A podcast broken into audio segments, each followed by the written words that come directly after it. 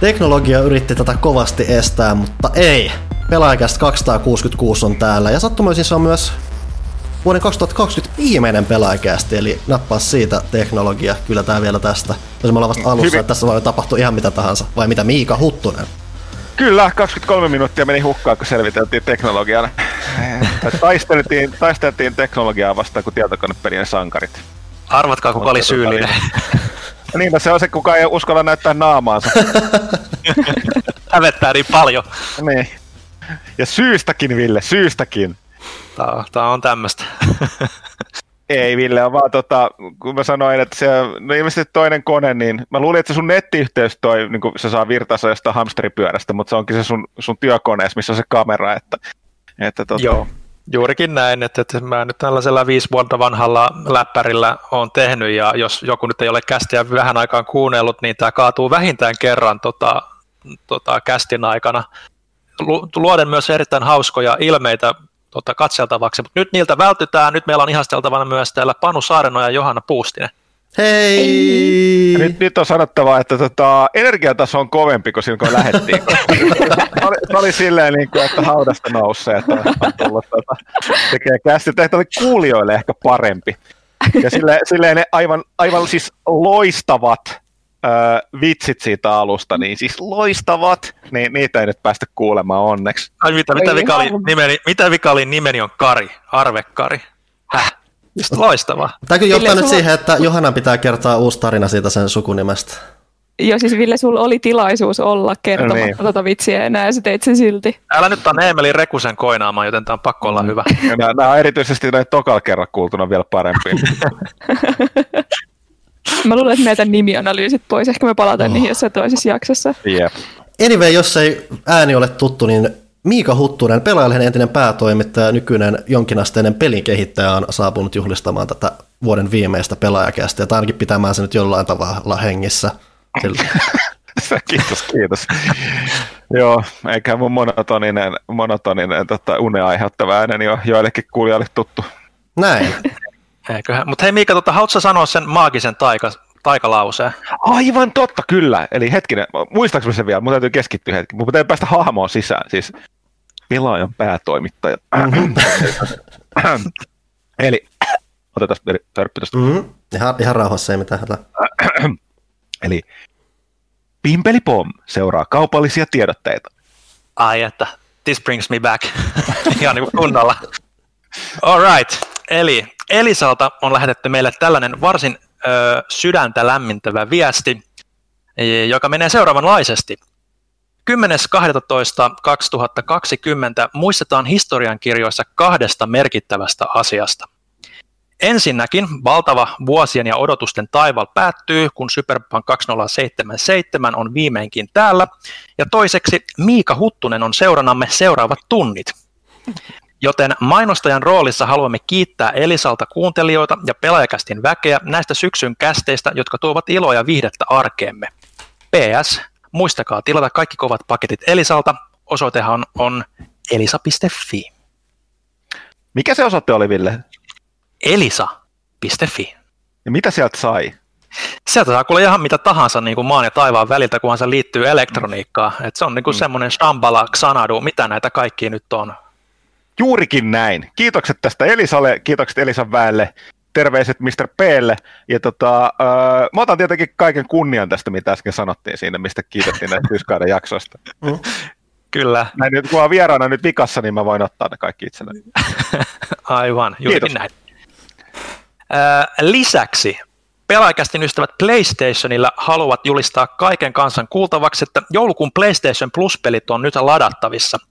Eli mikäli hallusta löytyy verkkopilaamiseenkin kannalta hyvinkin oleellinen PS Plus-jäsenyys, joulukuun aikana voi latailla parempaan talteen Rico Rodriguezin viimeisimmän temmelyskentän, eli Just Cause 4 Reloadedin, Rocket Arenan sekä upouuden Worms Rumblen, josta on tarjolla myös se PS5-versio, jos PS5 löytyy sieltä hyllystä jo. Ja tuttuun tapaan pelit voi ladata joko Pleikkarin omasta PS Plus-osiosta tai osoitteesta PlayStation.com kautta PS Plus. Toistan, PlayStation.com kautta PS Plus, jotta Huttunenkin varmasti kuulee. Eikö me vaan muistele Just Cause 4? Se on, se, se on hyvä. Se, Se on kyllä hyvä. Se on vähän, vähän ehkä kannattaa siis, olla, kannattaa siis olla PlayStation Plus jäsen. Tietysti kyllä. sitä vaaditaan jo Destiny 2 pelaamiseen, mutta niin sillä ihan kiva, että tulee jotain muutkin plussaa välillä. Joo, ja tuosta Worms Rumblesta taisi olla jotain juttua kanssa vähän niin kuin tässäkin kästissä lisää käsittääkseni, joten siihen sitten myöhemmin. Joten tämän, näiden osalta Pimpeli Pom kaupalliset tiedotteet ovat päättyneet. Johanna Hidit, sulla on kuitenkin jotain omaa kerrottavaa. En pelaajakästin ystäviä muuallakin kuin pleikkarilla, nimittäin maailma täynnä. Mä en voi ymmärtää, miten näitä on näin paljon. Hyvä, siis, että niitä on.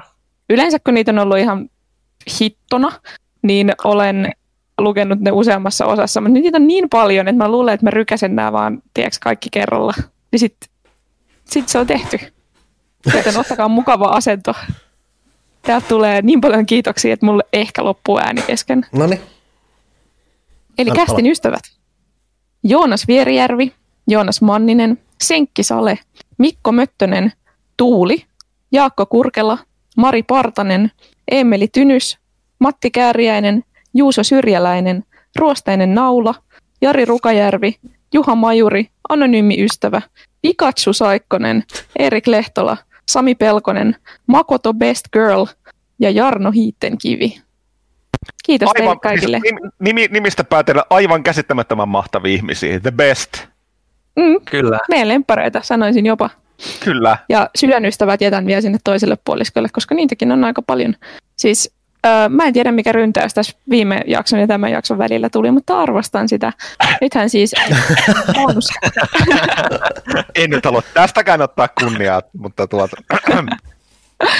Bonusjakso on aivan näillä näppäimillä tulossa, nimittäin ensi viikolla, nyt sen voi jo sanoa oikeilla nimillä ja ihan selkosuomeksi. Ensi viikolla nauhoitetaan Cyberpunk-asiaa Janne Pyykkösen kanssa, eli meidän toivevieras Oho. palaa nyt pelaajakästiin. Siellä, siellä ku, aika moni kuulija just parhaillaan niin, tota, li, kävelee vaikeammin, koska he saavat kohtauksen. Ainakin, ainakin, ainakin luultavasti tunna. jos joku tietäisi, missä se asuu, niin pitäisi ehkä soittaa joku tarkistaa, että onko se kaikki Näinpä, eli jos haluat sen bonusjakson kuulla sitä ihanaa pyykköstä, niin mene osoitteeseen bit.ly kautta pelaajakästi. Sieltä saat sitten sekä tämän kauden aiemman bonusjakson, että tämän tulevan bonusjakson, että kevään kaksi aiempaa samanlaista tapausta minimissään viidellä eurolla, eli ei tule ihan hirveän kalliiksi. Sehän on halpaa kuin saippua, itse asiassa halvempaa kuin saippua. Näinpä. Kyllä siinä on aika monta tuntia kuunneltavaa sitten jo. Ää, sen lisäksi, mitäs muuta mä mainostaisin? Pelaajaa saa tilata pelaaja.fi kautta tilaa. Edelleen se on aina ihanaa, kun kästijakson jälkeen tulee hirveästi tilauksia sisään. Ja paitakauppakin on olemassa, pelaaja.fi kautta paitakauppa. Näin. Olisiko siinä kaikki? Ehkä siinä oli kaikki. Tosiaan Cyberpunkiin valmistautuminen, tai Cyberpunk Castiin valmistautuminen on tällä hetkellä kovaa, että tuossa on saattanut muuan peli juuri asentua ja Tuossa ruksuttaa, joo. Näinhän se on. Voi ehkä, hmm, Ehkä on tosiaan muutakin pyykkös Cyberpunk-sisältöä luvassa muukin kuin kästin puolella toki. Että. Joo, kannattaa pitää tota, ennen kuin se oma Cyberpunkin käynnistää sitten tänään, on, tänään kun kuuntelet on torstai, eli peli on ilmestynyt, joten käykää kurkkaamassa pelaaja Fist. Siellä saattaa olla jotain niin kuin kullanarvois, kullanarvoisia juttuja niin kuin ennen pelin käynnistämistä. Mutta se Cyberpunkista ja Pyykkösestä, meillä on Miika Huttunen täällä edelleen ottamassa kaiken kunnian. Mikä meininki? ihan ok. oli paljon, paljon hilpeämpi fiilis, kun tota, aloitettiin, koska oli vielä valossa. Nyt tuli tällaista niin kuin, niin kuin, tota, niin kuin harmaata ja synkkää. Sehän on se on, element, meidän elementti. Niin. Tota, niin se, on, se on meidän suomalaisten elementti. Varsinkin nykyään helsinkiläisten ei tule luntettu maahan. Mutta joo, siis ei, mikäs tässä äh, ollut tota, melkoinen syksy. Ei pelkästään vuosi 2020, mutta tota, öö, joo. Tosiaan ehkä pitää kerrota, jos t- tarkoitit tällä sitä, että niinku mm-hmm. ke- ke- kerropa nyt kuulumisiasi, niin tota, tosiaan edelleen tuolla Return Entertainment-firma, missä olen Oh, tämä niin flatti organisaatio, mutta tota, kyllä mun roolini on semmoinen niin kuin, uh, team lead kautta head of studioon. Oho. Ja tota, tota, tota, tämä rooli, mihin on, mihin on tullut ajauduttua, ja, ja tota, Cloud Natiivin pelituotannon parissa tehdään asioita, eli vähän niin sanotusti uuden, uuden asian ja uuden ajattelutavan ja te, miten teknologisen juttujen kanssa. Ja tota, me ollaan kuitenkin siinä vaiheessa, että ei vielä paljon mitään julkisesti kerrottu, koska, koska kuten alalla menee, niin kuitenkin startuppi ollaan ja, ja tota, tehty vasta tehty vasta tota, alustavalla rahoituksella, niin kesän lopulla valmistui tämä meidän investor demo, ja sitten nyt vasta ollaan puhuttu noille varovaisesti alettu, tai sen jälkeen kävi sellainen, että me tehtiin sisäinen game jami, eli pyöriteltiin vähän lisää noita ideoita, mitä oli tullut, ja siitä syntyi kaikenlaista kivaa, ja sitten siitä syntyikin sellainen toisenlainen juttu, mitä on tehty, ja, ja tota, nyt sitten on, mikä, minkä takia mulla toi varsinkin edelliset kaksi kuukautta aika kovia, että sitten tietysti juteltiin noinen potentiaalisesti sijoittajien kanssa, joka oli tietysti näin, kun kaikki on uutta. Tässä jässä vanha koira oppii hitaammin uusia temppuja, niin on ollut melkoista opettelua, niin tota sitten, sitten tota, no sanotaan näin, eka kertaa tällaisissa hommissa, niin ehkä oletettavasti on positiivinen asia, että niitä niin kuin, ähm, sitten kun ollaan vähän avattu ja näytetty, näytetty tuolla maailmalla sitä, mitä tehdään, niin, niin tota, ideoita, niin ihan sille jonoksi asti on ihmisiä, jotka haluavat, tai instansseja, jotka haluavat laittaa rahaa sisään. Se on positiivinen ongelma. Hmm. Että tota, ehkä, ehkä tästä tos, tosiaan niin kohta puoleen, niin varmaan tuossa ensi vuoden alkupuolella saattaa olla, että tulee vähän isompaakin julkistusta, että tota, saa nyt nähdä. Nämä on vähän näitä, että heti, heti kun vaihto tota, tota, aina toiselle puolelle, niin pitää olla kyllä sanossa varovainen, että heti ymmärtää kaikki. kaikki Tämä on vähän käden ympäri pyöreitä vastauksia, että kykenee antaa, mutta ei, ei näistä asioista pysty puhumaan sen enempää.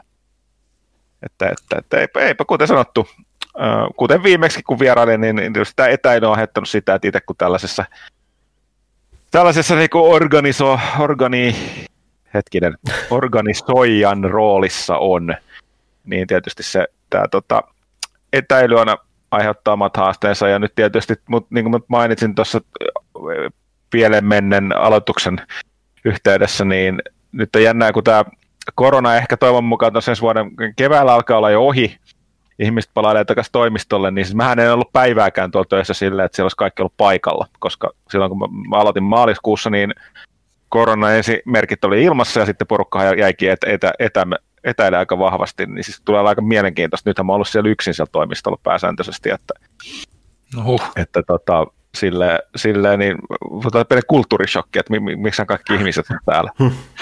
Mutta sen, sen sitten saa nähdä. Mutta joo, ei siinä mitään, että, että yllättävän Sanotaan näin, että viimeiset pari kuukautta kaiken kaikkiaan kuitenkin oli sillä, että, niin kuin, että pahimmat stressejät pelaajalla niin jäi kyllä kakkoseksi. Että silleen, että ehkä edelleenkin olisi miettiä, että olisi voinut lähteä tekemään jotain, no ei nyt tässä jässä ja tällä kunnolla mitään ruumillista työtä enää olisi lähteä tekemään, mutta ehkä jotain vähän yksinkertaisempaa, nimittäin olisi ollut pientä, pientä tota, hermot saanut rasitusta, mutta se nyt tällä nyt keräillään näitä maahaavoja sitten, mutta nyt tällä hetkellä ihan jees, ainakin tämä päivä.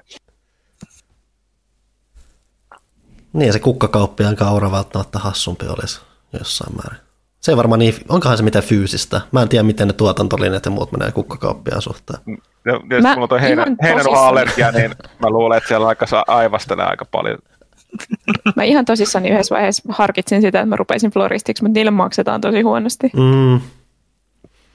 Joten en ruvennut. Ei sillä, että pelitoimittaja... Niin, et, niin, niin voi sanoa. Onko olemassa, kun ammattialle maksetaan vielä huonommin kuin pelitoimittajalle? Voi herra jesta. Nyt tätä tukikonserttia pystyy floristeille. Voi. Kauhea kohtala. Mä kyllä joka viikko ihmettelen, kun mä kävelen tuossa lähiostarioh ja siellä on kyllä joku kukkakauppa aina ja ikuisesti pystyssä. Se hir- kyllä se itse asiassa on jonkun verran jengi, että mä oon hämmästellyt, että ihmisillä kuitenkin on ilmeisesti kukille tarvetta edelleen ja tommonen mm. on joillekin ainakin kannattavaa. Mikäs siinä? Kyllä. Ähm, hei, mä haluan kertoa hyviä uutisia. Nimittäin meidän kirja on valmis. Uhu. Siis nyt se on tapahtunut. Öö, sitä on tehty niin kauan, että Huttunen oli vielä talossa, kun se aloitettiin. Joo, no siis tämä on täytyy sanoa muutamia, jonkun verran jotain, että ymmärrettävästi siis ihmiset, jotka on rahoittanut sitä, niin siellä on, oletan, että on tullut vähän viestiä niin kuin joltain mm. vähän mielensä paho, pahoittaneelta, jotka on ihan ymmärrettävistä syistä, siis toihan nyt suoraan sanottuna venähti vuodella Mutta siinä valitettavasti mm. kävi, kuten silloin arveltiin, että kuitenkin kun, kun äh, vaikka Pyykkönestä nyt onkin tehnyt pitkin vuotta, mutta se ei ollut tietenkään koko päivä töissä, ja mä lähdin pois, niin kyllä siitä niin kuin heti katosi kaksi käsiparia niin kuin täyspäiväisesti niin kuin työvoimasta ja sitten niin kuin te jäitte sinne niin kuin tekee kaikki muita hommia, niin kyllä se vaan hidastui, mutta se niin kuin hidastui jopa enemmän kuin oletti. Koska tietenkin, tietenkin niin kuin laadusta ei ole tingitty senttiäkään, tai mitä se nyt kirjamuodossa sanotaan, sanaakaan, tavuakaan. Niin tota, tota, tota näin. Et joo, kun mä ymmärrän, miksi ihmiset on, jotkut palautteet on tätä vähän kärttyisiä, mutta siis niin kuin ei, ei, ei, millään tapauksessa tahallisesti ei käsitetty, koska sitä oletan, että ette halunnut tehdä, tai hetkinen, öö, mä edelleen omistan pelaajaista hallituksessa, joten mä voin edelleenkin ottaa kaiken kunnian ja sanoa, että no niin, eli siis öö, missä tapauksessa me ei olla, me ei olla haluttu tinkiä laadusta. Ja tota, edelleenkin jälleen kerran niin tota, otan kaiken kunnian kunnia tuota siitä työstä, mitä te olette kirjan eteen tehneet. ja pesen tietysti perisuomalaisen tapaa käteen. Et siis, suomalaisen tapahan on se, että jos joku, joku tota, voittaa, niin se on kaikki, kaikki suomalaiset voittaa, mutta jos joku suomalainen häviää, niin hän häviää. Mm. Niin mä teen tässä samanlaisen jutun. no niin, kerro lisää. Siis siitä tuli aivan mielettömän hyvä. Se ei valitettavasti ihan ole vielä painoon asti ehtinyt, sillä painojen kanssa on taas säätöä, kuten aina. Uh, mutta se on nyt niin kuin silleen valmis. Meidän osalta se on valmis. Se näyttää uskomattomalta. Johanna, tota, Johanna, kun tota, sen verran tässä kuuntelin, että mä en ole ikinä kuullutkaan tästä kirjasta, niin mikä kirja tämä tämmöinen nyt hei on? Ah, totta. Jos ei, no joo, jos kuuntelet ekaa kertaa, niin... Eli olemme siis vuoden nyt tässä tehneet joukkorahoitettua PlayStation kansakirjaa, joka kertoo Pleikkarin matkasta suomalaisten lempikonsoliksi. Ja siellä on siis... Tarkemmin ottaen puolitoista vuotta sen tekeminen aloitettiin silloin viime vuoden kesällä, kun mä olin, mä olin vielä niin, se on, Alus, joo, pohjatyöt totta. aloitettiin. Mm. Kyllä, äh, eli siinä on sen lisäksi, että siinä on kaikkea kipaa nippelitietoa meidän tyyliin pleikkarista ja on hyvää muistelua peleistä ja tällaista, niin siinä on tosi paljon on originaalia kamaa, eli on haastateltu suomalaisia pleikkaritekijöitä, eikä pelkästään siis niin kuin suomalaisen PlayStation-organisaation työntekijöitä, vaan esimerkiksi miestä, joka omisti joskus pleikkaribussin, millä kuljetettiin jotain himiä ja terasmusta. Ää, ja kaiken näköisiä tällaisia hauskoja tarinoita vuosien varrelta me ollaan päästy Nordiskin eli Suomen Pleikkarin arkistoihin katsoa kaikki huikeita mainoksia, koska täällä tehtiin aika eri tyyliin mainontaa kuin nykyään tehdään silloin Ysärin tai vuosituhannen taitteessa. Siitäkin on paljon juttua siellä. Öm, siellä on, siis se on ihan uskomaton paketti. Mä en kauhean herkästi edes kehu omia töitäni, mutta siis tämä, mitä me ollaan kollektiivisesti varsinkin Pyykkäsen johdolla saatu aikaan, niin toi on ehkä parasta, mitä mä oon ikinä tehnyt niin kuin pelaajan lipun alla. Se on ihan huikea epos. Öö, siis mä oon niin tyytyväinen, että se on valmis myös. Niin puhutaan siis ihan aidosta historiikista, että nyt ei, ei siellä on niin kuin todellakin niin kuin tehty taustatyötä ja haastatteluja ja käyty arkistoja läpi, niin kuin sanoit, että tota, tota, tota, ei, niin kuin tulee olemaan pala, ole, pala niin kuin sellaista historiaa, mikä on kadonnut, koska ihmiset herkästi unohtaa, niin kuin itselläkin muistit hämärty alkuaikoina, että niin kuin hirveän paljon sitä niin kuin, PlayStationin alkuaikaa, PlayStation konsoloidesta aikaa, niin ei sitä dokumento, koska niin kuin ei ollut olemassa somea eikä tota, tota, tota, älypuhelimia, niin asioiden dokumentaatio oli paljon alkeellisempaa ja jopa olematonta. Että niin kuin piti valokuvia, tai jotain niin CD-levyjä, jos niille oli poltettu jotain, niin se oli, ja, tai sitten ihan niin kuin leike, leikkeleitä lehdistä tai mainoksista tai koevedoksia, että tota, ei, ei yhtään hel- samalla tavalla hel- helppoa. Sen tietyn ajan yli mennään menneisyyteen, niin, niin tota, kaikenlainen niin kuin taustoitus ja tutkimustyö muuttuu huomattavasti haastavammaksi, ja, ja tota, sitten tämä pitää vielä enemmän, niin kuin, totta kai haastattelut on aina mielenkiintoisempia, mutta niin kuin nojautua niin kuin ajan, ajan ihmisten muistoihin. Ylipäätänsä no. tässä on kuitenkin se, että on nimenomaan laajalti Suomi-näkökulmasta keskittyen nimenomaan, mikä on oma jän, tai tämmöinen erikoisuutensa vielä siinä, että me ollaan kuitenkin aika pieni erillinen markkina-alue, kun vertaa vaikka moniin muihin vastaaviin tuolla maailmalla, niin aika uniikkia tarinaa osaltaan luvassa myös. Kästin kuuntelet Joo. varmasti myös iloisia siitä, että myös formulat mainitaan. Oi, oi. Joo, joo, siis siellä kirjahan paljastaa, mitä niin kuin monia asioita silloin täällä Suomessa tehtiin tavalla niin kuin PlayStationiin liittyen, mitä niin kuin huomioitiin ihan maailmalla erinäisistä syistä, kuten kirjassakin tullaan kyllä varmaan kertomaan, että erityisesti mainonta, mainonta herätti huomiota, huomiota muuallakin. Kyllä, Pyykkäsellä on siinä esipuheessa hyvä huomio, että moni asia, mitä silloin on tehty, ei olisi enää ok, mutta ne on silti tärkeää tallentaa jälkipolville. Mutta tosiaan sisällöllisesti valmis paketti, nyt lähinnä logistiset jutut enää vastassa, ne on osaltaan osaltaan aina vähän myös niitä jännittävimpiä puolia, mutta mm. kyllä se sieltä tulee. Mut en, en malta odottaa sitä, että pääsee hypistelemään sitä, että saa sen omaan hyllyyn, koska oikeasti mä sanoisin, että me kaikki saadaan olla tosi ylpeitä ja iloisia, että se tuli nyt valmiiksi ja että siitä tuli noin hyvä. Oliko siinä vielä minkäänlaista aikataulua sitten, että milloin tukijat voi ehkä alustavasti edes odotella sitä? No me toivottiin sitä ennen joulua, mutta nyt alkaa näyttää siltä, että sen verran pitkiä joululomia pitävät nuo painot, että ei välttämättä onnistu ennen tammikuuta, mutta en osaa sanoa tarkkaan. En pysty lupaamaan. All right. Mm. Uh, mutta sen voi edelleen, nyt kun se ei vielä ole mennyt painoon, niin senhän voi edelleen ennakkotilata Pelaajashopista. Jos nyt kiinnostuit ja kuulit vasta ekaa kertaa, niin pelaajashop.fi. Sieltä löytyy. Uh, sitten jos ollaan vielä kuulumisissa, niin nyt vähän henkilökohtaisia kuulumisia tähän väliin. Tämä on kaikille kauhean kiusallista, mutta niin kuin huomaatte, niin, tai ainakin videoversion katsojat huomaa, niin minulla on täällä taustalla eri kämppä kuin yleensä. Se johtuu siitä, että olen muuttanut minä ja Kaitilan Janne olemme eronneet, sanon sen tässä, koska mä oon aika paljon puhunut kuitenkin. Kaitila on kästin kuuntelijoille tuttu tyyppi ja, ja muutenkin pelaajan lukijoille rakas ihminen, niin tota, olen paljon puhunut meidän yhteisestä arjesta ja sitä nyt ei enää vietetä. Niin kaikki on nyt sit samalla sivulla eikä tarvi kiusallisesti vältellä kysy pelaajalta kysymyksiä aiheesta. Mitä Panu sun elämään kuuluu? Uh, uh, Ää, mä oon miettinyt, että hiukset pitäisi kohta leikata ja mulla on peräti kaksi innokasta ehdokasta, jotka haluaa ajaa mun hiukset ja se on hämmentävää, mutta mikä Aha. siinä.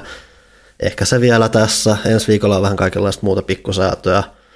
Pitäisi paljon pelejä pelata, hämmentävää kyllä. Aika tämmöistä. Joku joulukin lähestyy, mutta mä en ole joulun suurimpia faneja, niin eipä se ole niin väliä. Hmm. Nimenomaan humpuukia. Sitä hyvä, se on. Että tämä, hyvä, että tämä perinne kuitenkin joo, joo, joo, ei, ei, toimittu. Se kyllä pitää sanoa, että... huokasin sen verran kovaa. Sano vaan. Se kyllä pitää sanoa, että mun mutsi on semmoinen hössöttäjä, että mulla on siis tuommoinen pieni joku ihme kynttelikkö, valokoriste ja muuta, mitä mulla on tuotu tänne, niin ihan nyt sen mieliksi välillä laitan sen tuohon päälle, että täällä on ihan niin pimeätä. Ehkä siitä jollakin siis tulee joulunen fiilis ensimmäisiä asioita, mitä mä teiltä täällä kämpässä, oli jouluvalojen laittaminen, koska ilman niitä ei voi olla joulukuussa. Mulla on tässä nytkin, juuri tällä hetkellä, mulla palaa kynttilöitä. Mun kämpästä ei huomaisi millään lailla, että on joulukuu tai joulu lähestymässä. Mullahan on, myös siis, mullahan on myös siis se, että mutsi, joka tykkää hössöttää ja antaa kaikki, niin mulla on esimerkiksi pääsiäiskoristeita täällä myös pystyssä, koska Se, pääsi, se, pääsi, niin se, se, se, pois, se tulee joka vuosi, tuo vuoden välein tulee. Sieltä se tulee taas, se on ajankohtainen ja noin. Sama juttu on myös yhdellä toisella joulukoristeella tuolla, mikä on. Siellä se on hyvällä paikalla ja mikäs siinä? Mä en ole kauheasti muutenkaan koristellut täällä, niin sitten se on ihan... Tämä on vähän just tämmöinen tietynlainen siis... vuoden kulkuva tulee läpi niin kuin koko kämpästä siinä samalla, niin Tähän pitää sanoa, että mä kävin ensimmäistä kertaa Panun luona muutama viikko sitten ja kävin ilmi, että Panu elää hirveässä lukaalista. siis sitä ei ikinä uskoisi tuon taustan perusteella, mutta Panulla on tuo niin enemmän lääniä kuin mulla on ikinä ollut mun elämässä. No se nyt ei voi pitää Joo. paikkaansa. Että melkoinen, melkoinen kartano siis. Joo. Kyllä. Kerro Ville sun elämästä jotain. No, niin mä voin siis sanoa, että niin Sari, mä sanoa, mistä mä muuten tiedät, että Ville on tuolla, kun se on yleensäkin niin paljon äänessä, että olet sitä kuvaakaan näy, niin... Niin, no kato, nyt on ollut pakko olla vähän enemmän äänessä, mutta kato, nyt kun sä oot takaisin paikalla, niin mä voin olla hiljaa, niin tämähän on niin kuin ihan täydellistä, mutta, mutta nyt kun niin kuin kuvakin osoittaa, niin tukka kasvaa ja parta rehottaa ja kämppä on hirveän sotkunen, joten, joten ei nyt ihan ihmeellisempää tälläkään, että tämmöistä pientä koronakuplaa pidetään, että ehkä voisi jouluna nähdä niin kuin perhettä jonkun verran sitten, että, että jo, jossain kapasiteetissa, että, että, että ei nyt oikeastaan sen kummempaa, että ei täältä nyt hirveästi ole sitten noita perusasiointa ja enempää tullut niin kuin poistuttua. Ruokakin tulee kotiovelle kätevästi tässä nyt viime aikoina, mikä on yllättävän kätevä. Mä taidan kyllä jatkaa sitä kyllä ihan, ihan niin kuin koronan jälkeen. Paljon se toimitus maksaa? Mi- öö, se riippuu vähän siitä, että paljon se, tota, paljon se tota, tilaat kerralla ja, ja, ja myös se, että onko sulla joku etukortti vai ei. Et etukortilla se on päälle, oliko se jotain vähän kympin tienoilla vai mitä se on? Hei, olin käymässä Turussa, niin siellä oli siis Volt Market. Tiedätte Volt-ruokasovelluksen, siis Takeaway-sovelluksen. Mm. Niin, niin tota, Voltilla on nykyään ilmeisesti ruokakauppoja, mistä voit Voltilla tilata ruokaa. Niin kuin ihan omia. Hmm. Volt Market. Hämmentävää. Tämä ei ollut sponsori, tämä oli sellainen, että mitä maailmassa tapahtuu. cool. Mutta joo, eipä oikeastaan ihmeempää. Kaikki, mitä, mitä oleellinen on tapahtunut, niin liittyy peleihin ja sarjoihin, ja niihin me pystytään siirtymään ihan luonnollisesti tästä näin tälle hienon sillan kautta, eikö vaan? Jos sä keksit sen. Vai, vai eikö mitään muuta ajan, ajankohtaisia asioita? Mistä minä tiedän, miten tota, mitä te struktuuri nyt näissä kästeissä menee? Mulla, mullahan se oli kuuluisasti, mitä sylki suhun tuo. Mm-hmm. Lähinnä no, oli... voi keksiä tästä niin. hyvän aasin silloin uutisia. Nonni. Nonni. Sekin, sekin meni nyt Od- se effort siinä. Odotamme. Mm-hmm. Öö, no, perhana. se jää niin mulle niin se vastuu tästä No niin, loistava. No aasisilta on se, että on tullut paljon katsottua ja luettua uutisia, ja uutisiahan on tullut vaikka kuinka paljon maailmalta, ja itselleni niistä ehkä tärkein on, on, on se, että MGS-leffa on saanut Solid Snakeinsä. Joo, tai, tai, tai siis ainakin nyt ei ole nyt sataprosenttisesti ihan varmistettu varmistettu juttu, mutta se, miten esimerkiksi ohjaaja on käyttäytynyt tässä viime aikoina tai muuta, niin viittaa siihen, että hyvin tietty ihminen on, nähdään valkokankaalla vielä. Joo, eli... Toka nyt hyvät ihmiset, kuka se on? Kyseessähän on herrasmies nimeltä Oscar Isaac, joka tunnetaan myös Star Wars-elokuvien äh, Poe Dameromina ja, ja myös oli tuossa X-Menissä tota, Apokalypse, siinä hirveässä leffassa. Hirveätä Marvel. Eikö se tee jotain muutakin Marvel-juttua nyt, että siellä on joku sarja tulossa ja muuta? Huttonen ehkä tietää, mikä se on joku, se, joku, joku, joku viittaheppu tai joku naitti tai joku, en mä tiedä. Moon Knight. Moon Knight, Moon no Knight no, joo. Ja harmaita aavistusta, mikä se on, mutta hei, jee, yeah, sillä on töitä vielä. Se on Marvelin ba- versio Batmanista. no siis hyvin lähelle, paitsi okay. että se on, se on no, no niin tavallaan siis äh, Bruce Waynekin sillä niin kuin lepakoita tapulissa niin sanokseni, niin tota, muun Knightillakin on vähän, vähän ongelmia. Ja tota, hmm. tota, samanlainen meininki, että pieksee rikollisia siellä niin kalsareissa pitkin yötä. Supersankari siis. joo, kyllä. Todennäköisesti. Mutta joo, siis Isaac on tota, jonkun verran tota, aiemminkin jo höpissä sen suhteen, että olisi kiinnostunut Snakein roolista ja varmaan aika pitkälti sehän kiinnitti sen huomion sitten tuolla Jordan Vogt Robertsilla, joka elokuvan tulee ohjaamaan näillä tietämin. Et, et, et, tästä oli aika joku haastattelu, missä ihan suoraan kysyttiin, että mistä pelileffasta olisi Isaac kiinnostunut ja sanoisi ihan suoraan, että Metal Gear ja Snakein rooli. Ja mä luulen, että kun se projekti on seissyt niin kauan niin kuin yleisestikin, että vaikka se kässäri on ollut nyt valmis viime vuoden kesästä lähtien, niin, se on niin toi, että... vuotta, tai ainakin joku Joo. versio siitä, koska näinhän nämä koskaan pysy paikoillaan. Kuitenkin tämä Derek Connellin versio, joka, joka tosiaan on kirjoittanut ton, ton, ton, sen uusimman, onko se, onko se edelleen uusin se King Kong, Kong Skull Island vai mikä se nyt olikaan? Ja, no sen se joskus ja, teki ja sitten se on tehnyt vähän indiimpää kamaa, mä en muista mikä se se, se, se, se, se oli se, mä oon joskus nähnyt sen, mutta uh, no vähän indiimpää kamaa jotenkin jotain Star Warsin kanssa hän se sääti myös. Joo, siis sehän kirjoitti yhdessä tuon Colin Trevormorin kanssa tuon episodi 9 sen alkuperäisen käsikirjoituksen, joka kulkee Duel of the Fates, joka vuosi vähän aikaa sitten verkkoonkin, jota fanit on todennut, että olisi ollut ehkä vähän parempi kuin se, mitä Rise of Skywalkerissa saatiin, mutta No se rimaa ei ole kovin korkealla muutenkaan. niin, niin, niin, mutta, mutta sieltä löytyy se toinen Star Wars-kytkös sitten Isaacin ohella itsessään. Ja tota, et, et, et, mielenkiintoista nähdä kyllä, että mitä siitä sitten tulee. Et, et ehkä mun mielestä toi Isaac on rooliin vähän yllättävä valinta. Tai no, sanotaan näin, että kun jokaisella on niin kuin omasta lempihahmostaan tietty mielikuva, mm. ja Isaac ei ehkä niin kuin istu mulla siihen, mitä Snakein rooli vaatisi, mutta toisaalta nyt kun näki sen kuvan, kun siellä on duunissa se dy, dyynissä se... Duunissa. dyynissä se parta. Niin tota, se on ehkä semmoinen Big Boss-tyylinen fiilis siitä ehkä vähän irtos, mutta tota, mä oon edelleen sitä mieltä, että täydellinen Snake olisi ollut Car Urban joskus 5-10 vuotta sitten. Vielä mm, katsoo se, mitä se tuossa Boysissa vetää, niin kyllä se varmaan, totta kai Snakein e-, etuhan se, että se näyttelijä voi olla minkä, melkein minkä ikäinen tahansa, koska se sitten riippuu mitä versiota Snakeista se esittää. Niin, no se on kyllä totta. Mä luulen, että mennään nuorella Solid Snakeillä, niin se, se ehkä on se tavoite. Tuolla Urbanilla kyllä vähän tuota massaa tainnut tulla vähän lisää niin kuin tossa, ja kyllä se ikä jonkun verran alkanut näkyä silläkin. Että, että mitä Joo, jos on se, se, on se vanhempi kuin Isaac, että totta kai. Se on kyllä jännä, se on kyllä jännä nähdä, että mikä on tämmöinen massojen tai tämmöinen massoja tavoittelevan tavoittelujen tekijöiden tulkinta tämän päivän Solid Snakeista nykyään kuitenkin, kun esimerkiksi viimeisin Metal Gear, mikä saatiin ulos, oli vitonen, jossa siis oli, tosi, oli Venom Snake, eli ei Solid Snake, mutta senkin kasvot kuitenkin jossain määrin mukailee sitä, mitä Solid Snake aikoina oli, plus sitten kuitenkin nämä parrat sun muut.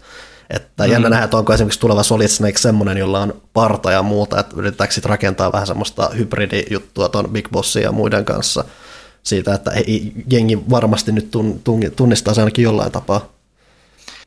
Joo, no, mutta leffapuolessa on se, että ne pystyy tekemään aika pitkälti mitä tahansa. Että, että mun luuli, olisi ihan kiva, että se niin kuin olisi niin kuin öö, jollain tavalla kuitenkin sitten uskollinen sille elokuvien, ei kun siis pelien kaanonille, että se voisi jotenkin ujuttaa mielessään sinne, mutta sitten kuitenkin tarpeeksi käyttäjäystävällinen, mutta mä luulen, että se tulee olla joku best of niin kuin palat kaikesta, mitä Metal Gear on ollut, että jos katsoo yhtään niitä konseptikuvia, mitkä eivät siis ole elokuvan virallisia konseptikuvia, vaan niin kuin ihan fanityötä, jota toi Vogt Roberts on niin kuin tilannut, vaan että se voi pystyä so, niin kuin nostattaa sitä somehypeä, niin, niin, niin, niin, niin nehän on ollut tosi niin kuin kaikenlaisia hybridijuttuja, että, että Snake näyttää vähän miltä näyttää niissä kuvissa ja, ja on asioita eri peleistä tilanteessa, mitkä ei ole koskaan niin kuin ollut peleissä. Että voi vaan niin semmoisia fiilistelyjuttuja. Mä luulen, että se voi olla ihan hyvä niin kuin lähestymistapa.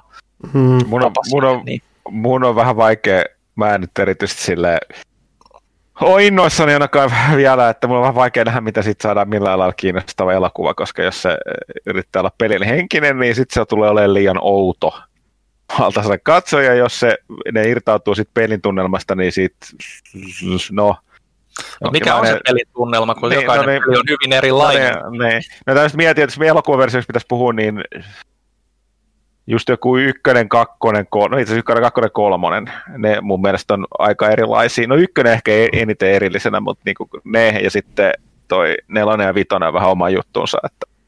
Mm. Sitten tietysti Peace Walker siihen päälle vielä, niin no joo. Mitä se vaan tekee Escape from New York uusia versio ja kutsuu sitä vaan Solid Snakeiksi? Ei se väärin ole sekä. kauan on tota kyllä hierannut, että mitä niin kuin, että esimerkiksi tämä ohjaaja on ollut kiinnitetty mitä kuusi vuotta tähän, jonkunnäköinen virallinen julk, no, julkistuksia on ollut pitkään, mutta semmoinen, mikä nyt on jotenkuten pitänyt palloa liikkeellä, oli kahdeksan vuotta sitten, mitä mä kattelin, kun mä lueskelin sitä Isaac, tämäkin on kyllä aika klassinen tämmöinen pelileffa mitä kanssa, Unchartedin kanssa että hierottiin pitkään, pitkään, pitkään, mutta ehkä nyt toi näyttelijävalinta nyt tekee sen, että hei, että ehkä tämä hanke Joo, mä luulen, mä, luulen, mä luulen, että kun Isaac ilmoitti, että hän on kiinnostunut siitä roolista, niin se oli niin kuin iso juttu niin kuin sille projektille, että hei me saadaan kiinnitettyä aika iso nimi kuitenkin öö, koneistoon, jolla saadaan tätä projektia enemmän, saadaan sitä hypeä. Nyt niin kuin varsinkin kun ottaa huomioon, missä kunnossa Hollywood on tällä hetkellä korona, koronan takia, niin siellä on studiot ihan paniikissa, niin nyt mennään niin kuin niillä niin varmoilla, varmoilla tota, valinnoilla, että tämä niin kuin varmasti auttaa jonkun verran sitä projektia etenemään sitten, kun tilanne hellittää sitten noista kuvaushaasteista ja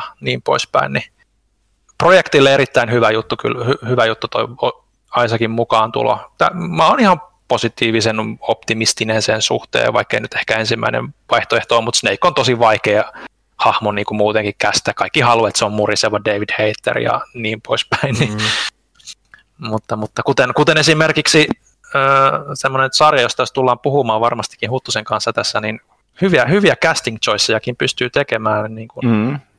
nykyäänkin, että yllättävälläkin tavalla.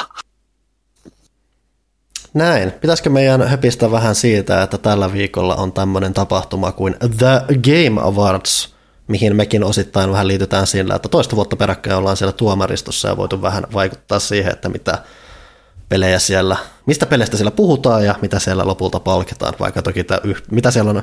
90 erilaista lehdistötahoa ja että yksi tämmöinen pieni suomalainen ei nyt niin massiivisesti siihen vaikuta, mutta hei, semmoinen on tulossa, että pelejä palkitaan, ja tosin se oleellinenhan sitten on sitten se, että varhain perjantai-aamuna myös tehdään paljon erilaisia julkistuksia, tai ainakin trailereita nähdään.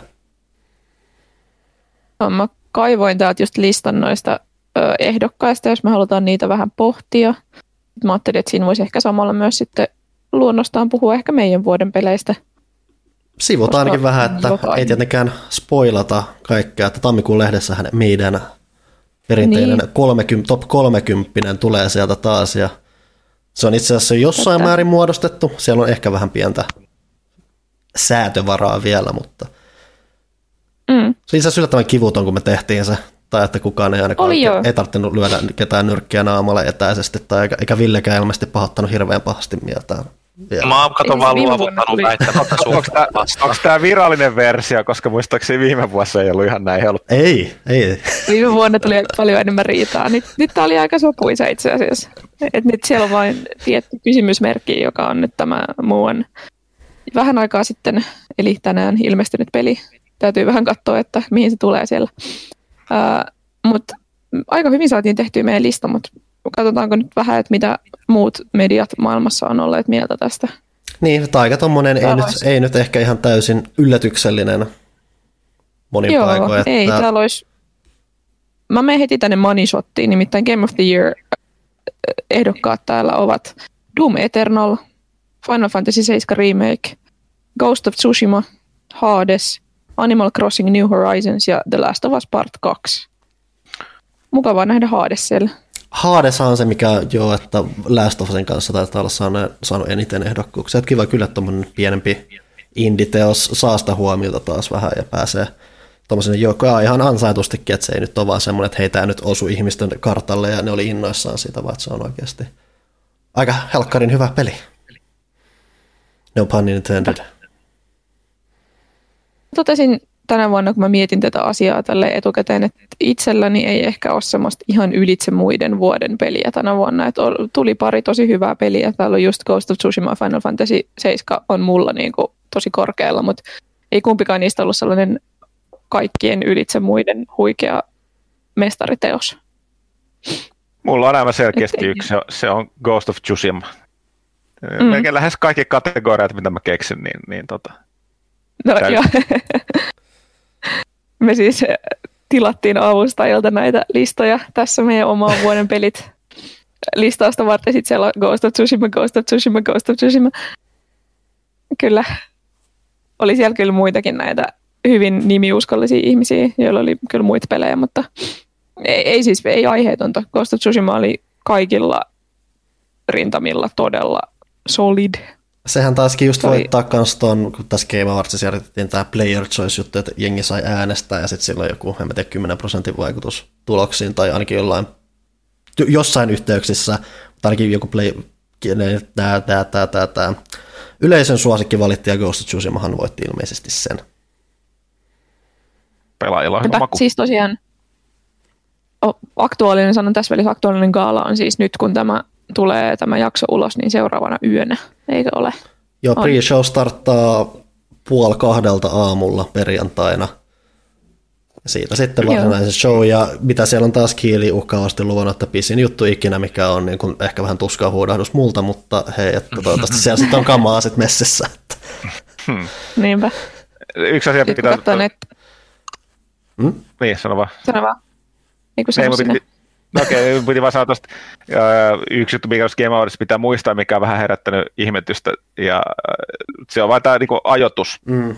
Eli tulee ulos nyt, niin tarkoittaa, että käytössä katsoen joulukuun niin kuin, edät, edät, edät, niin kuin tämän viikon jälkeiset pelit, niin ne ei oikein, oikein no siis tietysti esimerkiksi niin kuin, käsittääkseni myös pelaaja on saanut Cyberpunkia, että kyllä pelejä vielä toimit, niin kuin medioille lähetetään ennen julkaisua, joskus reippaastikin sitä varsinkin Game Awardsin yhteydessä, mutta silti, että se, se menee poikki, ei mene suinkaan vuoden lopussa, vaan menee. Mä en muista tarkkaa päivää, mutta tässä joulukuun alussahan se menee, joka tarkoittaa esimerkiksi, että sieltä tota, viime vuoden puolelta jäi se tota, Star Wars Fallen Order, eli sehän ei ollut mukana viime mm. vuoden ehdokkuudessa, se on tänä vuonna, mikä on suuri harmi, koska kyllä se niin kuin mullakin se Ghost of Tsushima meni sen edelle monissa asioissa, että se vähän, no sillä ei maha mitään, mutta aina, aina siellä on joku iso peli tuppaa mikä tulee joulukuussa, mikä jää sitten vähän, vähän tota, silleen niin kuin, Hyvä huonoon asemaan. Joo, saa nähdä, saa nähdä, mitä Cyberpunkille käy sitten ensi vuonna. Että onko se sitten jo unohtunut, koska sehän olisi ollut ihan, jos, jos se ei olisi myöhästynyt, niin se olisi vielä muistaakseni ehtinyt näihin nimityksiin. Uh, Mutta nyt se myöhästyi taas vähän, niin sitten se jäi pois. Mm. Ja saa nähdä, että muistetaanko sitä tosiaan sitten ollenkaan enää ensi vuonna. Onko se niin tajunnan räjäyttävä, että sitä jaksetaan vielä ensi vuonna nimitellä tänne. Toki eikö se, se Next Gen-versiohan tulee vasta tota, mm. Tuliko se vasta kesällä vai jopa sen jälkeen? Että Ei ne ole mitään tarkkaa lupausta edes antanut siitä. Että... Joo. Mm. Ensi vuoden puolella. Mm. Joo, mutta ei taatusti alkuvuodesta, että puhutaan kyllä jostain mm-hmm. kesästä, niin tota, sen takia niin joo, voi olla, että se siellä kummittelee uudestaan. Joo. Täällä kun katsoo näitä muita kategorioita, niin siis samat, samat nimet toistuu. Täällä on Ori on semmoinen, mikä ei ollut tuolla Game of the Yearissa, mutta on muutamassa muussa kategoriassa, siis Ori and the Will of the Wisps. Ja sitten löytyy Half-Life Alyxi löytyy parista kategoriasta, mutta sekä ei ihan yltänyt sitten Game of the Yeariin varmaankin sen yleisen pienuuden takia, koska se on kuitenkin tavoittanut alustansa puolesta vähemmän ihmisiä, vähemmän toimittajia. Eli siis on VR-pelit. nimittäisi. Mm. Mm. Vähän, tuota, vähän, vähän harmitti, että suomalainen sen Nolla Gamesin noita ei mahtunut debyyttipelien joukkoon. Että... Joo, ollut kuitenkin Mitäs kaikkea siellä oli? kiitelty. Isompi väärys on, että Kari Hirojoki Takava ei ollut ehdolla Shangsungin roolista. No, mä olin kanssa tyytymätön Se on ihan totta, joo. joo.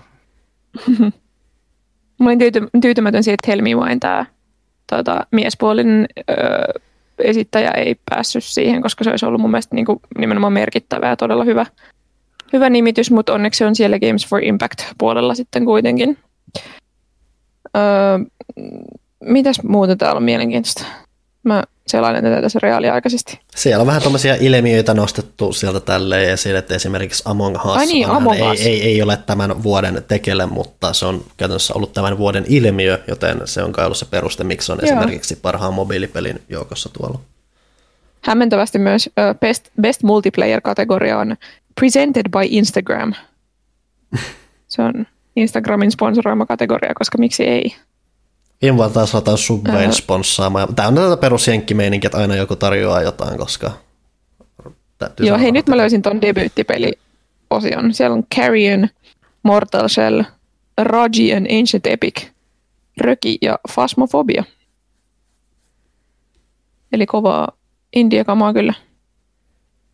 Joo, ja tosiaan ei ollut välitetty nämä siitä, että onko se early access vai ei, että vaikutuksellisuus mm. ratkaisee, fasmofobia vai mikä tämä nyt olikaan, niin mikä menee muun kanssa siihen koko ajan vanhan Sierran pelin kanssa sekä niin kuin monilla muillakin. Se itse asiassa huvittaa nähdä, kun tämä, tosiaan tämä Early Access kummituspeli, mikä nyt taisi olla nimeltään Fasmofobia, niin nousi julkisuuteen. Ja moni ihminen, kun sitten seuraa Twitterissä, sanoo, että ai te ette puhunutkaan, mikä se on fantasmafobia tai että mikä tämä Fantasmagoria oli se. Fantasmagoria, joo. Että se kaikki niinku kelaset ja pelaa sitä. Että miksi kaikki pelaa tätä jotain 20, melkein 30 vuotta vanhaa seikkailupeliä, mutta ei, ei, se olikin jotain ihan muuta. sitten silloin kun näitä koitti miettiä näitä nimityksiä, niin huomasi, että tämä on ollut kauhean heikko roolipelivuosi. Siis siellä on, no siellä on Final Fantasy, joka on just ja just roolipeli. Mm. Sitten siellä on, no Jakusa on oikeasti ilmeisesti roolipeli.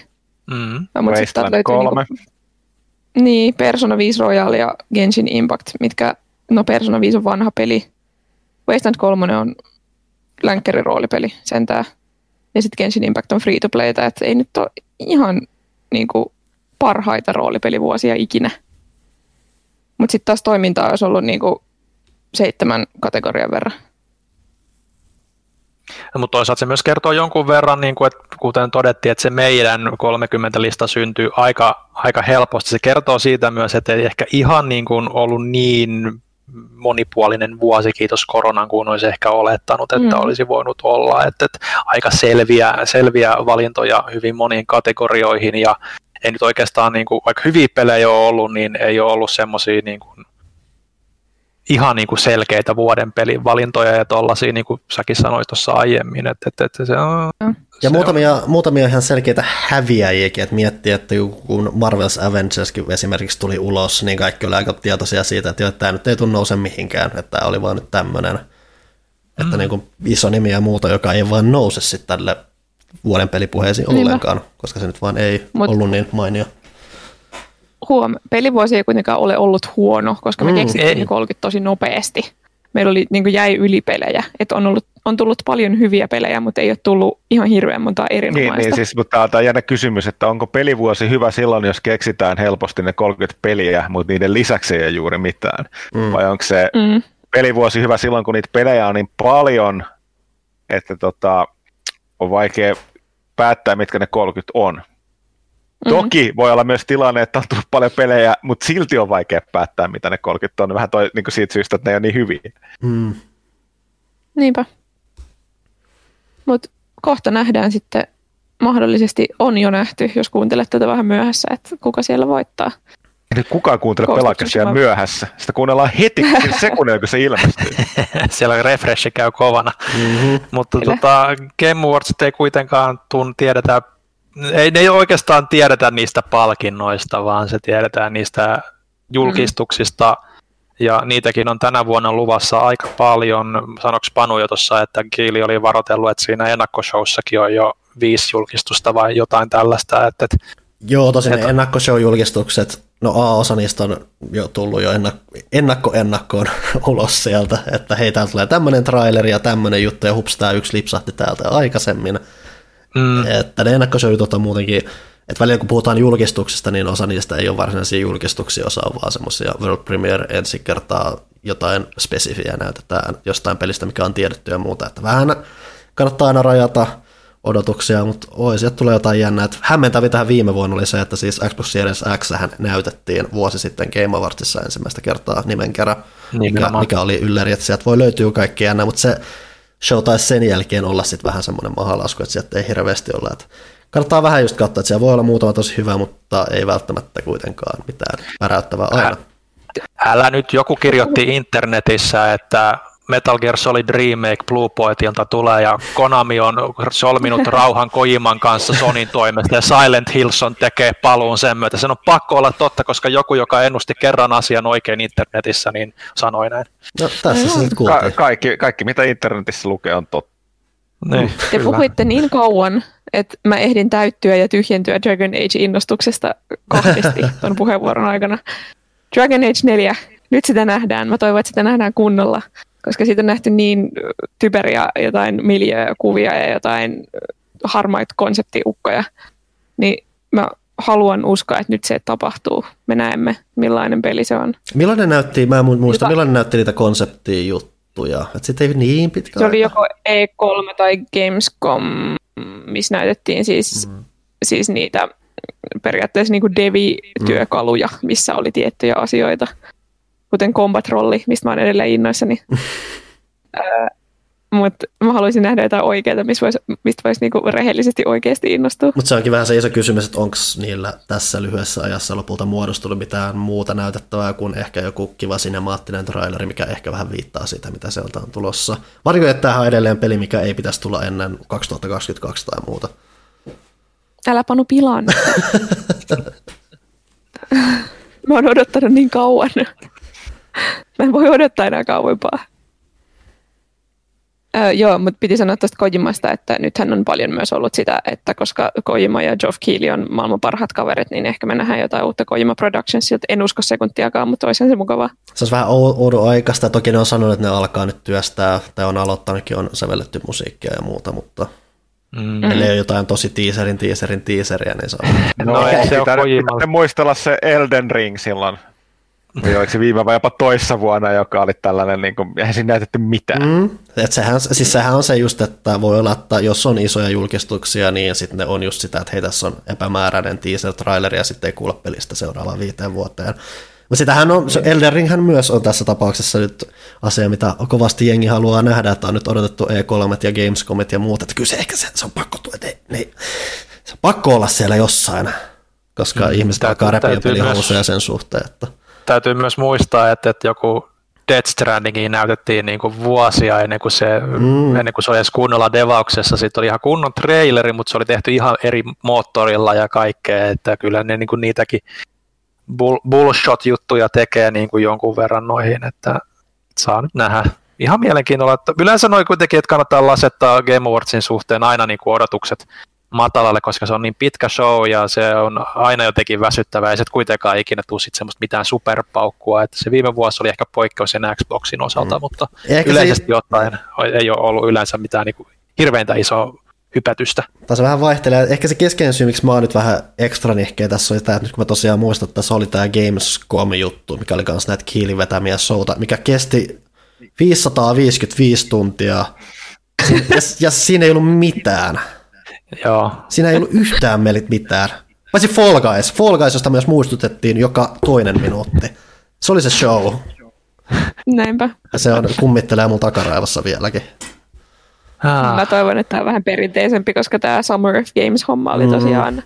ennen kaikkea uskomattoman uuvuttava kaikille osapuolille. Mm. Jos me saataisiin nyt semmoinen kunnon parin tunnin show, niin se olisi ihan kiva. No, on siellä Gal Gadot ja Brie Larsonit ja Christopher Nolanit ja Nolan Norfit ja kaikki kuule tähdet nyt kuule, että ihan oikeaan suuntaan ollaan taas viemässä tätä. Että, että olisi kiva niitä pelipuolenkin porukoita niin kuin tuoda esille, mitä niin kuin alkupuolella teki. Että vähän mm. ehkä niin kuin menee väärään suuntaan, niin. mutta no Sentään, osa, sentään ainakin osa noista on sentään ihan niin kuin, esimerkiksi Brie Larsonhan on isosti nyt puhunut Animal Crossing-pelailusta ja muusta viime aikoina, että siellä on sentään ihmisiä, jotka pelaa videopelejä, että se ei ole vaan, että hei tämä tunnettu aika, aika yllättävä valinta se Brie Larson. Se on Amerikassa vähän tota, se ää, aika, joo. polarisoiva hahmo. Niin, Huhujen tota... mukaan on saamassa jopa Marvelilta fudut jossain vaiheessa. Joo, mä oon, mä oon lukenut Se toki, mutta siis täytyy muistaa eri asia se, että olet polarisoiva yleisölle, kuin se, että sä olet äärimmäisen vaikea niin kuin, mikä se nyt sana näyttelijöiden osakohdalla on, no työ, niin kuin se on työasiassa äärimmäisen hankala, että hänellä on niin kuin se, tämä Disney-puhut perustuu enemmän siihen, mm. että eri, eri, erittäin vaikea työskennellä, että hän tuli jo silloin noiden, erityisesti Avengers Endgame, End, End, Endgamein aikaan tuli näitä huhuja silloin, että ei tullut oikein toimeen mun kästin kanssa lainkaan. Mutta joo, näitä sivukommentteja, että sillä yllättynyt. Mä, mä tiedän, tiedän kanssa tuosta Animal Crossingia, mutta tota, tota, ollut. Kovempi veto, jos olisi saanut sen AOCn, eli tota, hmm. tota, tota, joka on tehnyt näitä omia peli, peli tota, striimejä, niin. mutta joo, Amerikka pitää olla show. Hmm? Mun täytyy myös tehdä sivuhuomio. Mä olin tosi huolissani, kun mä oon täällä mun pikku yksi ja sitten toi mun koira huutaa mun korvaan koko tämän kästiä. Mutta tällä, tällä hetkellä se on siis ehkä söpömpi kuin se on koskaan ikinä ollut mä en pysty keskittyä tähän kästiin, koska se nukkuu mun pöydän alla ja sen häntä heiluu koko ajan. Se on heilunut varmaan kolme minuuttia, kun se on nukkunut. Siis se on täydessä unessa ja heiluttaa häntä. Toi on niin söpöä. Hmm. Jatkakaa. Eli Game Awards ja söpöjä koiria. Tämä viikko on tulessa. En mä kestä. Hei, voiko mä puhua Days Goneista taas? Anna palaa, mä olisin ehkä rakentanut melkein sen Dragon Age sillan siitä, mutta mennään sillä. No, mä oon miettinyt tätä Days Gone asiaa. Siis tiedätte, kuulijat, jotka olette tätä kuunnelleet ennen, että mulla on sellainen todella omituinen Tukholma-syndrooma viharakkaussuhde Days Gone peliin. Öö, nyt on tapahtunut jotain, joka on joko todella hyvä asia tai todella huono asia sen jatkon suhteen. Nimittäin ö, sieltä on nyt lähtenyt, siis Ben Studiolta, joka on Sonyn alainen studio, joka kehitti Days Gonein, niin sieltä on nyt lähtenyt kaksi pääjehua, John Garvin ja Jeff Ross, jotka on siis Siphon Filter veteraaneja, että kevyet mullat vaan sille sarjalle, ovat lähteneet menemään syystä, että ei vaan kiinnosta ihan hirveästi enää ilmeisesti. Ainakin toinen niistä oli twiittailu, että olen keskittynyt maalaamiseen. Mm mieluummin kuin pelien tekemiseen, joten sanovat heipat alalle. Ö, tota, toinen oli siis luova vetäjä ja toinen oli ö, peliohjaaja tässä projektissa, Days Goneissa siis, joka ei ollut mitenkään kauhean kummonen. Oli hirveän hyviä ideoita, mutta kammottava toteutus. Mä haluan ajatella, että nyt kun nämä ö, vetävät voimat on lähteneet, kun on puhuttu kuitenkin, että siitä on tulos jatkoa, niin että siitä saataisiin tehtyä jotain kunnollista ehkä, kun uh, tulee uudet ihmiset luotsaamaan tätä IPtä, mutta mun pelkoni on, että siitä ei kuulla enää ikinä.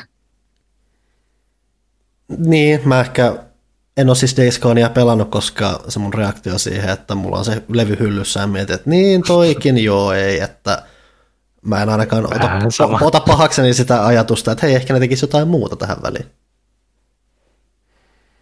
Sepä. Mutta Siphon Filter tosiaan, sitä on, sille on jatkoa toivottu aika pitkään ja nyt kun mm-hmm. he ovat lähteneet, niin en, en tiedä mitä tapahtuu sille. Tai ehkä ne nimenomaan on ollut ne, jotka on todennut, että hei nyt halutaan tehdä jotain muuta kuin tätä Siphon Filteria. Niin se voi niin, olla.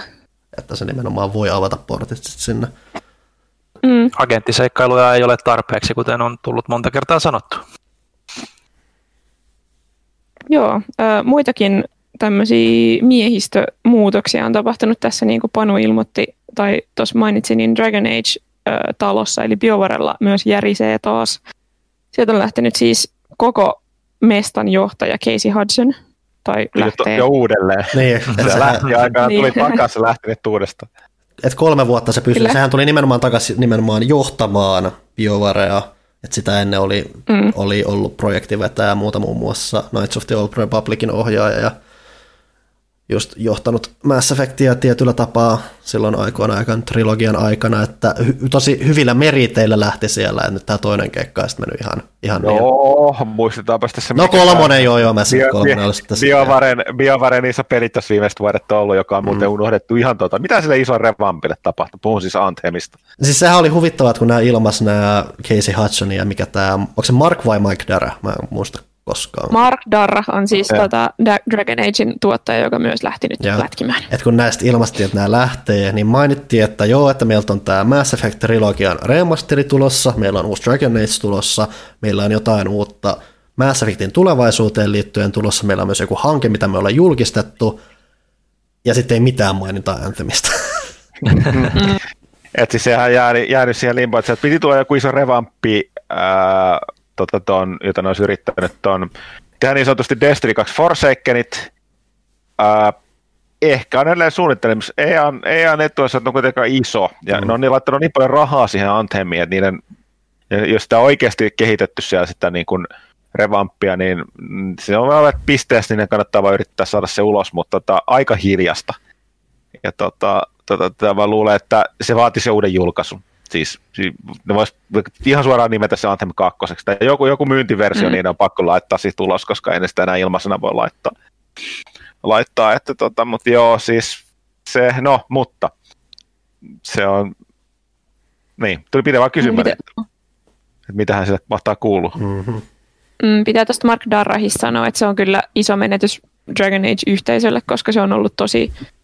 Uh, se on siis niitä kehittäjiä, jotka on tavallaan ei, ei ehkä riko niitä sääntöjä, mitä niin kuin on esimerkiksi PRn puolelta asetettu, mutta venyttää niitä kovasti. Se on ollut semmoinen niin kuin virallinen Dragon Age-vuotojen lähde sellainen, että, että selkeästi on ottanut sellaisen roolin, että se on tavallaan niin kuin yhteisön kanssa tosi tiiviisti tekemisissä ja ja tiedostaa sen, että sitä on odotettu tosi kauan, siitä on tullut tosi vähän infoa ulos, joten se yrittää, niin kuin, on yrittänyt pitää tyytyväisenä kaikki, kaikki fanit ja on mun mielestä onnistunut siinä tosi kivasti on paljon huumoria ollut siinä mukana. Se on mun niin kuin ihan lempi Twitter-seurattavia ja nyt, tota, nyt joudumme sitten hänestä luopumaan. Tietenkin jengi on ollut sieltä on tullut paljon sitä, varsinkin niiltä, jotka pettyi Inquisitioniin, niin on ollut just sitä, että no niin, tästä ei tule nyt sitten mitään, että tämä peli on niin huono, että tuottajakin lähti vetämään. Mä en usko, että se on ihan välttämättä se totuus, tai siis toivon ainakaan, että ei ole. Mutta ei voi tietenkään tietää. Sen lisäksi, hei, ää, toi Dragon Age Cullenin, Cullen hahmon ääninäyttelijä on seonnut täysin. ei ollut ennenkään kauhean miellyttävä ihminen, mutta nyt kun tuli nämä potkut, niin sitten sieltä tuli semmoinen 45 minuutin video. Ilmeisesti en ole sitä katsonut, koska en aio sitä iloa hänelle suoda. Uh, mutta siitä, miten kauhea ihminen Mark Darra on ja miten hirveästi BioWare ja EA on tätä ääninäyttelijää kohdellut ja, ja, ja jne, jne. Ja sitten se oikeasti se ääninäyttelijä on vaan kammottava rasisti ja fasisti ja mitä kaikkea muuta. Uh, niin mä, mä en nyt tiedä ketä uskoa, mutta mä ehkä kuitenkin kallistuisin tiedäkö, miellyttävien ihmisten suuntaan. Niin sehän, että... ollut tämmöistä ollut tämmöistä jännittävää Dragon Age-draamaa tässä tämän jälkeen, kun tämä uutinen tuli.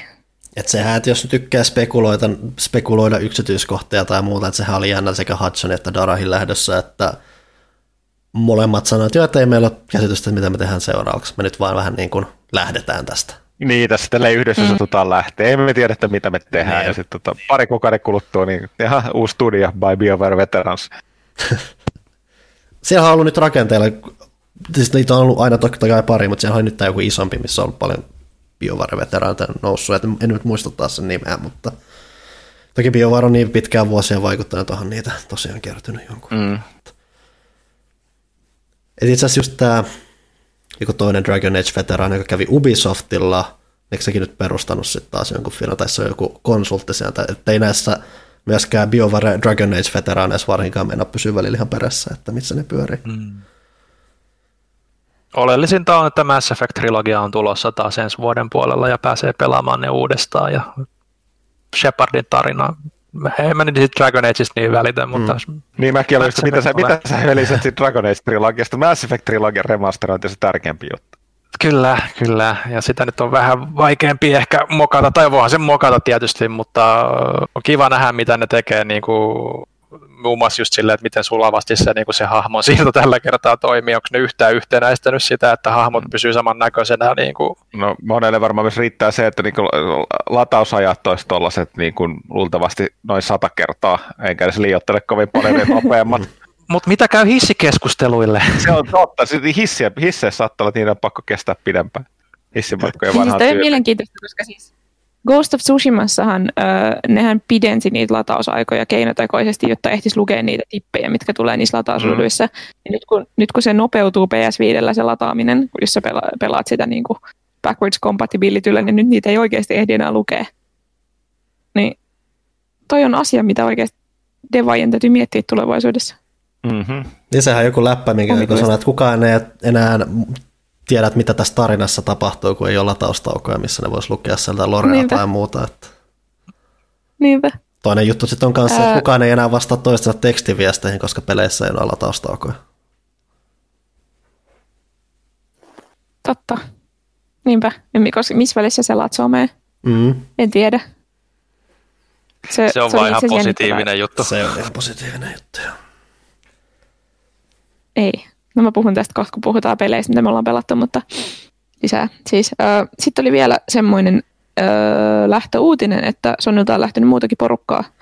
Ja se on äh, Keiichiro Toyama, joka on äh, alkuperäisen Silent Hillin ohjaaja, joka on ollut siis Sonylle ihan uskomattoman kauan. Joo, siis sehän, sehän nimenomaan lähti ensimmäisen Silent Hillin jälkeen, että ole sarjassa muuten sit vaikuttanut, ja sitten Sonilla oli luomassa tätä Siren-sarjaa, mikä siis oli oma kauhusettinsä siellä. Ja sitä mä en tosiaan yhdistänyt, että se on tosiaan myös käytännössä Gravity Rushin luoja, mikä ei ole kauhean kauhupeli, vaan vähän iloisempaa menoa.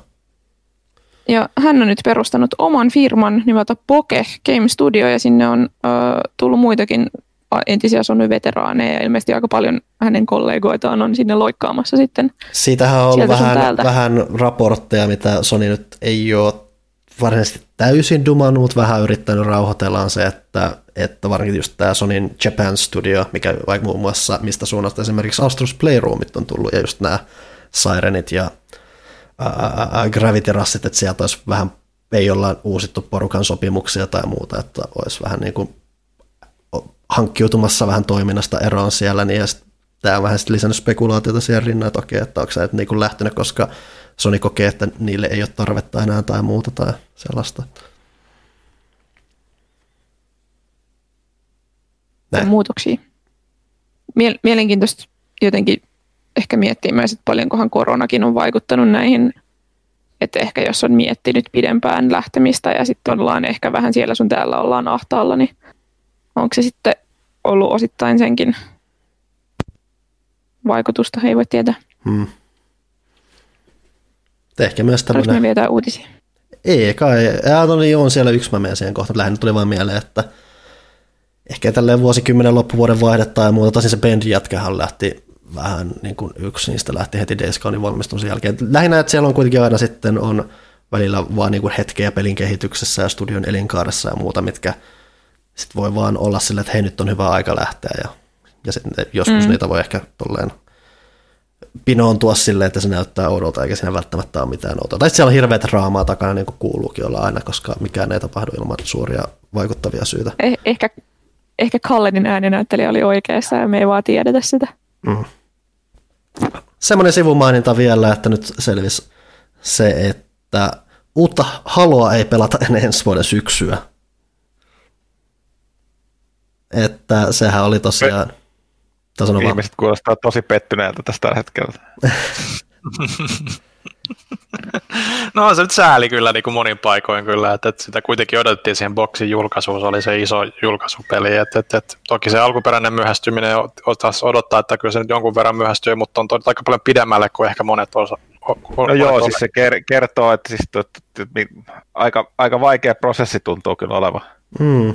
Ylipäätään siinä taustalla on ollut vähän jännää, että on näitä luovia vetäjää vähän lähtenyt menemään ja vaihtanut paikkaa ja muuta. Ja jälleen voidaan spekuloida monia kauheuksia, mitä siellä on. Ehkä sattunut, ehkä ei, mutta jännä tapaus. Just vaan niin se, että vielä niin kuin muutama kuukausi ennen Series Xn tuloa, niin vasta kuultiin, että joo, että haluaa myöhästyä, ja nyt se tietää, että se on aika pitkällekin mennyt. Tavallaan ihan jees kyllä, että ne Microsoft antaa ottaa aikansa sen kanssa. Ne ei välttämättä ainakaan halua yrittää tunkea sitä haluaa sinne väkisin ja ehkä potentiaalisesti pilata koko sarjaa, jos siellä on jotain hirveän pahasti pielessä, mutta – on se jännän näköistä, että sen kanssa venksataan tuossa määrin. Säikähti niin kovasti sitä ulkoasukohua, että pakko tälle on tehdä jotain, että tämä näyttää enemmän Next Geniltä. Että, että toki varmaan niin pystyt käyttämään niin pelilliseen hiomiseen totta kai myös, mutta kyllähän se, niin kuin se miten, miten paljon sille annettiin paastatilaa niin kuin kaikkialla ja miten vahva se reaktio siihen oli ja miten niitä nettimeemejäkin tuli siitä, niin kyllä se on varmasti niin kuin vaikuttanut sit siihen, että pakko hioa nyt niin, niin hyvän näköiseksi, että tämä on nyt oikeasti sit se lippulaivapeli, mitä, mitä boksilta niin kuin odotetaan. Et tietysti se niin kuin pistää vähän ihmeelliseen valon sitten, mikä, mitä niin kuin boksin yksinoikeuspelit tulee olemaan ylipäätään niin kuin seuraavan vuoden aikana sinne syksyyn asti. Et, et, et, et se niin kuin huolestuttaa, että et saako ne nyt mitään oikeasti sitten semmoista tosi exclue niin kuin konsolipuolella edes. Niin kuin, että, et, sitä, ei, sitten. Niin, sitä itse asiassa ollut myös vähän puhetta, että kun on toki tämä uusi Forza Motorsport esitelty, että sekin on ilmeisesti aika varhaisessa vaiheessa ja melkein nyt on puhuttu siitä, että for, uusi Forza Horizon tulisi ennen varsinaista motorsporttia vielä tässä ensi vuonna. Paha veto, kyllä se on melkein itsellä se parempi sarja. Mm, monilla varmasti tässä vaiheessa. Oliko siinä ajankohtaisia aiheita? Eiköhän. No niin, hyvä homma. Mennään. Me ollaan varmaan pelattu jotain myös sen ohella, että me ollaan katsottu pelimaailman kuulumisia. Kuka tykkää aloittaa? Mitä, no, mitä to... aloittaa tietysti vieraana, kun ei olla kuultu pitkän aikaa, mitä hänen pelaamiseensa pelimaailman Niin, no siis tämä on jännää huomannut, että kun ei työn puolesta ei pidä eikä saa pelata niin paljon, niin kyllä se vähän niin kuin kaventuu se, että mitä pelailee entisestään, että tota, tota, tota, saman kohan toi niin pelimaailman seuraaminen, vaikka tietysti työn puolesta edelleen pitää tiettyjä asioita seurata, mutta ei samalla tavalla, niin ehkä otsikoita pidemmälle ei kaikissa tuossa mene, niin on se nyt silleen, uh, tuosta enimmäkseen enimmäkseen niin Ghost of Tsushima, kuten mainitsin, niin tuli hakattu aika hullun lailla. Öö, sitä pelataan varsinkin, että siellä tuli vielä se monin peli, eli platina oltiin siitä, mä en kovin monesta pelistä jaksasta tehdä, ja sitten tuli se monin peli, sitä hinkattiin, koska Destiny oli sopivasti, odotettiin sitä Beyond Lightia, niin hakattiin raidit ja achievementia ja tuommoista sitä monin peliä, joka oli aivan nerokas, nerokas siinä, niin tota, sitä tuli pelattua. Mutta nyt sitten Destiny 2 Beyond Light tuli, niin tässähän sitä, tota, siinähän se aika taas sitten vierähtää, että siellä, no tota... niin, jengi, on, jengi on kaivannut tota Destiny-psykooseja, joten, joten neurooseja niin. ja kaikkea, niin anna, anna pala, anna pala. No en, en, en mä nyt siis tiedä, mistä, mitä nyt tota... vaikea sanoa, että kun sitä pelaa sille, mitä, mitä sitten pitäisi sanoa. Öö, uusi raidi on ollut, se oli aluksi, aluksi Totta kai siis piti hinkata, se, se oli jopa tehnyt siitä helpomman, se oikeasti vähän yrittänyt helpottaa, että useampi ihminen pelasi, eli tällä kertaa sitä raidia, niin oli kaksi viikkoa aikaa pelata läpi se, niin että sai oikealle tilata se ää, raidin takin, mikä piti tietysti tehdä, koska se edellinen hankittiin. Siinä ei kestänyt kuin vuosi tulla. Mm-hmm. Korona ja, korona ja Kiinan tehtaat niin poispäin. Nyt tulee sellainen talvitakki, joka sopii hyvin teemaan, koska Beyond Light sijoittuu Euroopan kuulle. Jupiter Euroopan kuulle, joka on siis tota, jäinen mesta. Öö, no jos nyt kerran puhutaan, niin oli sellainen öö, monella tapaa myös sellainen uusi lähtö Destinille. Ei mikään niin Forsaken, koska se oli enemmän sellainen, mitä se voisi sanoa, öö, aatteellinen ja niin kuin sisällön niin kuin sen, oikeastaan sen niin kuin palve, Game Service-systeemin niin kuin uudelleen hiominen ja muovaaminen siihen su- suuntaan, mikä se tuli, ja sitä ilma, niin kuin aika paljon muutettu, mutta nyt tuli enemmän semmoinen, että ne tosiaan hyllytti vanhaa sisältöä. Siitähän mm-hmm. puuttu pitkin vuotta, että se, kun se peli alkoi paisua sen kokoiseksi jo, että varsinkin se teknologia oli vanhaa, niin ne, ne ei ikinä ole saanut sitä päivitettyä, eikä, eikä tota se niinku, jatkuva sisällön tekeminen se alkoi liikaa, niin ne vaan suoraan hyllytti siitä osittain siis tarinaansa, mutta silleen, että sieltä vaan poistui neljä lokaatiota. Öö, kokonaan kaikki ne sisältöjä, ja tietysti tuli Eurooppa-tilaa ja muuta, että tavallaan uutta ei vielä tullut niin paljon lisää, mutta kun se lähtee taas kasvaa, niin sillä on tilaa kasvaa. Mutta siellä oli samalla, samalla sit sai tehty noita teknologisia uudistuksia, että latausajat lyheni ihan merkittävästi monessa paikassa ja käyttöliittymään uudistuksia. Myös siihen New Lightiin, se ilmaispeli, niin se oli vähän johtuen pelin siitä koosta ja muusta, niin tota, vaikea päästä sisään.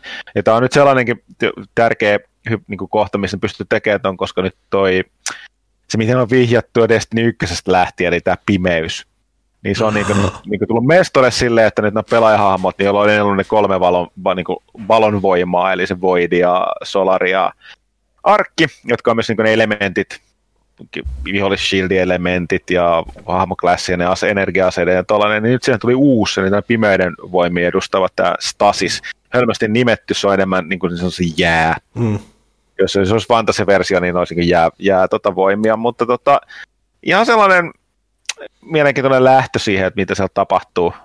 Ja kaikkea muuta, niin on siis sellainen, se on vaikea sanoa tuommoisesta, niin kun, sitä pelaa koko ajan versus se, että sitä on pelannut joskus vuosi sitten, niin mitä erilainen se olisi nyt. Ja tota, joo, raidi tuossa on hinkattu. Menee nyt silleen, että tuossa kaksi menee illassa läpi, eli jos taas tuli resetti, niin vedettiin kaksilla hahmoilla läpi. Huomattavan semmoinen enemmän tota, tota, alkuperäisessä Destinyssä bossit oli monasti ja monissa MMO-peleissä on sellaisia, että niinku bossi kestää, niinku, niinku sitä saa, niitä, niitä saa niinku tehdä vauriota niinku tunteja näet vähän liioittelee, mutta siis silleen, että niin ainoa mekaniikka siinä on, että ne kestää ja sitten pitää pysyä elossa jotain pientä. Tällaista ei Destiny sulla enää pitkään aikaan, on enemmän mennyt siihen, että ne on sellaisia monimutkaisia kikka kolmosia, mistä täytyy pelata yhteen, että pelaajilla on erilaisia rooleja ja niiden pitää pelata yhteen tietty ajoitus ja bla bla bla, jotka on superärsyttäviä, kun niitä opettelee, koska siinä meinaa palaa hermo, mm. varsinkin sitten, niin kuin, ihmisille, kun ne roolit ei aina ihan sama arvoisia. Mutta sitten kun ne on tottunut, niin nyt toi, periaatteessa nyt puhutaan, että toi on farmausmoodissa toi raidi, niin mitä se on julkaistu kolme kuukausi sitten. Niin se on ihan puhtaasti se farmausmoodissa, että me vaan yritetään mahdollisimman nopeasti saada se läpi, ettei siinä ole enää mitään niin sellaista et heti kun se asemat roolit löytyy, niin sitten sit se menee tuolle sujuvammin, sujuvammin toimii. Tässä on tietysti se vielä sitten, että nyt eilenhän tuli tota toi Next Gen päivitys, päivitys tuon Destinyin, ja nyt se on niinku silleen mm. porukka vaan tuolla niinku tuo niinku tota töhrihousuja, niin että niinku tota, valu melkein mikrofoneista niinku korville, kun kuuntelee, kun ne ylistää sitä, että niinku 120 Hz ruudun päivitys ja, ja niinku näyttää tosi hyvältä. Kaikki toimii niinku silleen niinku menut ja näin. Ja, tällä ja sitten tota, itse, koska mullahan ei ole Pleikka Vitosta. Mm. Niin, ja mä olin just kysymässä, että sä et ole vielä päässyt Joo, ei, mä en mitään. Siis mulla on tavallaan olisi helpottava, että miksi mä en ole pelannut kovin paljon pelejä on se, koska mua kiinnostaa suuresti Assassin's Creed, tota, toi Valhalla mm. ja, ja uusi Spider-Man, mutta en mä ala pelaa niitä nykygenillä. Se on, se on ihan, ihan turhaa. Niin, tota, tai mulle mielestäni se on turhaa. Niin, tota, Kyllä, aika sanoisin. Samoin kuin, samoin kuin tota, toi Call of Duty Cold War, sama, ei, ei mitään niin kuin siis koska tota, joo, sitten tämä oli tämmöinen, mä tajusin, että mä oon niin koko oikeastaan pelaajaurani aikana, ennenkä sitä edes muun TVllä, niin tota, ikinä joutunut ostamaan kaupasta pelikonsoli. Niin se oli sellainen, että, sen joko, että jos se nyt tietysti kun toimittajalla varsinkin tuli päätoimittaja tai muuten avainasemassa, niin sitten oli, ainakin mediakappaleet oli omassa käytössä. Mutta myöskin sitten, että jos tarvitsi joskus ostaa, niin ne tuli ihan suoraan sitten niin kuin maahantuojien edustajilta tai tuolta, että ei niin tarvinnut mennä mennä kauppaan, että mm. pystyi vaan kysyä, että hei, ja näin poispäin. Tai sitten jotain juttuja pelaaja-aikoina ja muuten aikoina, kun oli tekemässä juttuja jostain konsolijulkaisusta, niin kas kummaa. Kun me oltiin siellä tekemässä niitä juttuja, niin yllätys, yllätys, me oltiin myös ekoja jonossa. Eli tavallaan oli, oli, se pystyi yhdistämään työn ja huvin. Mutta nyt kävi tosiaan silleen, että, että tota, kesällä sitten oikeastaan havahduin, että no toisaalta niin, niin että mitähän tässä nyt, että eihän näet, jos muistelit Pleikka nelosaikaa, niin eihän niitä silloinkaan saanut julkaisussa niitä konsoleita. Ja mm tietysti tälleen vielä menneellä maineella. Suhteesta, suhteesta, suhteesta tota, hyväksikäyttöön naruja vetelemällä, niin oletti, ja että tota, voisi onnistua, mutta tota, sit mitä enemmän niin alkoi tulee vi, niin kuin viestiä siitä, että ennakkovaraukset tiloiksi menossa, että tulee aika vähän konsoleja, tulee olla yleensäkin liikkeellä, että nehän aika nopeasti alkoi silloin vuoden alussa tulee ja ne puhet, niin sitten kesällä varasin ja oletin, että se riittää. Jälleen kerran, ei mulla ole mitään kokemusta tästä. Ei riittänyt, meni mm-hmm. ensi vuodelle. Mm-hmm. Eli siis tota, ihan, siis ihan olisi pitänyt alkuvuodesta. Ja sitten siinä oli hirveästi eroja siitä, että mistä ennakkovaras sen tai tilassa. Ja kyllähän niitä tuli tuossa kauppoihin tai sellaisia niin pieniä eri tuossa vielä julkaisupäivän yhteydessä tolleen, mutta nehän oli, mä yritin niihin kaikkiin, mutta nehän niistä päässyt sisään mihinkään. Että joo, ne, botit, kaikki kaatu oli ihan Joo, joo, siis siinä pitää, mä jälkikäteen kuulin, että olisi pitänyt käyttää botteja niin kuin kaikki muutkin. Et siis, Eli, eli sellaiset siis, jotka niin kuin ennakko täyttää sulle kaikki ne tiedot, mm. että sä vaan hakkaat nappia, se niin kuin pur, puskee sut sieltä läpi niin, niin kuin kymmenillä tuhansilla niin kuin, tota, yrityksillä. Niin ei mitään jakoa. Niin t- tavallaan tämmöinen vapauttava, että tuossa, mutta ihan pikkasen tein vähän nyppiä, että tota, siellä on pari muutakin ollut käynyt samoin, että siirtyy ensi vuoteen konsoliin oli vähän silleen, että oli, olisitteko pikkaset hiljempaa siellä, kun porukka se oikein hikkuu sille orgastisesti siitä niin hienoudesta, mitä toi Destiny 2 Next Gen-versio on niin tota, tota, tota, vähän nyppii, mutta muuten silleen niin aika vapaata. Mutta tämän takia myöskin niin ei ole tullut niin paljon, että en ole pelannut sitä tota, Valhallaa, enkä, enkä oikeastaan monen muutakaan. Että toinen peli, niin tosiaan Vovi veti, veri veti takaisin, eli toi Shadowlands tuli, niin Oho. sitä tässä on jonkun verran pelannut. Se on kyllä, oikeastaan nyt vielä taju, kuinka huono se Battle for Azeroth mm. Mä oon kuitenkin aina pelaan, niin kuin, kun tuo ei, kun ei kilta enää, vaikka nyt sama edelleen onkin, niin raidannut enää monen ekspansioon, niin sitä nyt pelaa silleen niin kuin, että haluan nyt vähän pelata ne tarinat läpi ja vähän tehdä siellä jotain ja sitten LFRn kautta katsoa ne raidit ja tollaset, niin tota, tota, tota, ollut ihan riittävä. Mutta silti niin tajuu, että vaikka itse aina katsoin sen takia sen lore ja tarinavetoisesti sen BFA, mutta olihan se niin kuin pelimekaanisesti järjestämässä. No, silloin alussa jo oli, kun sitä testasi, saattaa että mä niin kuin arvostelin tai teitä vaihtopelaa, niin silloinkin oli vähän, että onkohan tämä näiden uusi systeemi, se, tota, se Aserite ja se mm, tota, Heart of Azeroth-systeemi jotenkin niin kuin, niin kuin, se tuntuu aluksi hyvältä, mutta silloin heti jo alussa alkoi herää epäilyksiä, että toimiikohan tämä pidemmällä päälle. Ei toiminut. Et siis sehän mm. niin kuin, se oli niin altti epäystävällinen. Näissä peleissä tietysti on tärkeää että se, että altti, että pystyy kokeilemaan muillakin hahmoja, että vähän vaihtelua tuollaista, niin se oli niin altti epäystävällinen, että ei se niin kukaan varmaan jaksanut tehdä. Niin kuin, no aika paljon, vaikka, vaikka, vaikka niin kuin toki että kyllä tuossa niin kuin, Activision ottaa yhä enemmän enemmän tuon Blizzardin haltuunsa, mm-hmm. että se mm. näkee siitä, kun sieltä lähtee porukkaan meneen koko ajan ja kaikki muu, että kyllä niin kuin alkaa määrittää enemmän sitä, mitä siellä tapahtuu. Mutta tota, et kyllä nyt silleen vanha Blizzard on kuollut, mutta ei se tarkoita, että niiden, niin kuin, ne, mitä ne tekee on surkeita, mutta tota, et kyllä toi, niin kuin, todella, todella paljon parempia. Näkee, niin kuin, kyllä mun mielestä on ollut paljon positiivisempaa ja näkee jopa siinä, että mun mielestä oli myyn ihan käsittämättömän hyvin. Siis niin kuin Azerothhan oli julkaisussa aika pettymys. Siis julkistettu Mut, nopeimmin myydyimmäksi PC-peliksi. Joo. Niin se on ollut kyllä toisessa ihan kiinnostavaa. Siinä on, ne on tehnyt paljon hyviä asioita, näkee, että kyllä pelitkin ja niin kuin tästä pelijärjestelmät, just tällaiset niin kuin jatkuvasti pelattavat, niin on mennyt toskin eteenpäin. Että Vovihan niitä ennen teki monia asioita ensin, tai ainakin jalosti ne se parhaaseen muotoon, mutta ne on selkeästi ottanut muilta niin kuin ihan, ihan mobiilipeleistä, mutta myöskin muiden markkinoilta olevista näistä game service-peleistä ja verkkopeleistä, niin vaikutteet siihen sisältöön. Että ainoa mitä siinä sanottavat, kun se nyt tietysti jossain vaiheessa juttelinkin, että mihin Vovi voi näiden kaikkien vuosien jälkeen mennä, kun ne tavallaan ei ne voi, ei sieltä taas sieltä Azerothista voi jostain sumuista löytyy jotain uutta saarta ja on jo menty sinne niin kuin planeet, niin kuin vesi, niin kuin sinne niin kuin muihin niihin tavalla elementtiulottuvuuksiin ja, ja on käyty toisilla planeetoilla ja niin kuin, mitä siellä on jäljellä ja nyt mennään kuoleman jälkeiseen maailmaan. Mitä enää tämän jälkeen? Hyvä kysymys. Toki ne voi resetoida ja tehdä kaikkea uudestaan tuon takia, mutta toinen saattaa että se kuoleman jälkeinen maailma, niin se semi sellainen niin kuin, niin kuin tota, siellä on periaatteessa niin kuin neljä sellaista niin kuin kuoleman jälkeistä paikkaa, mm. just yksi on mm. enemmän semmoinen niin kuin sekin helvetti ja yksi on kiirastuli ja ne, yksi on sellainen luonto, reinkarnaatio, meininki ja viimeinen on vähän semmoinen no, ei voi sanoa paratiisiksi tai taivaaksi, mutta sellainen enkelimäinen. Ne on kyllä kaikki omalla tavallaan tosi helvetillisiä. Että mm-hmm. mä sanon, että jos, jos mä olisin niin kuin, tota, aserothilainen haamu kuolisin, niin ei kyllä erityisesti hotsittaisi mikään niistä paikoista. Tai aika, aika sillä jännä. Mä en ole se ehtinyt sen jälleen kerran, kun sattu, mä en kovin paljon ehtinyt lukea syvällisempiä juttuja, mutta en ole kuullut, mitä mieltä ihmiset on. Mutta se on ollut kyllä silleen, niin pelillisesti niin Shadowlands on ihan mielenkiintoista. Mutta siihen se vähän on.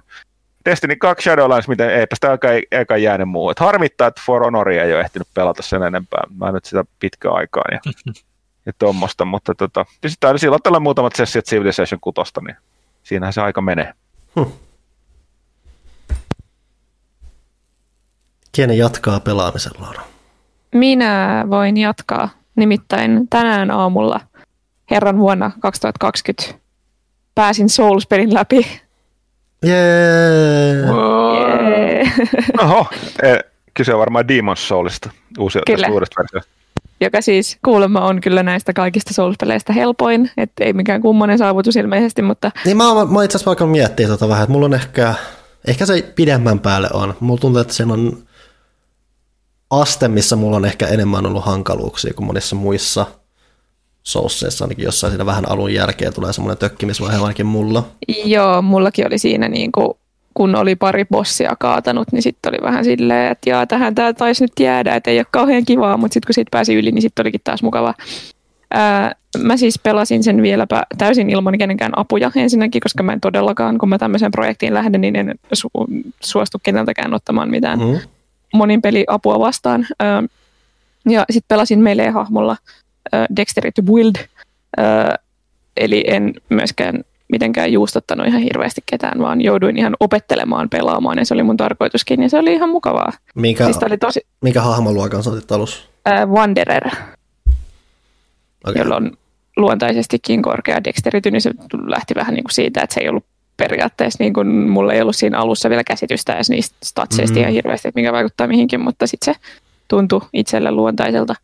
Äh, niin, mi- mihinköhän mä olin menossa tämän asian kanssa? Niin, on kivaa, niin kuin sanoin silloin, kun tehtiin se infrajakso, niin on mukavaa välillä mennä pois omalta mukavuusalueelta. Tämä oli just semmoinen peli.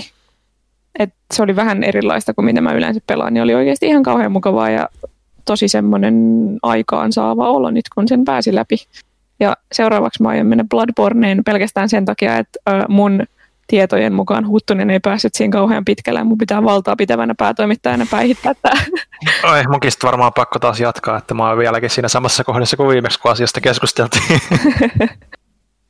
ja kun sehän on siellä PlayStation Plus Collectionissakin nyt, niin sen pääsee pelaamaan ns. ilmaiseksi nyt, niin sieltä sitten varmaan imuttelen sen, kun on taas aikaa ehkä joululomalla se on kuulemma aika paljon vaikeampi, varsinkin kun ei voi kilven taakse piiloutua. Mutta... No siis se, se, ri, se riippuu pelityylistä. Mulle Bloodborne oli niin paljon melkein helpompi kuin kaikkea muuta, koska mulla on se, että mä itse asiassa menisin kysyä sinulta, että oliko se enemmän semmoinen kilpikonna vai väistelet. Mulla on se, että mulla tulee enemmän luonteelta se, että mä väistelen sen sijaan, että mä heilun, heilun sen kiven takana tai kiven, kilven takana.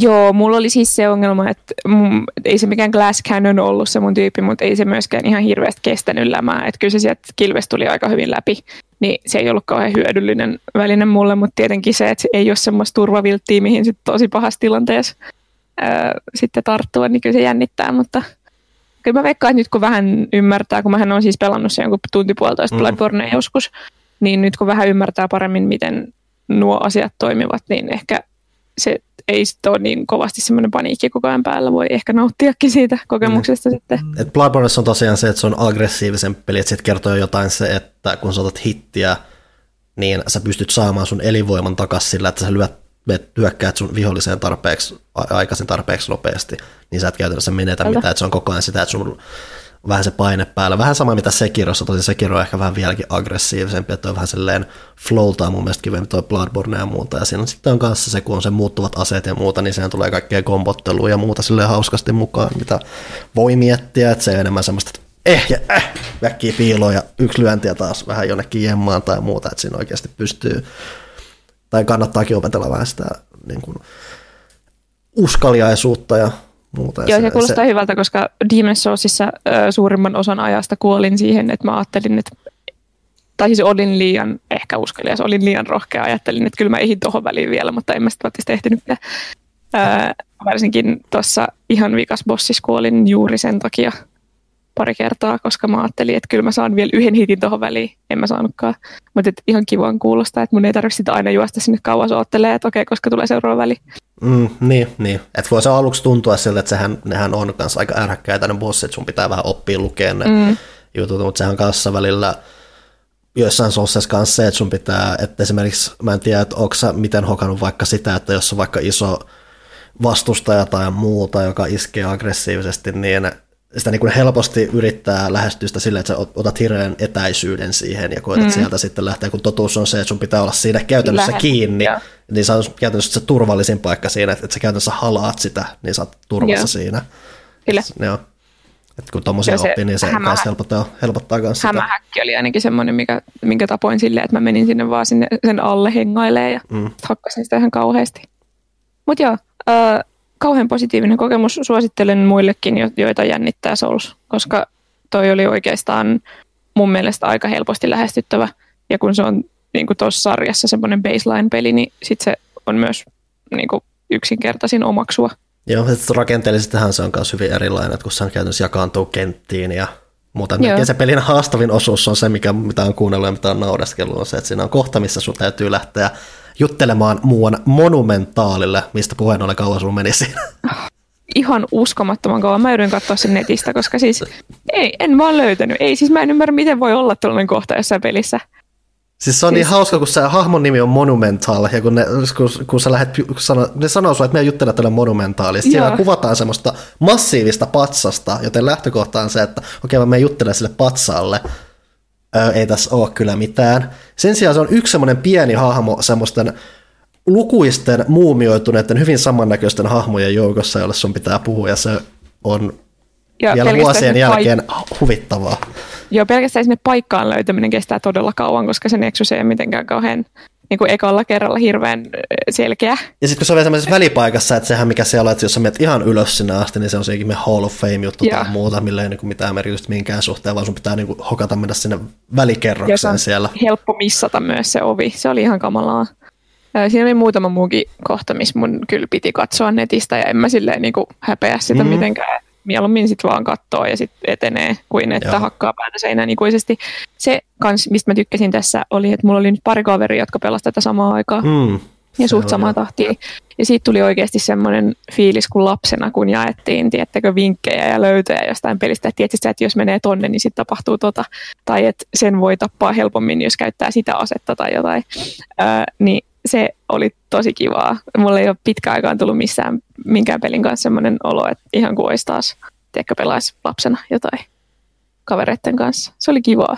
Miten kun sulla on jotain tuommoisia kauhupelkoja joissain peleissä, mä ainakin huomasin, kun mä pelasin Demon's Souls uuden, mä aloin miettiä, että se, se on ehkä enemmän kohtauksia kuin muissa peleissä, missä se melkein menee semmoiksi kauhupelimäistä. Tuossa on varmaan tosi paljon semmoisia pimeitä, tosi tiiviitä tuommoisia käytäviä toita, muita, ja siellä on just semmoisia vihollisia, jotka käytännössä, jos ne näkee sut ennen sua, niin sä oot todella suuressa kusessa. Et miten, miten sä selvisit noista, että jos sä et jotain lästömasia voisi pelaa itseksi? Joo, säikähdin paljon, mutta siinä on aina se ero, että onko mulla työkalut diilata sen asian kanssa. Se on se mm. suurin ongelma mulla kauhupeleissä, että jos mulla on avuton olo, ää, kun sitten taas tuossa mulla on kuitenkin mun jättimäinen Morningstar rynnimisväline ja mun piikikäs kilpi, millä mä voin lyödä kaikkea naamaan. Ja sitten sit tulee verta mm-hmm. versus se, että mun tarvitsisi juosta karkuun. Niin, se on bleeds. If it bleeds. Niin. Ne. Et, et kyllä siinä oli, mua ärsytti enemmän se, että miten pimeä se peli oli, varsinkin siellä suolla. Mm. Niin mulla piti olla kaikki valot pois päältä, mä en siltikään nähnyt sekuntiakaan, mihin mä olin menossa. Niin se raivastutti. Pakko vielä kysyä se, että huomasitko sä sen, että kun jos sulla on liian painavat kamat päällä, niin se sun väistös hidastuu? Kiinnitikö siihen mitään huomiota? Jäät Huomasin ja sitten mä menin ihan hirveällä kamoilla loppuun asti, koska mä en halunnut sitä mun tota, rollia just en halunnut. Fat rolli, äh, se sanotaan. Joo, en halunnut sitä uhrata ja sitten mä en halunnut myöskään laittaa mun pisteitä turhaan siihen, onko se endurance, mikä sitä nostaa. Öö, niin ihan niin kuin silmittömissä määrin kyllä se nostaa sitä staminaa, sit, mikä oli myös hyödyllistä. Mm. Mutta tota, enemmän siis uhrasin defenssiä kuin sitä mun nopeutta, koska oli muutenkin niin kuin perustu nopeuteen ja nopeaan reagointiin se mun koko pelityyli. Joo, se mikä mulla on, niin kyllä mikä, mistä mä huomasin, että mä tuun paremmaksi, on se, että se kun mä pelasin ekaa, varmaan just Demon's Soulsia ekaa Dark Soulsia ekaa kertaa, niin mä menin suosiolla vähän silleen, että joo, mulla on hirveät kamat päällä ja mennään Fat Rollilla ja kun mä mm. tuun, tuun sieltä, se hirveä jysken vaan käy siellä. Ja, et sit siinä vaan oppi se, että se on vaan niin paljon, mulle ainakin just helpompaa, että kun sulla on se liikkuvuus enemmänkin siinä, että, koska sitten sä luonnollisesti ei ole niin iso pelkoa niistä osumista ja mm kun niitä tulee, niin sä pystyt jotenkin niiden kanssa diilaamaan kuitenkin, että kun sä pääset nopeasti parkko, park, parkoon, karkuun niistä tilanteista ja muuta, niin mä ainakin itse opin sit sitä kautta arvostaa sitä liikkuvuutta. Joo, mä, olen, mä olen todella ylpeä siitä, että siinä ihan viimeinen pomo tekee kamalia asioita sinulle, jos se osuu. Mm. Öö, ja mä kuulin tästä, se niin kuin spoilattiin mulle, että, että niin tapahtuu. Ja useampi ihminen oli silleen, että mitä juuri tapahtui. Mm. Öö, ja tota, sitten kun mä menin sitä, niin mä, mä siis pääsin sen neljällä yrityksellä, ja niillä neljällä yrityksellä kertaakaan minulle ei käynyt niin, koska musta on tullut niin hyvä väistelemään. Mä oon tosi ylpeä itsestäni, koska kerrankin mä voin sanoa, että mä en ole ihan surkea videopeleissä, tai ainakaan tässä videopelissä. Mm. Huomasin siis selkeää muutosta tai parantumista. Mä oon tosi, tosi iloinen siitä. Saiko sä hyvän vai huonon lopun, vai huomasitko sä, että siinä on valinta? Öö, mä en huomannut, että siinä on valinta. Sain hyvän lopun, tai siis mä en tajunnut, että siinä on valinta. Mutta sitten siinä oli jotain muita, esimerkiksi se, sen suopaikan viimeinen bossi, niin mä tein sen eri tavalla kuin jotkut muut olivat tehneet sen okay. niin kuin ihan luonnostaan. Jäikö siinä joku ihminen henkiin vai? Uh, se ei jää henkiin. Se ihminen, joka, jonka yritin jättää henkiin, niin sitten tappoi itsensä. Kun mä juttelin sillä ja sitten se vaan tappoi itsensä. Okay. Mutta et, et, mä, olisin, mä olisin voinut myös tappaa sen ilmeisesti. Okei, okay, mutta ei ollut tarkoituksellista, sä et välttänyt sitä että sä vaan Ää, teit sen luonnostas noin? Si- joo, siis en halunnut tappaa sitä. Okay. Että kun ilmeisesti moni oli sitten vaan juossut sinne ja lyönyt sitä naamaan, niin mä en halunnut, vaan mä menin juttelemaan sille. No. no. Niin tota, joo. Kyllä. Ää, mitä muuta mä oon pelannut? Mä laitoin Cyberpunkin päälle. Mä pelasin mm. tutoriaalin. Ää, en voi sanoa sit mitään vielä, paitsi muuta kuin, että mä oon ihan surkea tappelemaan siihen, koska mulla on ihan väärät kontrollit nyt selkärangas, kun mä oon pelannut kolme viikkoa Demon's Soulsia. Siinä on ihan väärät napit nyt hyökkäämiseen. Öm, sen lisäksi siinä on huikea hahmoeditori ja mä en näe sitä mun hahmoa ikinä, koska se on FPS ja se häiritsee mua aina. Ja siellä kuulemma vielä on se, että kaikki ne sun varusteet, mitä sä laitat päälle, näkyy. Siellä on ilmeisesti äärimmäisen semmosia, siis nyt idioottimaisia, mutta semmoisia, että jos sulla olisi se hahmo, joka näkyisi, niin sä et voisi missata puolia, tai sä et, siellä näkee, että sulla on kaikkea outoa, näkis, että sulla on kaikkea outoa päällä, että ne on tosi outoja ne kamat sun muut, ja sit sä et vaan näe niitä missään. Musta paitsi, jos sä katsot itse peilistä tai jotain. Ja Pyykkönen hehkutti sit niitä vaatteita, just sitä, että miten paljon sä voit kustomoida, miten huikean näköiseksi sä voit tehdä itse, mutta ilmeisesti siinä on tosi hyvä fotomoodi, parhaita mm. ikinä. Mm. En ole itse, itse sitä kokeillut, mutta tota, et kai se sitten vaikuttaa siihen että kannattaa silti panostaa, mutta joo. Öö, sen lisäksi mä oon fitnessboksannut. Mä arvostan fitnessboksin kakkosta ja mulla sattuu paikat niin paljon. Sen takia mä oon sohvalla ja valun tänne koko ajan enemmän, koska mä oon niin kipeä. Siis ikinä ei pitäisi harrastaa liikuntaa, ikinä. Mm, ei. Mulla on arvet siitä todistaa. Siinä taisi olla mun viimeisen kahden viikon pelailut. Onko Ville hereillä vielä? Joo, joo, joo, kyllä, kyllä, kyllä. Todista se, mitä sä oot pelannut. Hä? Todista se, mitä sä oot pelannut. Öö, no mä olen aika pitkälle jatkanut niillä samoilla linjoilla, mitä, mitä edellisilläkin kerroilla, eli mä olen jatkanut Assassin's Creed Valhallaa hyvin pitkälti. Olen itse asiassa siitä paljon enemmän liekeissäni kuin odot, odotin ja selkeästi enemmän liekeissäni kuin Jason Ward, joka teki meille arvostelun pelistä. Pelas Jason sen muuten tota PC-llä vai millä se sen pelasi? Joo, PC-llä. PC-llä ja Xboxilla. Niin. Et, et, et se, joo, et, et se, no se vanhan genin versiohan vissiin siitä on aika, aika diaa käsittääkseni, en ole niin, niin, niin hirveästi siihen että muuta kuin sen alun, niin kuin ei mun nyt jäänyt mielikuvia siitä, kun se uusi Next Gen-versio sitten tota, pleikkarilla niin on niin paljon smoothimpi, niin kaikki muut on pyyhkiytynyt mielestä. Siinä mulla ei ollut kyllä mitään muuta kuin yksi bugi tullut kerran, että mä luulen, että mulla on jonkunlainen niin kuin hyvä onni ollut, tai mä osaan vaan pelata niitä pelejä, niin kuin su- pelisuunnitelmat on suunnitellut niitä pelattavaksi, koska mulla on niin kuin ikinä on juuri Assassin's Creedissä ollut mitään bugeja tullut vastaan, mistä jengi valittaa. No Unity oli ehkä se poikkeus, mutta mä allekirjoitan sen, että se taistelu on vähän, vähän tönkköä verrattuna siihen, siihen tota, Odysseyhyn verrattuna, varsinkin, niin varsinkin kun tota sitä Odysseyta tuli pelattua se Atlantis DLC verran tässä ihan hiljattain vihdoin ja viimein. Mutta tuota, toisaalta että se, että se on vähän kömpelömpää se taistelu, niin se mun mielestä taas niin pakottaa sut pelaamaan sitä hieman enemmän Assassin's Creedin tavoin, koska se on paljon kivempaa, kun sulla on nyt se Hidden Blade, joka oikeasti tappaa vihollisia yhdestä iskusta, eikä vaan vie puolia energiamittareista. On siellä nyt ehkä sellaisiakin vihollisia, niin huomaa kyllä, että miten paljon enemmän sitä tulee pelattua niin kuin hiiviskelypelinä enemmän, vaikka se nyt yrittää tietysti tarinallisesti painottaa niitä taisteluita. Mm.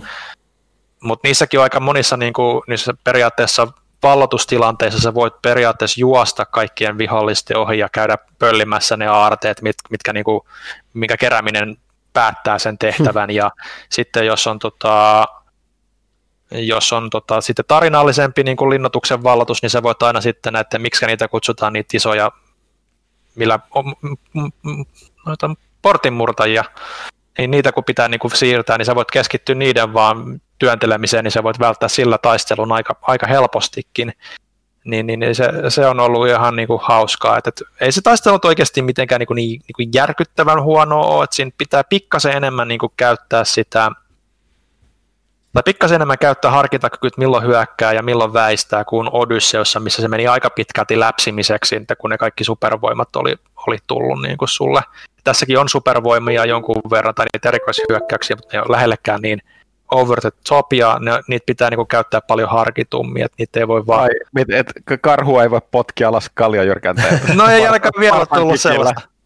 Joo, ei, ei, ei ole vielä tullut ihan sellaista liikettä, mutta onhan siellä niinku to, toki tehokkaita liikkeitä, mutta se missä Odysseussahan on se, että sä pystyt käyttämään periaatteessa putkeen niin kuin neljää, tai no, monta niitä nyt on sulla siellä sitten valikossa, kahdeksaakin kerrallaan, niin kuin, että jos sulla on vasta mittaria, niin tuossa sulla kuitenkin jonkun aikaa pitää niin kuin latautua kaikkien, että sä voit niin kuin käyttää, niitä ei voi hirveä tuota kombottaa, ellei sulla ole sitten kehitetty sitä, sitä mittaria sitten pidemmäksi. Ja tota, se on mun mielestä ihan kiva dynamiikka. että niissä taisteluissa on enemmän niin kuin painoa mun mielestä mikä, mikä tuo niihin sitten semmoisen niin tietynlaisen merkityksellisyyden ja oikeasti tekee mielistä välttää niitä yhteenottoja, kun tulee sitten, että sä et lähde kokeilemaan, jos on joku selkeästi leveli sua korkeammalla, kun taas Odysseella sä pystyt aika paljon kikkailemaan sitten niillä, niillä erikoishyökkäyksillä. Varmaan Valhallassakin jonkun verran sitten, kun alkaa menemään vähän pidemmälle vielä, että mun nyt on se 35, no 40 tuntia ehkä mittarissa siinä, että en tiedä yhtään kuinka pitkä peli on, mutta massiiviseltahan se tuntuu. Ja tos, mä tykkään siitä, että, että siinä on oikeasti nyt se, sitä assassinin meininkiä myös sen, sen nykyajan osalta, niin kuin mä taisin viimeksi sanoa, se on edelleen aika niin kuin semmoista pintapuolista ja niin poispäin, mutta siellä on niin kuin niitä semmoisia pieniä, mihin, mihin reagoi hahmot, kun tapahtuu asioita, niin ne on tarpeeksi tyydyttäviä semmoiselle, joka on niin kuin pelannut sarjaa ykkösestä asti. Ja, ja, ja yleensä, yleensäkin se, niin kuin se liikkuminen siellä, että on, on oikeasti pitkästä aikaa vähän semmoisia paikkoja, missä on pitää miettiä, että mihin sä liikut, pääseekö tuosta kiipeämään – ja, ja se, mikä niin puuttu kokonaan Odysseusta. Originsissa oli jonkun verran, mutta Odysseusessa pystyt periaatteessa vaan pitää napin pohjassa juoksea yhteen suuntaan, sä päädyt aina jonnekin, niin, niin, niin Valhallassa se nyt on vähän taas niin kuin semmoista perinteisempää, että katsotaan minne, minne kannattaa kiivetä, ja on jopa niin kuin suoraviivaisempia niin kuin tasoloikka-haasteita, mikä on mun mielestä kiva. Ei tarpeeksi, mutta, mutta riittävästi, niin kuin, että se onnistuu pitämään mielenkiinnon yllä, ja se Mä ehkä eniten olin alkuun niin kuin penseenä siitä settingistä, että no mennään jonnekin Britteihin ja mm. vaikka tietysti nyt on oleellista niin kuin viikinkiä, mutta ehkä olisi niin kuin kiva lähteä sitä enemmän sitä niin kuin Skandinaavian meininkiä. Mutta toisaalta nyt kun sitten on niitä vanhoja keskiaikaisia tai pimeäaikaisia linnoja siellä ja kaikkea tuommoista, niin sitten tulee yllättävän niin kuin Assassin's Creed niin kuin ykkönen ja kakkonen ehkä mieleen tietyllä tavalla, että, että vaikka se niin kuin on paljon semmoista rösösempää, viikinkimäisempää se meininki, niin siinä on tarpeeksi just sitä semmoista – semmoista niin kuin mystisyyttä siinä ilmassa.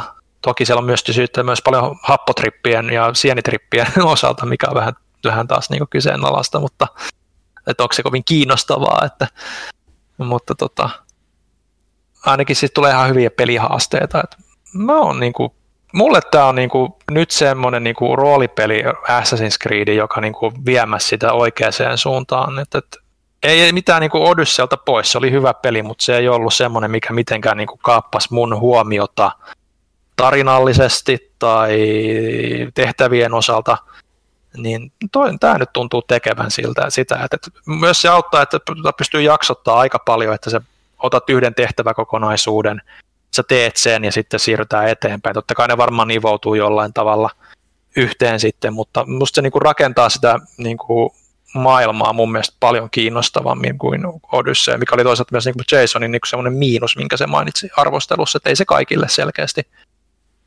kaikille uppoa semmoinen, että se ei ole vain koko ajan yhtä selkeää kokonaisuutta, vaan että siellä on paljon pieniä tarinoita, jotka, jotka etenee ja tukee sitä sitten ja rakennetaan sitä sun valtakuntaa siellä. Sitten tulee just se, niin kuin se Villa Auditore henkinen meininki sitten mun mielestä ja sitten, sitten Connorin toi se, se, se mikä se nyt oli se Homesteadin nimi sitten siellä. Ehkä mä, enemmän mä, jopa mä, se. Mä unohdin, että niissä oli edes tuommoista. Joo. Joo. Että et sieltä tulee sitten, kun sä rakennat sitä sun, home, sitä sun kylää, niin sieltä, sieltä tulee lisää tehtäviä ja, ja, ja mielenkiintoisia uusia alueitakin sitten, mitä vähän jopa yllätyin, että jaa, tämä menee tämmöisiinkin suuntiin, että ihan mielenkiintoista. Et siitä on tykännyt tosi paljon kyllä, että on siinä ne ongelmansa ja se on Assassin's Creed, että jos et ole aiemmistakaan tykännyt, niin et varmaan hirveästi sun mieltä muuta. Että, hmm. Mutta, mutta jos on, jos on dikkailu pitkän vuosia ja ehkä kaivannut nimenomaan sitä Assassinin-meininkiä, niin, niin tässä sitä on. Toki tässä on myös se iso maailman ongelma, että paljon kävelyä tyhjässä. Hmm paikasta toiseen, mutta kiitos PlayStation 5 lopeiden lataustaukojen, niin, niin, niin se on ihan muutama sekunti, olet kartan toisella puolella. ja mitäs muuta? Ö, Astron Playroomin mäkin nyt pelasin, tykkäsin kyllä kanssa tosi paljon siitä, että en mä tiedä miten paljon sitä voisi nyt enempää niin kuin hehkuttaa, mitä te puhuitte edellisjaksoissa. Tosi hyvä tasoloikkaa, siinä hahmo niin on sitä japanilaista niin kuin painokkuutta niissä liikkeissä, semmoista kepeätä, kepeätä loikintaa, mitä usein niin kuin länkkäripeleissä tuntuu olevan hahmoissa.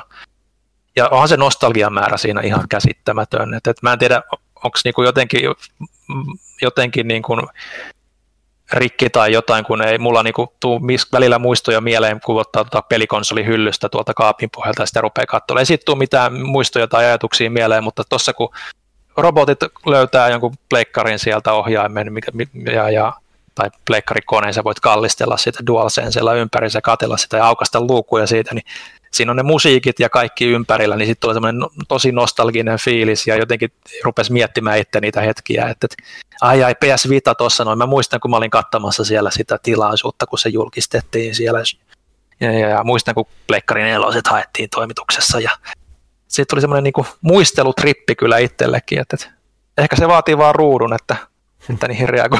On, on viettänyt liikaa aikaa ruudun ääressä elämän aikana, että vaatii ruudun, että tulee muistoja niistä. Mikään aito ei tunnu enää miltään, mutta kun se on virtuaalisesti, niin johan lähtee. Kyllä, tähän tämä on mennyt. mutta en mä viitti jaaritella enempää näistä. Että, että tosi hyviä molemmat. Astro toki niin kuin lyhyt kokonaisuus, olisi kiva nähdä siltä tiimiltä isompi peli. Mm. Yhtä kekseliäs ja samoilla kikoilla. Ei välttämättä tarvitse olla sidottu siihen pleikkariteemaankaan niin vahvasti, mutta hyviä tasoloikkapelejä ei ole tarpeeksi Nintendo-konsoleiden ulkopuolella. Mm. Sehän se. Tosiaan mietin, kun sä puhut siitä Assassin's Creedistä, että nyt varmaan, että kun tässä puhut siitä takaisinpäin menosta, niin ehkä toi Valhalla sittenkin on just nimenomaan se, mikä mulla voisi olla tällä hetkellä se optinen, että mä tosiaan putosin aikoinaan kolmosesta, kolmosen jälkeen sarjasta ja ei ole. Sitten vaan silleen mm. katsoa, että onko tämä se, onko tämä se, onko tämä se, mutta ehkä toi kaikissa välimuodossaan sitten alkaisi olla se. Mutta siihen mä en pääse hyppäämään vielä toviin, koska mun avoimen maailman urakka tällä hetkellä on Ghost of Tsushima. Että nyt kun tosiaan tuo PS5 on hallussa, niin tuli mietitty, että okei, mä nyt tarvisin jotain pelattavaa tälle. Ja Tsushima loppupeleissä oli, tuntui sitten siltä loogisimmalta valinnalta, ihan vaan siksi, että se on julkaistu just silleen sopivasti tähän väliin, että se, se, saa, se on kehitetty sille, että se saa vähän hyötyä kanssa PS5, että sehän pyörii tosi sulavasti siinä, näyttää terävältä, tai terävähkö, mä en tiedä tekee miten paljon lopulta sen resoluution suhteen sille, ja lataa hyvinkin nopeasti. että siinä kyllä ehtii näkemään vilauksen niistä latausruuduista, mutta ei niitä silleen kauheasti ehdi ihmettelemään. Ja se on, se on just hyvä tuommoinen välipeli, että se on vähän sellaista, että hei, juostaan paikasta toiseen ja tehdään mitä sieltä nyt eteen vaan sattuu tulemaan, että ei niitä niin hirveästi on, on mitään niin kuin syvää suhdetta muodostanut se, että se on musta kivaa säätämistä. Ää, mä tykkään pääasiallisesti siitä taistelujen näistä reaktiopohjaisuudesta tai muusta, että mä tykkään torjua niitä ukkeleita siellä ja parrata niitä ja tehdä vastahyökkäyksiä ja tällaisia siinä määrin, että mua vähän jopa naurattaa, että se yrittää tunkea mulle jotain eri taistelutyylä. Että hei, te käytä tätä kilpihemmoa vastaan, kun mä vaan, sit vaan toteen suoraan, että mä kyllä hakkaa nämä kilpihemmot ihan yhtä helposti kuin nämä kaikki muutkin tässä. Että tämä taistelutyylit melkein tuntuu pointittomilta tässä. Ei enää ole mitään mahdollisuutta mua vastaan. Tämä on poikkeus, missä mulla menee hermot on, se, että ne viljelee, ainakin tuossa vaiheessa, missä mä nyt on, niin niitä jouskariheppuja vähän turhankin paljon, että se taistelu menee aina sitten siihen, että aina mun pitää juosta toi jätken luokse ja hakkaa se nyt tässä ensin. Ja se osuma tunnistus ei ole, tai se miten ne ukkelit hyppii siellä välillä ei ole kauhean ihan niin sujuvaa kuin ehkä välillä haluaisi, että varsinkin että Joskari Ukkeleiden kanssa perässä juokseminen on välillä vähän rassaa. Ja sitten siinä on myös just se, että se määrä, mitä mulla tulee jotain risuja, puita ja heiniä ruudun eteen just ratkaisevalla hetkellä, kun se kamera on vähän semmoinen, uu, keikkuu välillä vähän silleen, miten se fiilis menee, niin siinä tulee välillä vähän kirosanat lentää. Niin, että heitit sen oksan just naamalle, kun olisi pitänyt lähteä parraamaan tuossa tai muuta. Että. Mä olin oikeastaan unohtanut, että miten, ennen kuin nyt sanoit, että miten haastava se kamera oli. Se oli mm-hmm. niin kuin suurin blokki sun ja menestyksen välissä yleensä taisteluissa. Varsinkin siinä on paljon niitä visuaalisia elementtejä, just, että ruohot heiluu ja puut pyörii, ja varsinkin sä oot siellä niissä metiköissä tosi paljon, just, ja just se kamera on jotenkin jännästi, että se vähän silloin se yrittää olla just silleen näyttävä, että se menee aina vähän semmoiseen tyylikkääseen, mutta myös vähän semmoiseen epäedulliseen tilanteeseen. Sun pitää aina vähän väännellä sitä silleen, että älä nyt mene sinne, vaan on noin, tossa, kiitos. Ylipäänsä niin vihollisen kanssa vähän huono taipuus hyökätä ruudun ulkopuolelta. Mun piti sanoa myös tuosta tunnesiteestä tai tuosta, että, että toi oli se, mitä mä puhuin siinä mun omassakin arvostelussa, oli se, että siinä kestää sen takia, miten sitä tarinaa kerrotaan, miten kaikki kamerakulmia käytetään ja kaikkea tuollaista, niin kestää tosi kauan just niin kuin solmii minkäännäköisiä siteitä niihin mm. hahmoihin ja siihen, mitä niille tapahtuu. Ja vielä sen toisen näytöksenkään lopussa sulle ei ole mitään hajua, miten syvään päähän sä loppujen lopuksi joudut niin kuin henkisesti. Niin ja. mä odotan tosi il- ilolla sitä, että, että kun sä etenet siinä. Joo, mä yritän tarkoitukseen mennä semisuoraviivaisesti eteenpäin tuossa, että mä oon nyt muutamia Joo. upgradeja tämmöisiä ottanut, että mä pystyn semisujuvasti taistelemaan vähän kaikkia vastaan, mutta mä, just, että kun mä oon kuullut siitä, että se varsinaisesti hyvä setti odottaa vasta siellä kolmannessa aktissa, niin mä oon vähän yrittänyt niin sanotusti mainlainaa tota nyt, että mm. en ole niin hirveästi jäänyt poukkoilemaan. Se on kyllä jännä peli, se ulkoasu varsinkin ehkä kuvastaa tosi paljon mun fiiliksi, niin se, että tavallaan jos sä katot sitä tarkasti, niin se on vähän jopa tosi karun, tai siis se on tietynlainen semmoinen, että se mistä se kauneus tulee siinä, että se käy, käyttää tosi laajamittaisesti värejä ja valoja hyödykseen. Heti jos siinä on vähän semmoinen harmaampi tai muu juttu, niin se, siinä on tietynlainen karuus, mikä paistaa, mutta heti kun ne värit tulee siihen mukaan, niin ne värit sitten luistaa paljon paremmin tai muuta. Että siinä on semmoinen jännä tasapainotusjuttu, että siis kun se näyttää siistiltä, niin näyttää siistiltä, mutta sitten siinä on, siinä on joku tämmöinen tietynlainen yksinkertaisuus tai joku, mikä Mä tiedä häiritseekö se mua, mutta se on semmoinen, mitä mä en voi olla ajattelematta, koska se tavallaan on myös sen pelin etu, koska sitten kun ne värit ja muut ja liikkeet tulee sieltä, niin se näyttää silleen mielenkiintoiselta. Mutta ylipäänsä mulla on ollut se, kun mä oon katsonut kuvia siitä peleistä, niin ruutukaappaukset mun mielestä kaikki on poikkeuksellisesti saa sen pelin näyttää huonolta, se näyttää vanhentuneelta mm. ja muulta. Sen, sun pitää vähän niin kuin olla siinä ja kokea se, että sä vähän ymmärrät, miten se värimaailma toimii. Se on, se on jännä, mä, koska se on jännä Mä en usko, että se on että se on vahinko tai niin kuin harkitsematon asia, että siinä mm. fotomodessahan on se ö, ominaisuus, että sä saat sen tavallaan niin kuin giffityyppisesti liikkeeseen, että sä voit tehdä sellaisia klippejä, missä mm. heinät heiluu ja kaikki, koska se tekee niin ison eron, että näkee sen liikkeessä sen luonnonkin. Joo, siis se kaikki, että se parhaimmillaan se on se, että kun siellä on heinät liikkuu, lehdet putoo ja että kun siellä on ne kaikki Joo. partikkelit tulee päälle ja muuta, niin silloin se, että kun siinä tapahtuu paljon eikä keskity välttämättä yhteen yksittäiseen asiaan, niin siinä on, Niinpä. siinä on hyvä fiilis. Että se on ehkä se keskeisin juttu. Että sitä ei liikaa voi sitten liikaa tuijottaa, mutta se ei ole tarkoituskaan, että se on just enemmän se, että sä huojut siinä vähän mukana. Ja se, on ollut.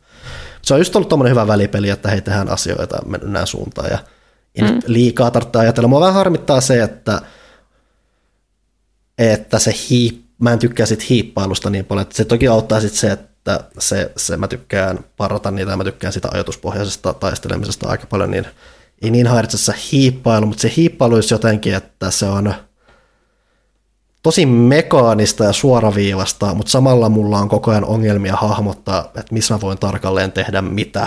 Että mä, mulla on mm. tosi, että se on se, että se, se ei anna hirveän paljon dynaamisia vaihtoehtoja edetä siinä, mutta samalla mulla on ongelmia lukea niitä merkkejä ympäristössä, että missä mä voin heittää oikeasti heittokoukun tonne ja miten se, miten se hahmo ylipäänsä reagoi siihen spesifiseen heittokoukukohtaan, mitä se menee ja muuta. Siinä on, siinä on myös se, että sen hiippailun suhteen sä saat semmoisia todella ilmiselviä kykyjä vasta hyvin myöhässä vaiheessa. Se, sitäkin mä ylipäätänsä mietin, että se, se menee tosi kauan. Esimerkiksi mä, yksi syy, miksi mä lähdin menemään mainlineaamaan sitä tosi vahvasti, että mä tiedän, että siinä saa sen heittokoukun, ja ennen sitä heittokoukkua ainakin se tuntuu tosi rajoittuneelta ja muulta, että mä lähdin sen Joo, takia tarkoituksella. Se, että, no. se, että kun siinä on niitä riisipaperiovia, minkä edessä viholliset seisoskelee mm. ja sitten siinä näkyy se siluetti. Niin siinä menee todella kauan, että sä saat kyvyn, että sä voit stäbää niitä selkää sieltä sen paperioven läpi, mikä on niinku ihan itsestäänselvä asia, mikä, mitä mä halusin koko ajan tehdä. Mm. Mutta että et sun täytyy erikseen ansaita tarinan kautta se kyky, mikä oli tosi hämmentävää. Että joo, vähän tuommoinen jäsenel, miten se jäsentelee noita, niin vähän harmittaa, että miten se, no, jää varjoihin tämä hiippailu nyt, että – Mm. Olisi ollut, että kun se on kuitenkin paperillisesti haus, hauskan kuulonen, että sä, ja ylipäätään kun ne demos sitä, niin se näytti tosi hyvältä, ja totta kai kun ne tietää, mitä ne tekee, niin ne saa sen näyttää tosi dynaamiselta, mutta ainakaan mulle se ei ole toiminut sellaiselta, että se on enemmän sitä, että mä mietin, että vois mä tehdä näin, mitä jos mä teen näin. Iso ongelma mun varsinkin on se, että, että mulla on tosi paljon hankaluuksia tulla vaikka yksinkertaista kielekkeeltä alas, ja jos mulla on niin paljon vaikeuksia sen kanssa, niin mä en uskalla tehdä mitään muuta teknisempää koska mulla tulee koko ajan silleen, että no pystyis mä tekemään ei, okei, niin tämä nyt ei mene ihan niin kuin mä halusin tai muuta, joten se sitten johtaa siihen, että mä menen porteille ja huudan, no niin tuokaa vahvin soturinne tänne ja sitten ne hakkaa, nakkaa niitä kepillä päähän. Mutta sekin on onneksi ollut semi-hauskaa, kunhan ne, niin ne jouskariheput pysyy ehkä vähän erillään sieltä. Semmoinen kokemus siinä. Mä kans sitten Demon Soulsin läpäisyn innostamana aloin striimaamaan taas uutta peliä, eli jos tosiaan kiinnostamana varmaan koskaan heikuttanut. Tässä oli twitch.tv kautta meuhkissa, että löytyy Dark Souls 2 läpipelu kokonaisuudessaan tai pääsisällöltään. Ja nyt mä sitten hyppäsin suoraan Dark Souls 3, ää, kun se oli tuossa hyvin Steam-alessa ja muuta. Et Dark, Dark Souls 2 oli aikoina peli, mitä mä en ennen tota striimausta ollut pelannut läpi asti. Kolmasen mä oon pelannut läpi asti, mutta on silti, varsinkin nyt kun on pelattu Demon's Souls, niin se on ollut hauska semmoinen vertailukohta siinä, että okei, mitä asioita on muuttunut, mitkä yllättävät asiat on ehkä pysynyt samana ja muuta. Ja ylipäätään siinä on myös tosi pitkä aika, kun sitä on pelannut, niin yli miettiä, että mitä on unohtanut tai muuta. Ja varsinkin se on jännä, että kun miettii, että mitä esimerkiksi jotkut asiat, mitä on ollut Demon's Soulsissa, mitä on lähdetty yksinkertaistamaan, mutta sitten on jotain asioita, mistä on otettu takapakki. Yksi on vaikka tämä levuttaminen tai muuta. Että Demon's Soulsissa on se, että sun pitää aina mennä sinne hubiin takas levuttamaan, ja Dark Soulsit muutti sen toki, saat vaan tässä Bonfireissa, eli tässä on checkpointissa ja sä levutat siinä. Mutta sitten kakkonen meni takaisin siihen, että hubimaailma ja kolmonen jatkaa yhä siitä, että, on, on, että, se, että se on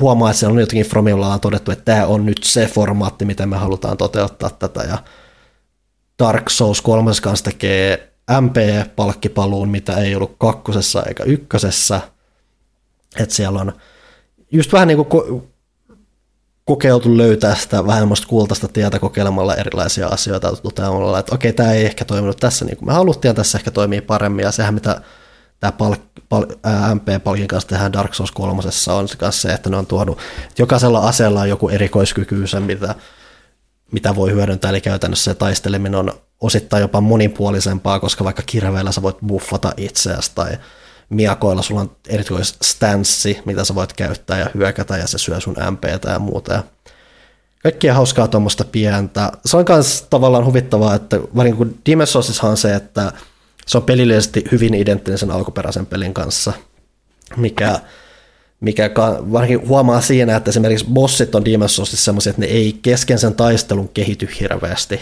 Kun taas kolmosessa koko pointti oli vähän se, että okei sä puoleen väliin ja sitten tämä jotenkin muuttuu todella dramaattisesti. Tämä taistelu ja jokainen bossi tekee sitä, että se on nimenomaan se keskeinen ominaisuus siinä ja se on hauska ollut katsoa, että miten paljon ne on nojannut siihen. Ja toinen kanssa on sitten se, että Demon's Soulsissa ylipäätään Dark Soulsissa kakkosen asti oli se, että sulla on aina nämä sumuovet, kun sä menet sumuovesta sisään, niin väjäämättä jossain niissä on vähintään se bossi siellä takana. Kun taas kolmosessa Bloodborne taisi tehdä tätä samaan kanssa, että se ei ilmiselvästi merkkaa, missä tulee bossi vastaan, vaan että sulla on enemmän se, että sun pitää ympäristöstä katsoa ja miettiä, että okei, toi on kyllä nyt sen kokoinen areena, että se nyt ehkä tulee jotain, koska ne bossit enemmänkin ensimmäisellä kerran ne vaan ilmestyy sieltä, että saattaa hypätä jostain tai muuta, että sun pitää olla vähän varovaisempi sille, että sillä ei ole sitä foggatea siellä huomioimassa, että hei, että täällä olisi ehkä jotain tarjolla, vaan että se on enemmän just semmoinen näyttävämpi sisääntulo niille ja se on hauska, että siinä on tietynlaisia luonnollisuuksia, mitä ne on Hui. tehnyt. Se on, hmm? Hui. Okei. Okay. Ei, siis kuulostaa pelottavalta. Niin, niin että joo, joo, että siis se on hauska semmoinen dynaamisempi lisä siihen ja pitää ehkä vähän paremmin varpailla, että varsinkin siinä oli yksi bossi, jota mä en muistanut, että se vaan tulee sieltä ja sitten se tuli sieltä ja toki nyt kun on useampan kerran tota, tai nimenomaan toki kerta, kun nimenomaan Dark Souls 3 pelaa, niin kyllä siinkin bossit kaatuu ekalla yrittämällä ja muuta, että pääsee siihen sisään, niin noudattaa edelleen hyvin ja semmoista tasapainosta haastetta ja muuta, että hyvin ne on kyllä onnistunut pitämään sen aikoinaan. Noi pelit tavallaan erilaisina tavallaan, mutta kuitenkin vielä tuttuja. Dark Souls 3 on vähän se, että se nojaa paikoin tosi vahvasti Dark Souls 1, että siinä esimerkiksi mennään mu- muutamiin tuttuihin paikkoihin ja ää, mulla on joku keskeisempi pointti, mitä mä olin tekemässä siitä, mutta kuitenkin siinä on, niin itse asiassa siinä pelin alussa on tilanne, missä siellä on lohikärme ja sun pitää varoa sen tulta, mikä on sekä Demon's Soulsissa että, oliko Dark Soulsissa? Nyt mä itse asiassa miettinyt, oliko se Dark Soulsista. No kuitenkin se on kuitenkin asia, mikä on Souls-peleistä tuttu semmoinen temppu, mikä ne toistaa siinä tarkoituksella, että se on tavallaan vähän semmoinen kanssa semmoinen best of meininki siinä Dark Souls 3. Dark Souls 3 on edelleen se viimeisin ns-perinteisempi Souls, että sitähän sitten seurasi lähinnä Sekiro sitten. Että Bloodborne oli ennen Dark Souls 3, että sitä on kanssa jännä miettiä. Jännä kanssa miettiä välillä jotain graafisia elementtejä tai yksityiskohtia ja katsoa sitä, joo, että toi on ehkä ollut ehkä jopa suoraan Bloodborneista napattu yksityiskohta tai muuta, että katsoa, miten ne on oppinut sitä. Mutta semmoista se on ollut hauska kokemus se. Ja vähän nyt tiissattiin myös tuossa mainoksessa, että mä oon pelannut Worms Rumblea, Rumblea että ei ole nyt mikään ää, erityisen merkittävän oloinen julkaisu, lähinnä kiinnosti, että hei PS Vita taas jotain pelattavaa, kokeillaan. Ja se on tosiaan Wormsia reaaliajassa, mitä ne lupaskin. Eli siellä ukkelit hyppii. Se on jännä tasapainotus siinä, että ne madot ei ole maailman vikkelimpiä, ne edelleen niin kuin, mit, miten madot liikkuu, mikä se sanotaan, ää, ne Ryömii, Ryö. ryömii, kyllä, ne ryömii siellä. Tosin ne on kanssa, on kanssa juoksunappi, millä ne muuttuu rullalle ja kierii siellä ja se vie stamina ja muuta. Et, on outo kankeus, samalla kun se pyrkii olemaan semmoinen nopea tempoinen ja muuta, ja mä en tiedä toimiiko se aina kauhean hyvin. Ja PS5 siinä on jännä, että siinä on yritetty tosi paljon käyttää tätä, näitä adapti, adaptive triggereitä, eli siinä on se, että kun sä ammut, niin se tat, tai tatti, siis tämä liipase menee tietyn verran alas, ja niin kun sä ammut, niin sun pitää semmoisen vastuksen läpi painaa se. Ja ainakin tälleen aluksi tuntuu vähän kömpelöltä, että se tuntuu melkein, että se hidastaa ja vähän vahingoittaa sitä toimintaa. Mun mielestä ymmärtääkseni Call of Duty tekee vähän samaa. Jotkut on vähän ollut sillä, että tämä hidastaa mun toimintaa tässä. Että se on tavallaan kiva fiilisefekti siinä, mutta se tulee vähän sen pelaamisen tielle. Itse asiassa Devil May Cry on kanssa vähän sama. Se on yksi, missä käytetään sitä vastusta silleen, että se tavallaan tuo fiilistä, mutta loppupeleissä huomaat, että se on enemmän tiellä siinä, että se ei ole niin. Mä veikkaan, että toi on asia, mikä jos ei nyt ole jo, en ole katsonut, mutta jos ei nyt ole jo, niin tulee olemaan varmaan aika paljon niin kuin valikoissa silleen, että ne saa pois päältä, mm. koska toi on, sitä kuulee tosi paljon, että jengi, jengi ärsyttää se ja siinä väsyy sormet ja mm. kaikkea. Et se on jännä, että Wormsissa sitä mun mielestä ei saa PS5 pois päältä, mä yritin katsoa sitä, DMSssä sen sai ja se oli, ja Call of Dutyssä se mun mielestä saa pois, mutta ehkä ne lisää sen optio, että tämä on ylipäätänsä mm. selvästi tällainen vähän enemmän en ihan live service-peli, mitä selvästi on suunnitellut sen sillä, että ne laajentaa sitä tuosta koko ajan ja kehittää eteenpäin. Ja siksi se keskeinen pointti onkin, mm. että se on nyt tuommoinen pluspeli, että mahdollisimman moni pääsee siihen mukaan ja ne jatkaa siinä. Että Tarkittoleen konsolilla myös se tatilla pelaaminen ei ole ihan niin luonteva, että mä kyllä jonkun matsin siinä voitin, mutta tuossa tulee vähän semmoinen kömpelömpi soldat ehkä vähän mieleen. Ja no niin, mikki kaataminen odotetaan kästi osalta. Se tulee vähän tuommoinen soldat mieleen, mutta sekin kun mä mietin soldattia, niin ehkä mä vielä pelasin soldattia, kun tota, toi on tämmönen jännä. Se nimenomaan on tosi sopiva, että ne jakaa sitä PS Plus-salaisille, koska en mä tosta rahaa maksaisi, mutta tuommoisena satunnaisena verkkopeli härdellinä, niin kyllä sitä kokeilee silloin tällä. Tosi mä luulen, että se on PClle enemmän hiirellä optimaalisempi kuin ohjaimella. Semmoista. Ennen kuin mä päästän Huttosen ja Villen puhumaan Mandalorianista tunnin ja vaivun itse koomaan, niin äh, mä äh, aloitan tämän äh, meidän mediasuoran sillä, että äh, lunastin lupaukseni katsoin James Bond-elokuvan äh, tässä viime Minkä, ja tämän jakson viesti? välissä. Katsoin Casino Royalen, koska siinä on Mads Mikkelsen. Ah, niin äh, uuden, uuden että alkuperäistä.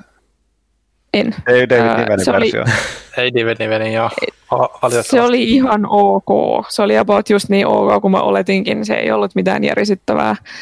Se, mikä oli yllätys, oli se, että mä luulin, että James Bond, mä en tiedä miksi, mulle, mä en pysty selittämään tätä, koska tietenkin mm. se on tuollainen, mutta mä luulin, että se on enemmän semmoinen realistisempi. Mutta mut sitten siinä oli niinku ihan naurettavaa sitä parkouria siinä alussa ja muutenkin siis, niin, siis, siis tämä on se realistisempi James Bond. Niin, niin, Sehän niin, nimenomaan siis, muistaa, niin. Että, siis alkuperäinen, alkuperäiset James Bondit oli jo melkoista niin skifiä. Siis näin jälkikäteen mietin, että ensimmäinen Dr. No jo niin lähetään, niin Sehän, niin, ei, siis täytyy muistaa, mistä ne tulivuori totta, tukikohdat ja kaikki muut on lähtenyt James Bondeista. Joo, Mm. Jannekin sanoi, kun mä valittelin tätä asiaa, niin se oli silleen, että no ainakaan tässä James Bond ei mene kuuhun. Mutta mut mä jotenkin ajattelin, että, niinku, että Mission Impossible on se naurettava agenttisetti ja sitten James ei, Bond olisi realistinen. Mut, Mä oon selkeästi ollut tosi väärässä. Nyt olen yleissivistynyt. Sen takia tätä sanotaan yleissivistys sekuntiksi, koska mm. nyt mä tiedän. Kreigissähän on, vähän, Kreikin on vähän se, että se sekoilu just, se muuttuu enemmän just siihen ty- lainausmerkeissä tyylikkäämpään toimintaan, että se ei ole niin paljon niitä outoja gadgetteja tai muita niin kuin aikaisemmin. Et sehän paljon mm. puhuttiinkin siitä, että mikä oudon gadgetti jossain kasinorojallessa on. Ainut mikä muu tulee mieleen on lähinnä se, että se vaan käynnistää sydämensä uudelleen jossain kohtaa ja se oli oudointa, mitä siinä oli. Joo. Joo. Mm, täytyy todeta, että tämä on taas asiat, mitkä kiinnostaa niin ketään, mutta Daniel Craig, mä en ole ikinä pitänyt sitä erityisen hyvännäköisenä ihmisenä, mutta selkeästi se täytyy nähdä niin kuin liikkeessä. Mä olin tästä yllättynyt, se oli niin mun suuri siitä. Mutta no, nyt mä oon nähnyt yhden Bondin, ei mun varmaan niin kuin enempää tarvitse nähdä. Mut Paitsi, että ehkä nyt sun pitää nähdä ns. oikea Bondi. Niin, Goldeneye. Niin, kai. Joku Sean Connerin Bondi. Mm mä sain meidän Discordin siihen valtavan kasan suosituksia ja kaikki oli eri mieltä siitä, että mitä pitää katsoa, joten en varmaan katso mitään. Kaikki, jotka, kaikki. Kaikki, jotka, kaikki, jotka suosittelivat jotain muuta kuin Sean Connerin Bondia, oli väärässä, joten mä autan sua tässä. Ah, Okei, okay, kiitos. Sen lisäksi ö, parin jakson takaiseen yleissivistyssekuntiin liittyen mä katsoin Kultsi Suurensin Kakaran, ei ollut mikään mestariteos, ö, Jarkko Grönberg oli ihan oikeas. Ö, sen lisäksi ö, katsoin tota Netflix Original-elokuvan Apostle. Tästä oli pidempäänkin juttu itse asiassa nelinpelin uudessa jaksossa, joten en tyylisistetä kaikkia niitä, jotka senkin kuuntelivat, koska mun mielipide on ihan niin kuin samaa sarjaa. Ei voi mitenkään hyvällä omatunnolla suositella sitä elokuvaa, vaikka siinä oli hyvät lähtökohdat. Se on niin kuin Wicker Man, mutta uusi elokuva. Sitten siinä on päähenkilönä se tota, Euroviisuleffan venäläispahis. Oh. Ja, ja siis se vaikutti tosi hyvältä siinä alussa. Semmoista niin period-kauhudraamaa, mutta sitten siinä on hämmentävästi siinä on yliluonnollisia elementtejä, mitkä ei liity mitenkään siihen henkilödraamaan, mitä rakennetaan kaksi tuntia. Että ne on niin täysin irralliset toisistaan, niin sitten oot vaan koko ajan silleen, että miksi näitä yliluonnollisia asioita tapahtuu, kun se ei niin kuin liity mitenkään eikä vaikuta näiden ihmisten elämiin mitenkään. Ja jotenkin siinä oli niin kuin lähdetty tekemään kahta ihan eri elokuvaa. Ja jos se olisi ollut jompaa kumpaa niistä, niin se olisi ollut varmaan tosi hyvä. Mutta siinä mun mediani. Näin. No, tuleeko Näin. sieltä nyt Mandalorian sekunti? Pitäisikö vielä tulla?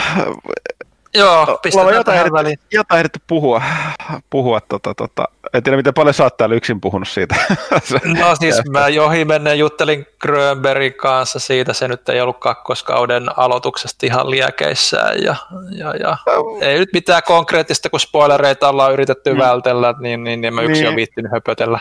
Niin, niin se on silti sanottava, että siis tämä, kyllä tässä edelleen sille, että riippuu vähän mitä ihmiset odottaa, mutta siis ihan tosi old school sarja, siis niin kuin TV-sarjana.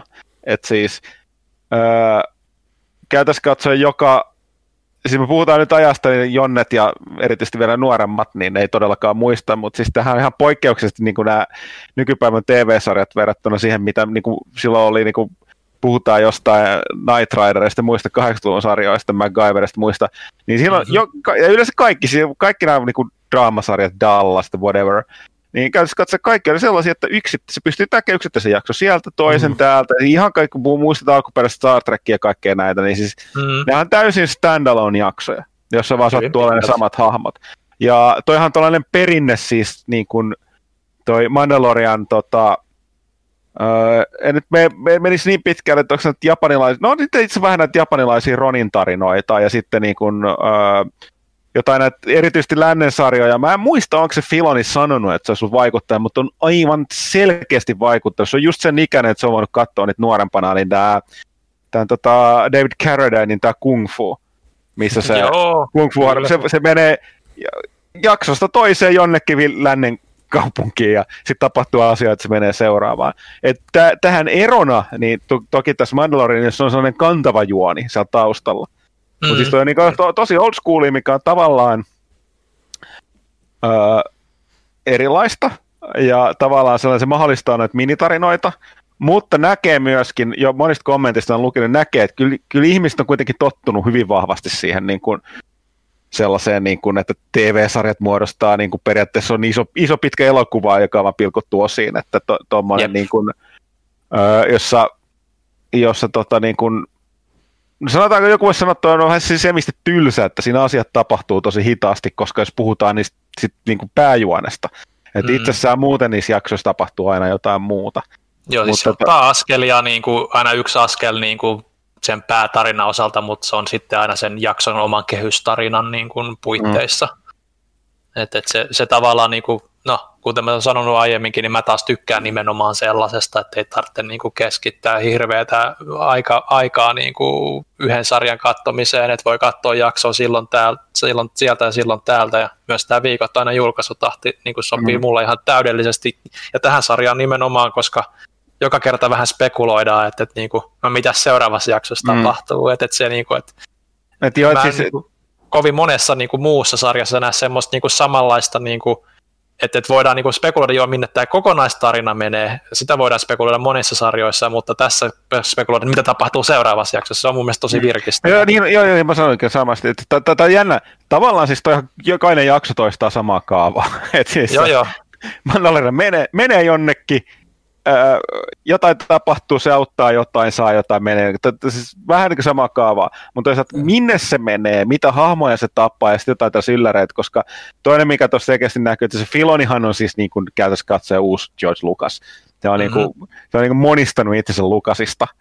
Ja tota, tota, niin kuin käsittääkseni sitä ihan yleisesti käytetään se, että jos niin kuin Lucasfilmillä, että jos joku haluaa tietää, mitä meidät George Lucas, niin menkää kysyä Filonilta, Daviltä, että siis se, niin kuin, se suodattaa täysin sitä sen vis- visiota. Ja tota, niin se on niin kova Star Wars-fani, että siis se, niin se, mitä se pääsee viljelemään niitä juttuja sinne, niin koko ajan niitä odottaa, että, että tota, mutta joo, siis verkkainen on tahti.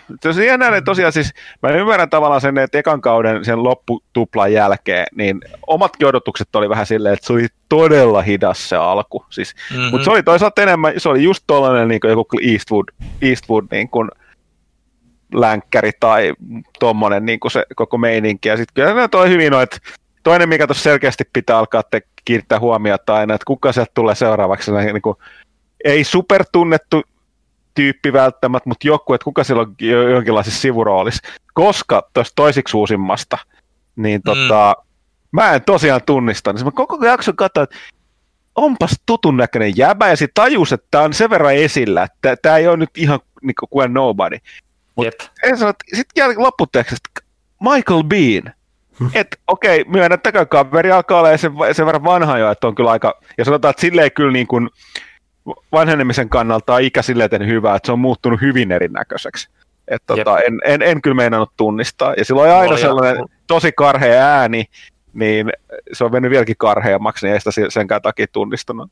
Joo, mulla oli jopa selvä sen verran, että kun siihen tuli sitten lopputeksteissä, että Michael Bean, niin sitten mä rupesin miettimään, kuka se oli näistä. sitten mä niinku mietin niinku silleen, että no ei siinä ollut kuin se yksi hahmo hyvin keskeisessä mm. roolissa, johon se voisi sopia, joten no, no kai se vaan oli se. Että, mm.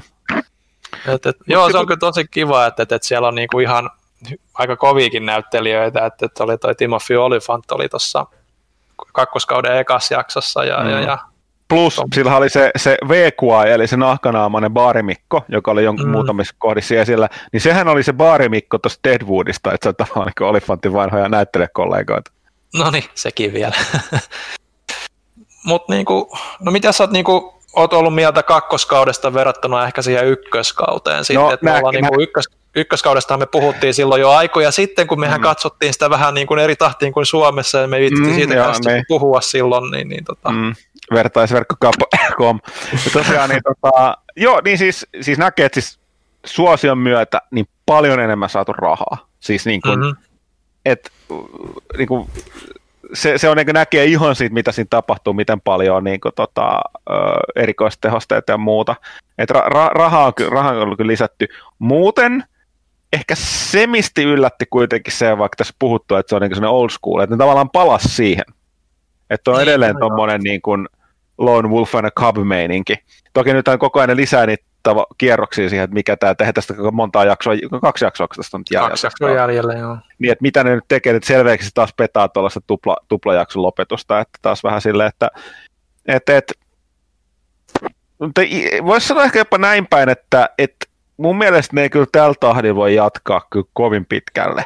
Et, mä en tiedä mikä se on vaihtoehto, että aina mikä vaihtoehto ne alkaisi tekemään enemmän jaksoja, enemmän jaksoja kauteen. Että mm. tota, et, et, en, en, tiedä, katsotaan mitä ne tulee tekemään, mutta on tässä kaikille mielenkiintoista. Tämähän nyt oli siis, no okei, jos väitetään spoilereita, niin toi viime, edellinen jakso, kaksi edellistä jaksoa, kaksi merkittävää. Toisessa nähtiin yhden erittäin keskeisen, no ei nyt keskeisen, mutta tärkeän tähtiöstahamon paluu niin virallisesti kanoniin jälleen kerran Expanded mm-hmm. Universessa, mistä Phil on todella paljon ammentaa nyt asioita ja on ammentanut jo Clone Warsissa ja Rebelsissa, niin tota, äh, tulee ja sitten tota, toi, toi, toi, tosiaan se Ashoka Tanon, kaikki tietää, että se on Mandalore, siitä on, ei voinut välttyä, että se asu kiven alla, niin live action versio, niin oli kyllä siis, toki hahmo on sellaista 20 vuotta vanhempi kuin sen viimeisessä esiintymisessä, eikö hetkinen, seitsemän, jos lasketaan tota, Rebelsin loppu. Rebelsin, joo. Joka Endorin taistelun jälkeen se ihan loppu. No sekin on itse asiassa nyt vähän, että, että sen on Filoni sanonut, että se, se loppukohtaus voi olla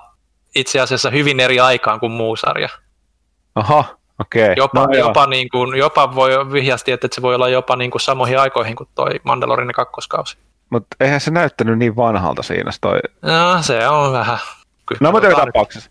Mutta silleen niin, että joo, että siis, siis toki, niin kuin me puhuttiin, että sille, että animaatiosarjat on vähän erilaisia, että niissä esimerkiksi toi niin kuin voiman käyttö on aika paljon näyttävämpää ja, ja tota, aggressiivisempaa kuin elokuvissa, niin siihen nähden, että varsinkin just itse sama, sama tahti, mikä tuossa tullut tuonne Disney Plussaan, tuli se sitä en katsonut aikoinaan vertaisverkkokaupasta tota, uh, Clone Warsin viimeistä seasonia, niin katso sen, niin näki siinä sen Ashokotaan on tosi nuorempana, melkoiset akrobaattiset viuhumiset, hyppimiset, vaikka voimalliset voimankäytöt verrattuna tähän live action-versio oli melko maltillinen, tai jopa Joo, no todella, todella myös, maltillinen. budjetti on ollut että... vähän eri kuin tota mm. episode 1-3, missä se akrobatia mm. oli aika paljon näyttävämpää sitten. Mm. Mutta joo, siis kyllä to, kuitenkin parasta tähtiä sota on sitten, sitten tota, en, tiedä, en tiedä milloin viimeksi, että tota, tota, tota, mutta katso nyt siis tosiaan, itse pidän toistaiseksi, mutta mielenkiintoista nähdä, että vähän, vähän ihan sama juttu kuin noissa tota, jako mielipiteet noin nämä Netflixin nämä Marvel-sarjat. Et mm. Tavallaan niistä teki hyvin, että ne oli niin helkkari hidastemposia, mutta jälkikäteen niin on vähän sellainen, että en kyllä katsoisi uudestaan. Mandalorian ei niitä jaksoja niin vähän, että ne voi katsoa uudestaan, mutta toisaalta sitten se plus ne on superlyhyitä. Niin, se on tällainen juttu, että siis, jos ne olisi vaan puhut todella siis old school, yksittäisiä jaksoja, että siinä ei juuri rakennettaisiko yhdessä jaksossa jotain niin kokonaistarinaa, se olisi, voisi olla parempi pitkä tähtäimen. Nyt se tuntuu, että siinä, siinä tavallaan niin se on käsittämättömän hitaasti etenemä, koska siinä tapahtuu niin vähän siihen tota, niin kokonaistarinaan liittyen, kun siinä on aina se kuitenkin se oma joku tarina kes- keskiönsä siinä, mutta tota, joo, katsotaan mihin menee, että viime jakso varsinkin oli taas aika, mm. Kyllä aika mielenkiintoinen. Joo, että, kyllähän tota, se niinku, nyt, nyt se niinku alkaa sitä kauden loppuun kohde, että ei ole oikein silleen, kun sanottiin siitä kakkosjaksosta, puhuttiin Grönbergin kanssa, että se oli aika filler-jakso niin kuin monin paikoin. Se, missä oli se Lizard Lady. Jep niin, niin, niin sitä nyt ei ole mun mielestä ollut enää tässä loppukauden aikana. Niin kuin se oli, se oli, joo, se, se, täytyy sanoa, että se oli kyllä ehkä, siis siitäkin on vaikka aika katsonut, täytyy, että se oli kyllä kehno. Et siinä paras tosiaan oli ne X-Wing-pilotit, jotka ovat se recurring-hahmoja näemme. Niin tota, tota, tota, ne oli ainoa sellainen, niin kuin, joka muistaa, että siinä tapahtui jotain järkevää käytännössä katsoen. Et se oli kyllä Joo. ihmeellinen fi, sellainen filleri. Et, et, et, Mut joo, toisaalta hyvän näköistä kamaa. Kyllä, tota, niin hyvän näköistä kamaa. Ja, mm. ja nyt tietysti osa on valittanut sitä, että aika fanipalveluun menee niin kuin, just niin kuin Hasokan ja sitten tämän yhden hahmon osalta. Että, mm. Ja sitten oli vielä se kolmas hahmo, joka oli sama näyttelijä kuin animaatiosarjassa ja niin poispäin. Mm-hmm. Tota, ja, mutta niin, vähän niin, tätä, mutta, mutta, mutta siis... tämä on just tätä, että, jos mm. sä lähdet rakentamaan niin kuin Mandaloriania esimerkiksi, niin mun mielestä ne on aika loogisia lisäyksiä siihen, siihen mitä ne niin kuin nimenomaan yrittää niin kuin sillä Mandalorianin hahmolla ja sitten Baby, Joe, Baby Yodan niin kuin hahmolla tehdä. Ne sitoutuu siihen aika järkevästi. Plus ne niin kuin rakentaa niitä kuitenkin, että alkuun ne tuntuu ehkä tosi niin kuin fanipalvelut, että hei vilahtaa hahmo, mutta sitten ne kuitenkin on periaatteessa sitä aika isosti jossain jaksossa esissä, esillä, ja se tukee sitä kokonais. Niin, ja siis nyt, nyt on sanottava, että täytyy muistaa, että tähtien sota on aina, aina ollut niin kuin, Uh, viihdettä ja sitten myöskin, mutta se on ollut myös bisnestä. Eli mm. tota, ei, ja bisneksenä tähtien sota on ottanut viime vuosina järkyttävää hittiä. Joten jos se nyt nojaut, joutuu nojautumaan fanipalveluun, että ne saa sen jotenkin silleen niin kuin järke, tuottavaksi. Täytyy muistaa, että on aina tällaisen niin kuin kaikessa viihteessä niin on taustalla myös aina raha. Et harvoja asioita tehdään vaan niin kuin sen takia, että niitä on hauska tehdä. Parhaimmillaan tekijöille varsinkin, että saa tehdä mitä ne haluaa ja se niin kuin, kiinnostaa ihmisiä ja myöskin niin kuin on, on kaupallisesti järkevää. Mutta sitten kun puhutaan näistä mediajäteistä, niin niiden pääasiallinen tehtävä on takoa sitä hilloa. Ja jälleen kerran, kun tämä monta kertaa sanotte, monet tietää, Disney maksoi ihan pöyristyttävän summan tähtien sodasta siihen nähden, mitä ne on saanut sen aikaiseksi sen jälkeen. Ja tässä ehkä näkyy tämä, että no niin, ne yritti kaikenlaista uutta, ja jos olisi onnistunut, niin se ei olisi mitään ongelmaa, mutta kun siinä feilattiin niin pahasti, että tämä niin kuin, oheiskaama, millä tähtiöstä on aina tehnyt rahansa, niin, niin, kuin, niin kuin lakkas melkein täysin. Niin tota, mm. ne, ne tarvitsee kipeästi jotain, niin tämän ymmärtää, että ne pelaa vähän varmemman päälle. Toisaalta myöskin täytyy muistaa, että Filoni on tuossa nyt, saa aika paljon puuhata, ja totta kai se ammentaa näistä omista. Filoni on nimenomaan Clone Wars ja Rebelsin takana. Kyllä. Niin tota, totta kai se ammentaa, mitä se on siellä rakentanut hahmoja, että se on niin kuin sisässä siinä sen maailmassa. Mutta tota, joo. Mut joo, tosiaan mielenkiintoista. Tosiaan kaksi jaksoa jäljellä, että saattaisi nähdä, mitä tapahtuu, että sitten jatkohan tässä saadaankin odotella, mutta ihan pikkasen täytyy sanoa, että mennään niin kuin, tavallaan ollaan vähän, vähän samassa tilanteessa kuin oli siellä ekakauden lopussa, että vaikka mm. miten ne saa niin kuin, tota, niin kuin jotain uutta, uutta potkua. No, siinä on yksi nimi on mainittu, mikä Sekka Kova, me ollaan spekuloitu Villen kanssa, että toisko ne sen mm-hmm. muuta kuin jonkinlaisena esimerkiksi hologrammina, hologrammikeskustelun ihan lopusta jotain muuta, toisko ne sitten esiin, että muuten pilaamaan tota, niin kuin, mielen niin kuin, hahmojen paras valo tällä hetkellä, mutta tota, saa, saa nähdä. Saa nähdä.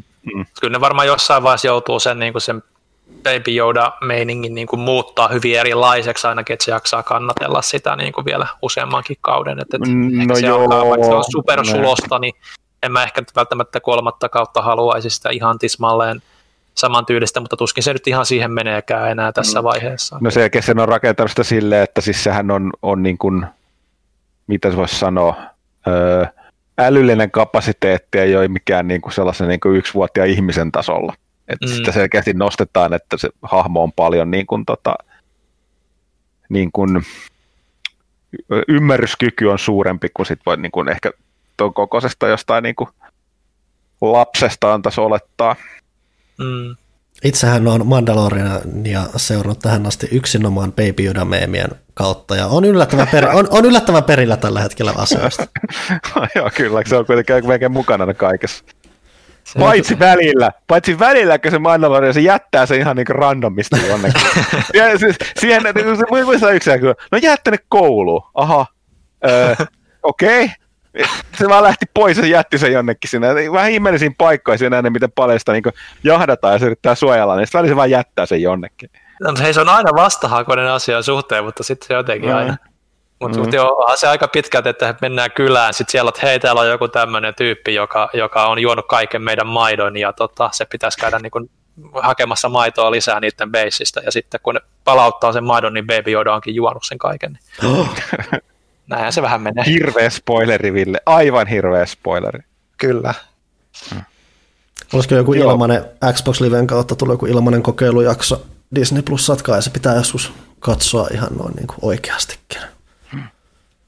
Kyllä. Joo. Se siitä.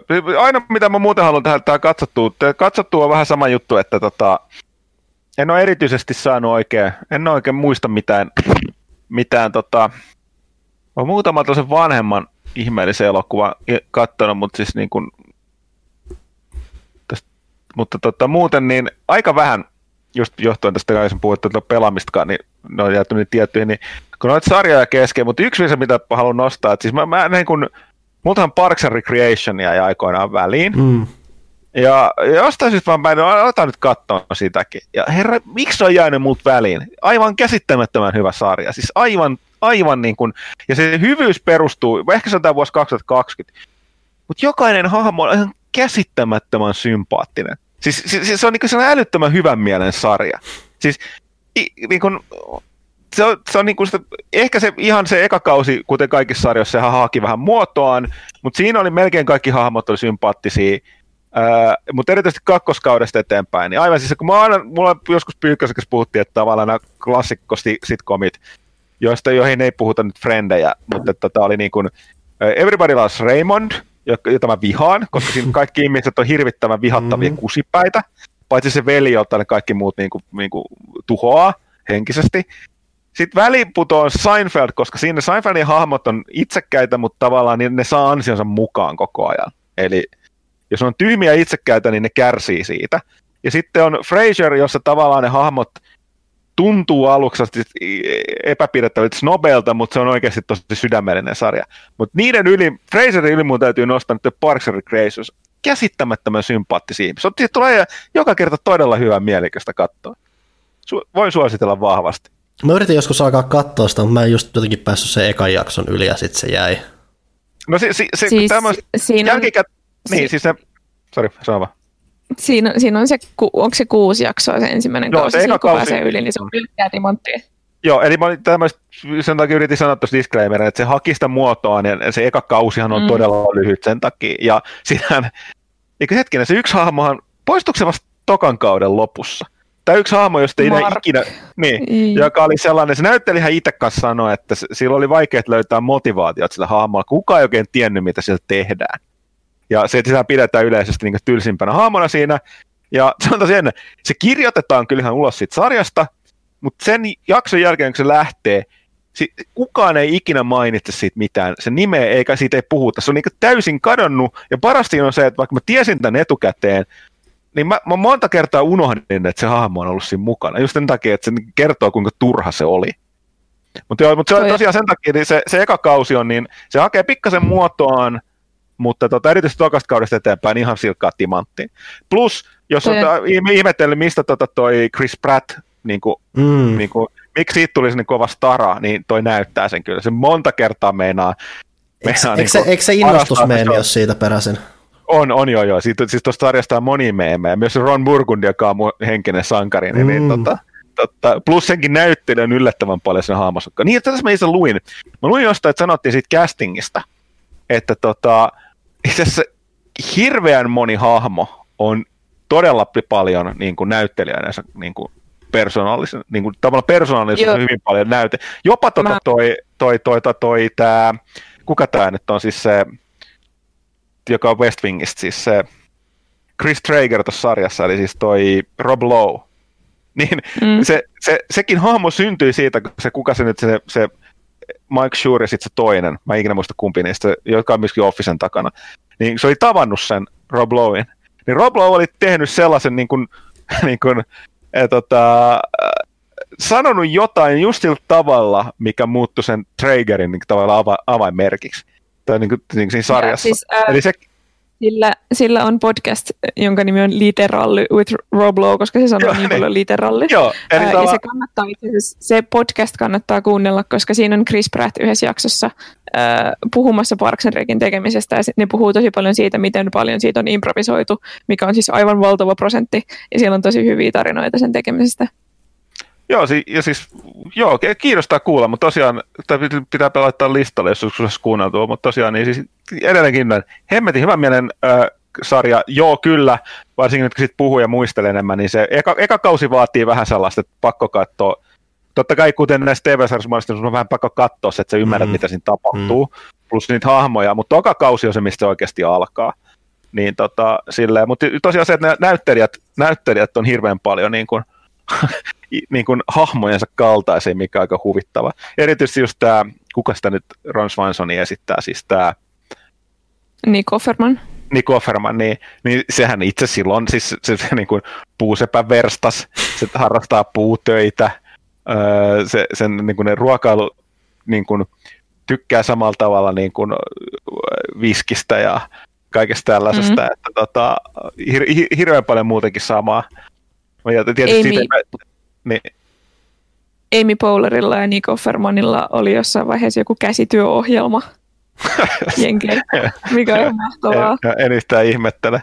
Plus sitten se, tota, Amy Poehlerhan on siis todella, todella hyvä ystävä sen tota, tota Rashida Jonesin kanssa, mikä mm. näkyy siinä sarjassa, koska niillä on ihan, ihan käsittämättömän kemia niilläkin. Mutta, että, mutta joo, siis todella, siis erittäin hyvän mielen sarja. Kyllä niin kuin, vaikka se ehkä kuusi jaksoa ehkä vähän tökkii, niin ehdottomasti jos haluaa piristyä, niin se on sellainen Mistä sitä voi nykyään katsoa?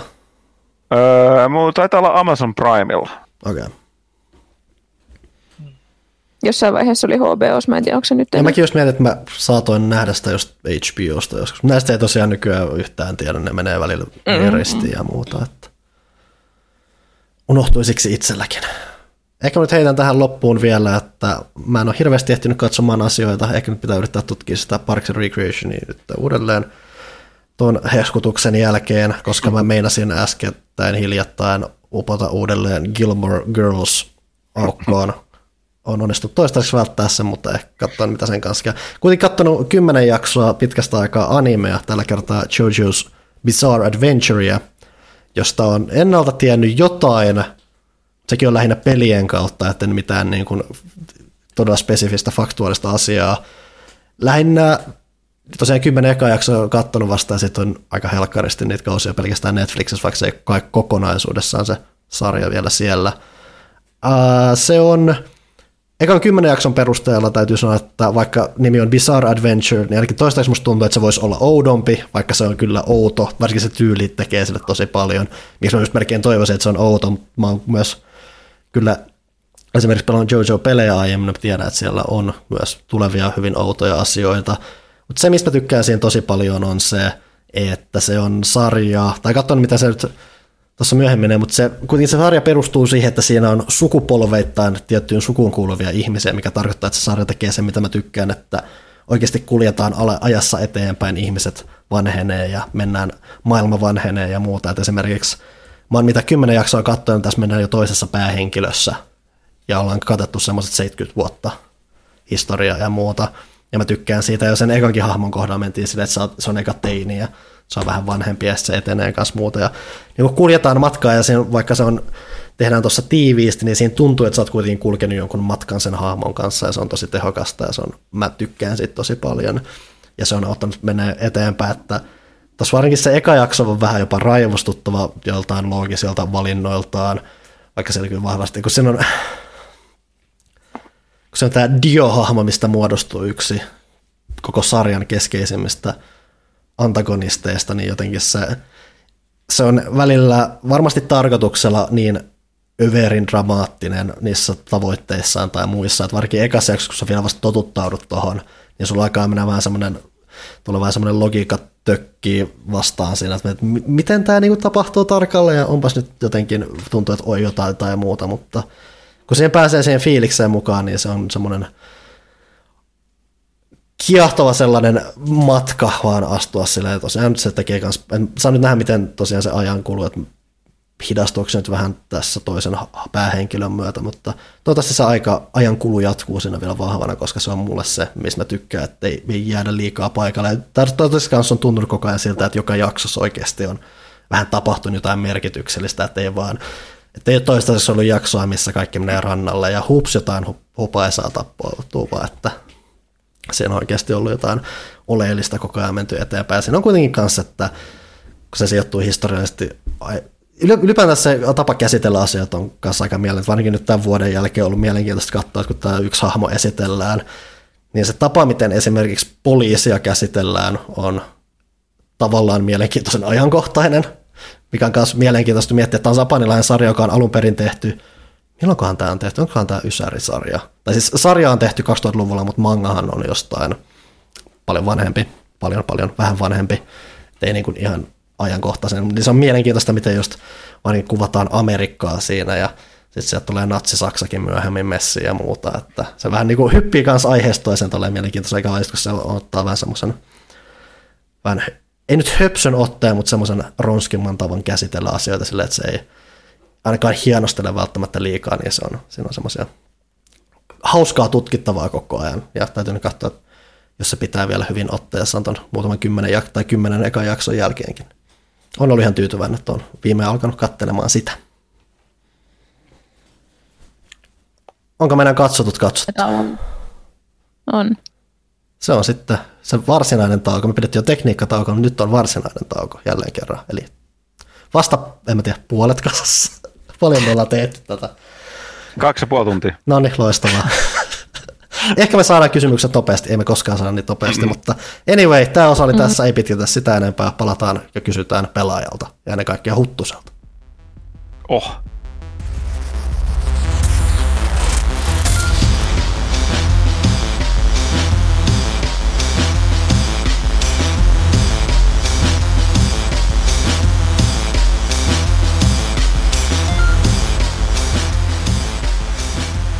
Pian on aika kysyä Huttuselta ja pelaajalta, mutta sitä ennen.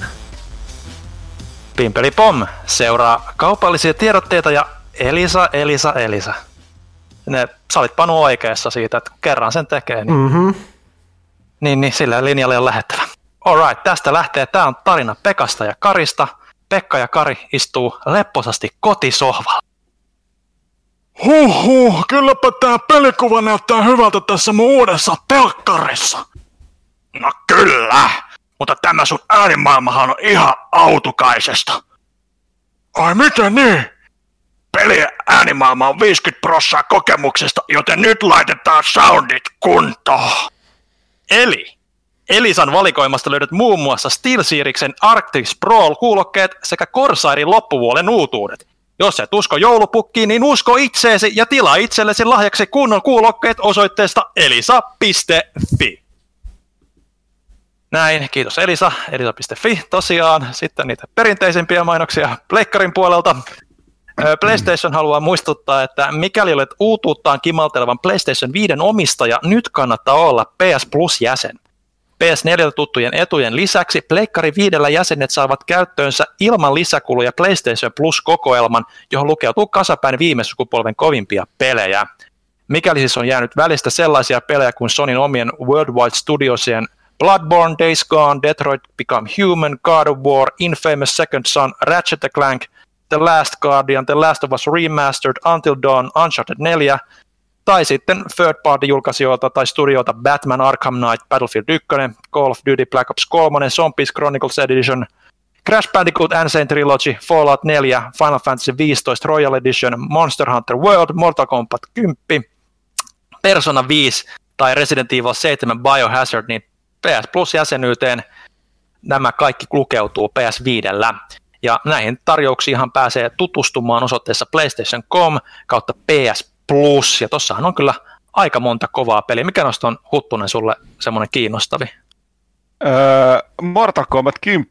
Mä muistin tästä samalla, että me unohdettiin puhua Mortal Kombat 11 loistavista näistä tota, DLC-paketeista, mutta Totta. niistä myöhemmin. Mutta Mortal Kombat 10 oli myös erittäin hyvä peli. Kyllä. Eli ö, P- PlayStation.com kautta PS Plus. Pimpelipom kaupalliset tiedotteet päättyy ja Johanna lukee meille nimiä listasta. Kyllä, tai sydänystävät on vielä vuorossa. Täältä tulee Lari Lahti, joka toivottaa meille hyviä joululomia. Joo. Onni Ojanperä, Erik Heikkinen, Joni Hirvikallio, Jari Salminen, Joona Korajoki, Christian Lindgren, Teijo Koukku ja Mika Viitala olivat tällä VIP-ihmisten listalla tällä kertaa.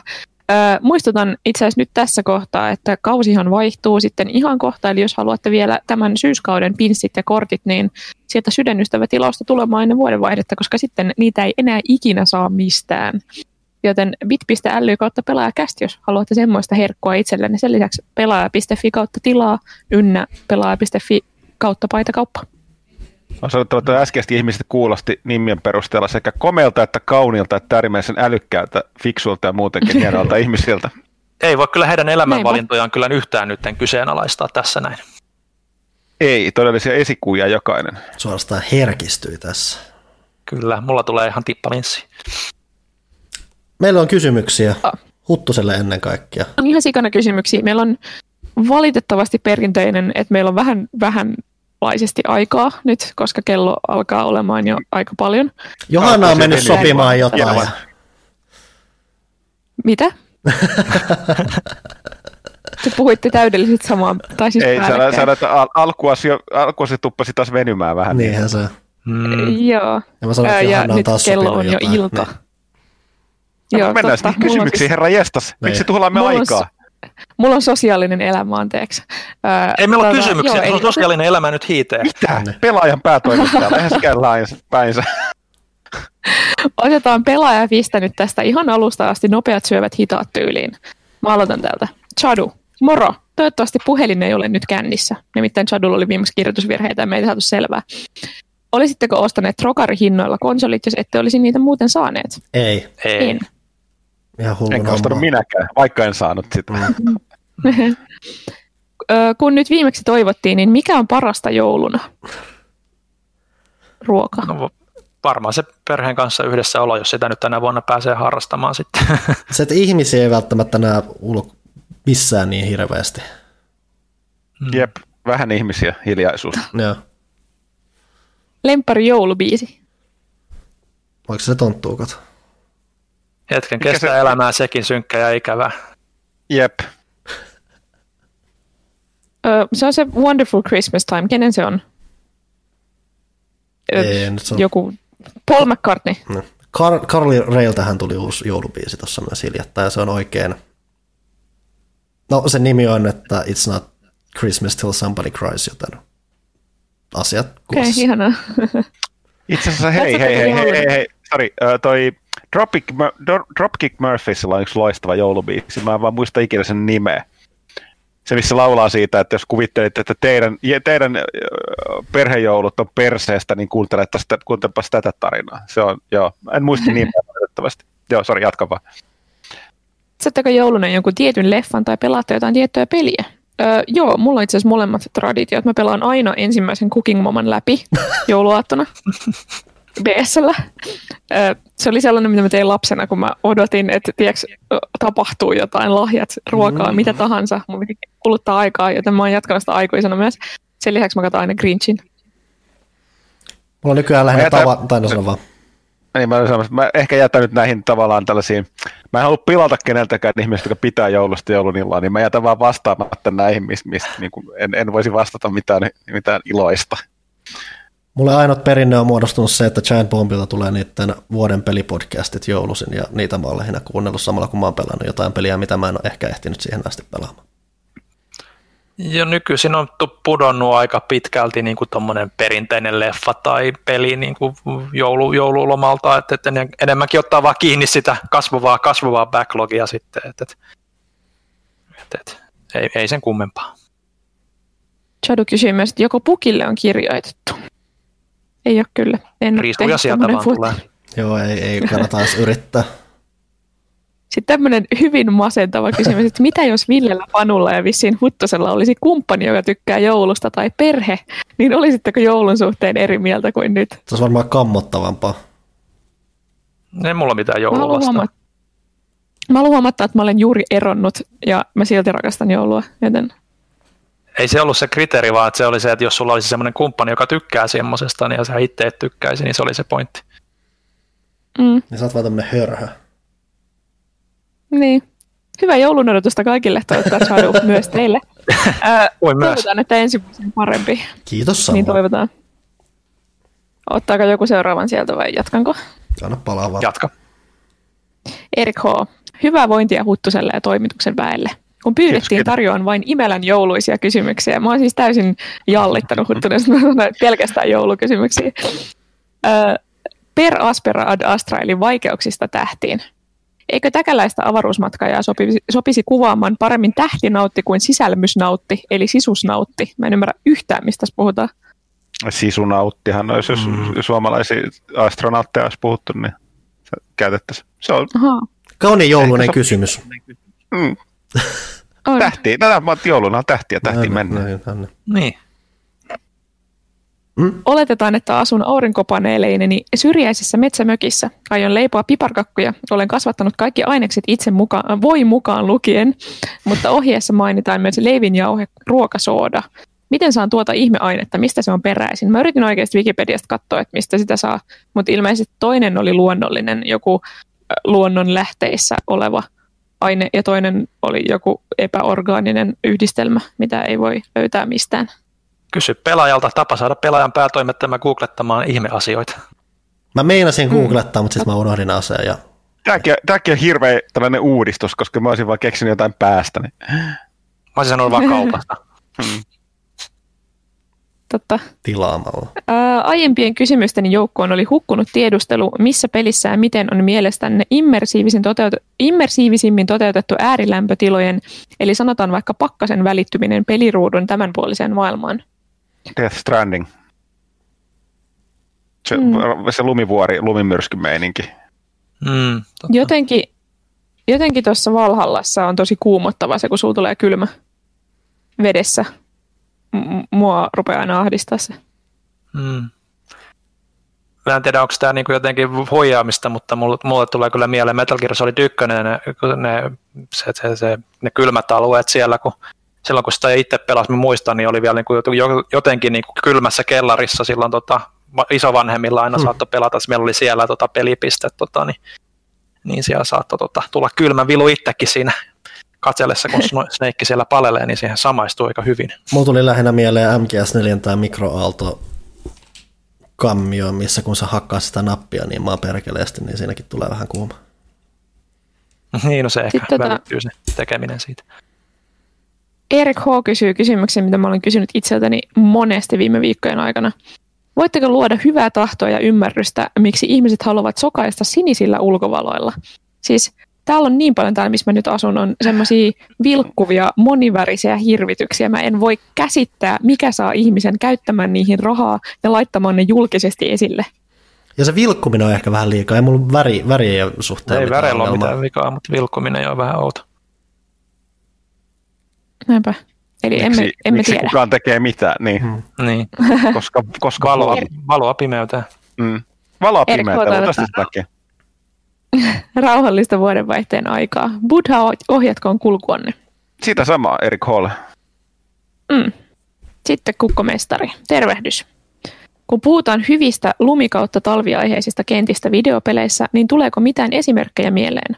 Ovatko kaikki liukkaat lumi... Joo, päästään siihen just. Ovatko kaikki liukkaat lumikentät automaattisesti sielun vihollisesta? Itse en mitään kovin hyviä keksi, mutta annan kunniamainen Death Strandingin lumisille vuorille, kun sieltä löytyi Hartmanin majapaikka, joka oli erittäin comfy paikka chillailla, eli, eli tunnelmasta plussaa.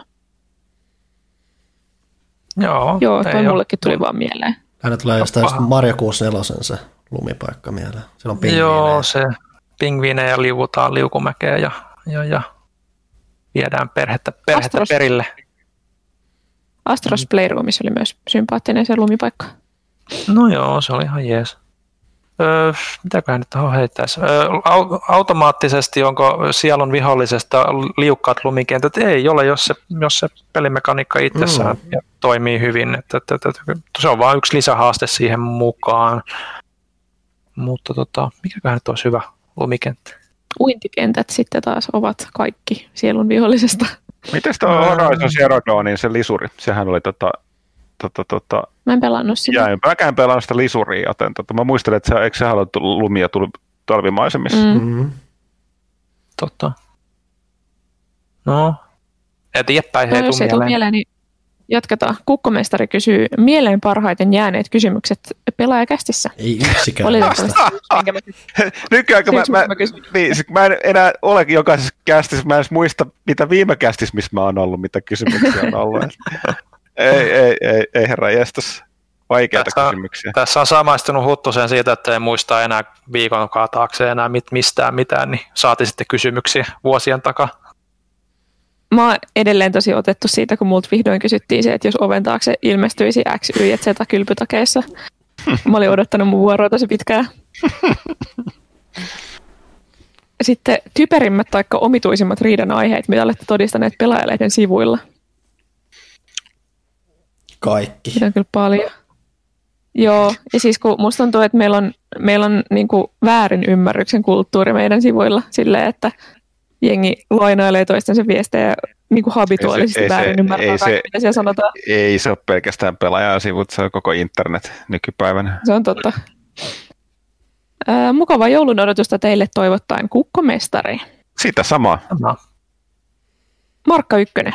Pelaako Huttunen MTGn EDH eli Commander-peliformaattia? Mikä on suosikki pakkasi kautta komentajasi? Siis mä en ole itse Magicin pelannut pitkään aikaan. En ole ehtinyt enkä mä pelannut sitä digi, digiversio. Öö, mulla on yksi fyysinen Commander-pakka. Öö, se oli se täysmusta. Mä en, se ei ole tässä. En muista, mikä se Commander, Commanderin nimi enää oli. Että tota, en valitettavasti. Se oli joku, joku tää, joku näistä tota, En nyt kyllä yhtään muista, on pahoillani. Se on sen verran vanha pakka ja sen verran pitkä aika, mutta joo. Mutta Commander peliformaatti, siitä tykkään itsessään kyllä hyvin paljon. Näin. Susaki kysyy muutamia kysymyksiä, mitä on jo käsitelty, mutta sitten siellä on nyt millaisia odotuksia kästeläisillä on Mass Effectin tulevaisuuden suhteen? Ei minkäänlaisia. Kunhan Ei, nyt se, oli väärin sieltä sanottu, se, oli- niin, se oli väärin sanottu. Ö, odotuksia on, mutta ne, me, ne on tässä vaiheessa sy, sy, syytä pitää aika ma, atal, matalalla. Lähtökohta, että niin, no, no sä ensin nähdä, tekeekö se mitään vanhojen kaltaistakaan, mitään roolipeliä tai mitään. enemmän vanhan kaltaista, jos tulee, niin siitä kiinnostaa. Jos se on enemmän sitä Dragon Age Inquisition kautta Mass Effect Andromeda meininkiä, niin ei oikeastaan. Miksi Huttunen ilmestyy ihmisten uniin, kuten toissa kästissä kävi ilmi? Omassa unessani Huttunen kannusti asentamaan Destiny 2 Xboxille. Mistä Huttunen uneksii? Mä voin kertoa sen salaisuuden, se ei ollut unta. Sä, tai sä, sä olit unessa, mutta... Ää, ää, Creepy. se, oli, se oli vitsi. Tämä. Mistä mä uneksin? Mä en tiedä. Eli siis, äh, siis mä olen ihminen, joka silloin, aika usein kun mä herään, mulla on ne viimeiset muistikuvat siitä unesta haihtuu saman tien. Mitä enemmän mä räpytän Mm. silmiä, niin sitä enemmän. Sitten mä vaan, parhaimmillaan mä muistan, että mä näen jotain unta, mutta ei mitään haju, mitä se on. Ja sama koskee välillä, välillä jos herää, välillä tulee herättyä johonkin uneen liittyvään, mutta siinä on ihan sama juttu. Se, sen mä muistan vähän paremmin, mutta sekin haihtuu siis melkein saman tien. Eli mä, mä en muista. Eli mä, mä, mä aina kadehtinut, mä ennenkin kästissä joskus sanonut, mä kadehdin ihmisiä, jotka niinku muistaa unensa. No mun pitää, ainakin, niitä, jotka, mun pitää ainakin muist, muistelemalla muistaa, niin sit se jää päähän. Mutta jos se jää vaan silleen lillumaan, niin se haihtuu sieltä. Mm. Usein sanotaan, että kannattaa pitää unipäiväkirjaa ja kirjoittaa heti aamulla ylös, niin sitten muistaa. Mä oon pitänyt joskus ja muistan ne harvinaisen hyvin edelleen. Öm, S-Musakilta sopivan synkkää joulua ja hyvää uutta vuotta. siitä sama. Siitä sama. Sitten seuraavaksi Anatoli 68. Vuosi koronan kanssa lähestyy loppuun ja elämä pandemian kerran tulee varmasti jatkumaan vielä pitkälle ensi vuoteenkin. Millä keinoin olette jaksaneet puurtaa arjessa eteenpäin, vaikka helppoa ei varmasti aina ole ollut kenelläkään?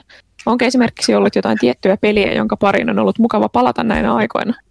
No siis tähän, äh, muut, muut saatte kertoa millä akselilla putotte tähän, mutta itsehän en koskaan ollut mikään supersosiaalinen ihminen, joten mä kuulun siihen meemiin, että vasta tajuaa kuinka, että tajusit vasta kuinka epäsosiaalinen olet sillä, kun korona on jatkunut vähän aikaa, tajut, että sun elämäntapa mm. tai niinku elämä ei ole kovin paljon muuttunut. Niin ihan pikkasen on kyllä, tuossa loppuvuodessa alkoi vähän enemmän enemmän tökkiä se, että edes se, että tajus sen, että kun ei, ei ole edes niin kuin, vaikka ennen oli silleen, että ei välttämättä niin kuin halua lähteä jonnekin tapahtumiin tai jonnekin asialta tolleen, mutta se oli aina se mahdollisuus. Se mahdollisuus on tavallaan poistunut, kun kaikki on ollut peruttu eikä ole mitään. No, niin kuin, no, esim, ne on tota, meidän baarivisoja ymmärrettävistä syistä järjestetty vuoteen, niin tota, se, on, se on vähän sitä alkanut tökkiä. Kyllä se pikkuhiljaa nakertaa, mutta ei se nyt toistaiseksi. Nyt se alkaa olla siinä pisteessä omalla osalta, että kohta se menee ohi, joten että se pitää sen ihmeempää. Ihmeempää. Että, no omassa tapauksessa ehkä se, että kun pelaa säännöllisesti jotain verkkopeliä jonkun verkkopeliporukan kanssa, niin se on koko ajan niin kuin, so, jotain sosiaalista kontaktia muihin ihmisiin, että ja se silleen ihan niin syö. Joo, ei tos nyt mitään ihmeempää, että uusia harrastuksia, pelannut pelejä, kattonut sarjoja. Uusia harrastuksia, Ville. Kun sä et ole ennen katsonut sarjoja tai pelannut pelejä. Siis uusia harrastuksia oli yksi pointti, ei, ei, ei, ei sarjojen katselu, se on eri pointti. Minulla on, minulla on kaksi uutta harrastusta, mistä en puhu kyllä ääneen, mutta Okei. Okay. No edelleen, Ville on monessa jaksossa maininnut nämä, mä kuolen uteliaisuuteen. Mä, mä en halua Oh. oh. olla. Mä veikkaan, että toinen on piir- piirtäminen tai maalaaminen, mutta toisesta en tiedä. no, piirtäminen on vanha harrastus, Toinen- sekin on kyllä tehnyt paluun. Toinen breakdance. Ville on laittanut sinne jonkun la- tanssilattian keskellä olohuonetta. Totta. Hyvä idea, täytyy toteuttaa. Nice. Mulla oli kevät tosi paljon vaikeampi kuin tämä loppuvuosi, mutta nyt olen ihan hieman huolissani siitä, että miten nyt kun asuu yksin, niin, niin kuin oma Sulla on arki koira, menee et sä asu yksin. uriinsa. Se on totta. Öö, nyt kun asuu lähes yksin tuollaisen hirvittävän olennon armoilla, niin et miten tämä tästä, mutta eiköhän siihen totu. Mulla oli itse asiassa kissa melkein kaksi ja puoli kuukautta ho- hoidossa. What? Se oli, joo. Se oli tota, te- testasin samalla siis mun allergiaa. Valitettavasti tosiasia, että en pysty pitämään omaa kissaa. Se, öö, se ei, ei ollut sellaisia niin kuin nuha ja tällaisia allergiaoireita, mutta sellainen niin kuin jatkuva väsymys. Mm. Niin se paheni vaan koko ajan ja silleen, niin kuin, että tota, se sit kissan lähdöstä oli hetkiä, niin totta kyllä ne nukkuu hyvin, tos ei, ei pysty. Mutta se oli se hauska, se oli myöskin koiramainen, että se oli aina vastassa, kun tuli himaan, niin se oli tietysti, että tietysti ruokkia tulossa, mutta ei sillä väliä, että se oli, se oli mahtava. Eläimet auttaa. Mm. Mä väitän, että se vaan imi susta elinvoimaa, koska kissat on kamalia. Ei se antoi. Se, se, tuli, se tuli hirveän usein kehräämään ja muutenkin vähän pyörisin ympärillä, kun tota, se, oli, se oli piristävä ja mielenterveyttä parantava eläin. Anatoli 68 toivottaa hyvät joulun odotukset ja sitten kysyy vielä, että mitä peliä odotatte ensi vuodelta eniten? Mass Effect Remastered Collection. Mä en tiedä, mitä ensi vuonna tulee. Ei ole ehtinyt niin pitkälle. Mm-mm. Ei oikein tule vielä, joo. Toivottavasti se tulisi nyt se Bayonetta tai, tai, tai Metroid Prime 4 tai, tai Final Fantasy 7 Remake osa 2, en tiedä, tuskin tulee mikään niistä, mutta jotain ei hyvää. Jotain, jotain yllättävää. Ratchet mm. Clankia mä odotan. Mm. Mister-käyttäjä. Hei, kiitos rekisteröityminen hyväksy- rekisteröitymisen hyväksymisestä. Eihän siihen kulunutkaan kuin kuukausi aikaa. Joo. Siis meidän käsittelyjonot. Meidän käsittely, meillä on ihan älyttömästi tota, tulee noita botteja, mitä, siis me, me käydään käsin näitä itse läpi näitä rekisteröityjä, ja sitten siellä välillä kyllä, välillä vaan unohtuu tehdä, ja välillä sieltä on vaikea erottaa, ketkä on botteja ja ketkä ei, ja mm. se on välillä vähän, Joo. sitä pitää petrata. Pahoittelut. No kysymykseni, millainen on Villen top-lista Metal Gear-sarjan peleistä? Molemmat Metal Gear ja Metal Gear Solid mukaan luettuna. Äh, kuten sanottu, tämä vaihtuu niin päivästä, milloin kysytään. äh, tällä hetkellä mä sanoisin, että nyt jostain syystä tuli hirveä nostalgiafiilis MGS kolmosesta ja mä katsoin itse asiassa yhden Let's Playin siitä jonkun matkaa sitä, niin tota, mä sanoisin, että se on tällä hetkellä nyt semmoinen ykkös-choice, kakkonen perässä. Ykkönen kyllä varmaan pakko olla sitten kolmosena siinä sitten ja sitten alkaa menee vähän jo epämääräisemmäksi. No Ghost Babel tietysti on sitten nelonen, jos nämä niin kuin, niin kuin pääsarjan niin kuin tärkeimmät saadaan pois alta. Ja tota, mikä sitten? Sitten alkaa olla niin vähän niin kuin hällä väliä, että nelonen ei ollut ihan niin liekki. Vitonen, no se on pelillisesti hyvä, laitetaan se pelillisesti, se oli niin sen verran hyvä, että laitetaan se seuraavaksi. Peace Walker nelonen. Oliko siinä kaikki? Acidit. No ei niitä nyt lasketa mukaan. Niin no ihan alkuperäiset sitten 2D-osat, joo. No itse asiassa kyllä tuon Metal Gear 2 Solid Snakein voisi nostaa jonnekin sinne, sinne vitosen tietämille kanssa. Et, et, et. Mut alkuperäinen kasi, tai tuo, tuo alkuperäinen MSX Metal Gear nyt toi, ei se ole mikään kovin kummonen peli, että et, enää nykymittapuulla. Että et se on lähinnä semmoinen, jos olet superfani, niin pakkohan se on pelata ja kyllä se on hauskoja ideoita ja niin poispäin, niin pistetään se sinne perälle. Eiköhän se ole Seuraava kysymys on Aha, no niin. Ö, millainen on teidän joulukinkku? Merkki, koko, kypsyys, lämpöasteena, jne. Mä menen vanhemmille syömään, ei harmaita niin, niin, niin, sama juttu. Se, niin. se, se, on kuollut ja herkullinen. niin, sinappin hukutettu ja jonkun muun paistama. Mm. Kunhan se ei ole superkuiva, että se on vähän semmoinen mehevä, niin se on, se on, se on tärkeää. Mm. Olen pohtinut, olenko ainoa, joka näin tekee, mutta joskus jätän kästien ne alkuosiot kuuntelematta ja siirryn suoraan kysymysosioon. Kysymysosiot tulee kuitenkin aina kuunneltua. Kiitos podcastista ja vastauksista. Öö, et varmaan ainoa, mutta on se vähän surullista, kun ensimmäisellä osiolla oli tässäkin mittaa kaksi ja puoli tuntia. Siinä aika paljon kuulematta. Toisaalta, jos ei tykkää formuloista, niin... Niin, niistäkin puhuttiin niin paljon öö, tänään. Mm. Mm. Niinpä. Meillä siis Herra Jumala olisi pysäyttäneet että meidät, mutta ei. Mister käyttäjä sanoi vielä, että näin lopuksi rohkaisisin Villeä puhumaan, puhumaan reippaasti, sillä juttusi ovat hyviä. Ikävä välillä kuulla, kun epäilet, ettei ketään kiinnosta puheesi. Esimerkiksi DuckTales-monologi muutama kästi takaperin oli mielenkiintoinen. Et, et, et, et, et, et, all right, ja katsotaan, asia selvä. Edelleen meillä kaikilla on nämä samat jutut, sä vaan mietit niitä liikaa. Ei kun ne on ne ainut, mistä kommentoidaan tuolla YouTuben puolella mm. ilkeät ihmiset. Mä luen ne viestit sieltä kuitenkin. Musta, musta tuntuu, että puolet niistä menee muun, muun piikkiin. Ei siis kommentit, vaan ne, että mitä kommentoidaan. Ai, no, hyvä, hyvä korjaus.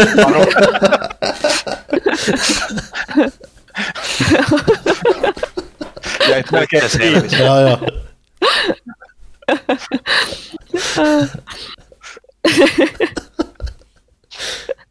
Yön pimeinä tunteina Panu tekee siellä tuplakäyttäjiä itselle. Niin, Kyllä. Jotenkin tästä Ai. koronasta pitää selvitä. hupisa kullakin nämä korona-aika nimenomaan. Hyvää joulua kaikille ja hilpeää uutta vuotta. PS, Johanna se vain tuntuu kaunistuvan päivä päivältä. Mä aika varma, että tää on tyyli meidän iskä tää käyttäjä, koska kukaan ei voi sanoa. Mutta kiitos. Se oli kauniisti sanottu. Janneus. Huttunen on ikuisena vaeltanut maan päällä niin kauan kuin itse aika on ollut olemassa ja varmasti on piirtänyt ver- verkkokalvoille monen monta kiinnostavaa tapahtumaa. Pyramidien pinoamista ja sen sellaista. Nyt kuitenkin kysyn, että jos saisitte huom muutkin kuin Huttunen, valita minkä tahansa ajan, paikan ja tapahtuman koko universumissa, mitä saisitte seurata turvallisesti ikään kuin spectator-modista, niin mitä nuo, aj- nuo ajat, paikat ja tapahtumat mahtaisivat olla? Esimerkkinä vaikkapa ensimmäinen kuulento, dinosaurukset YMS.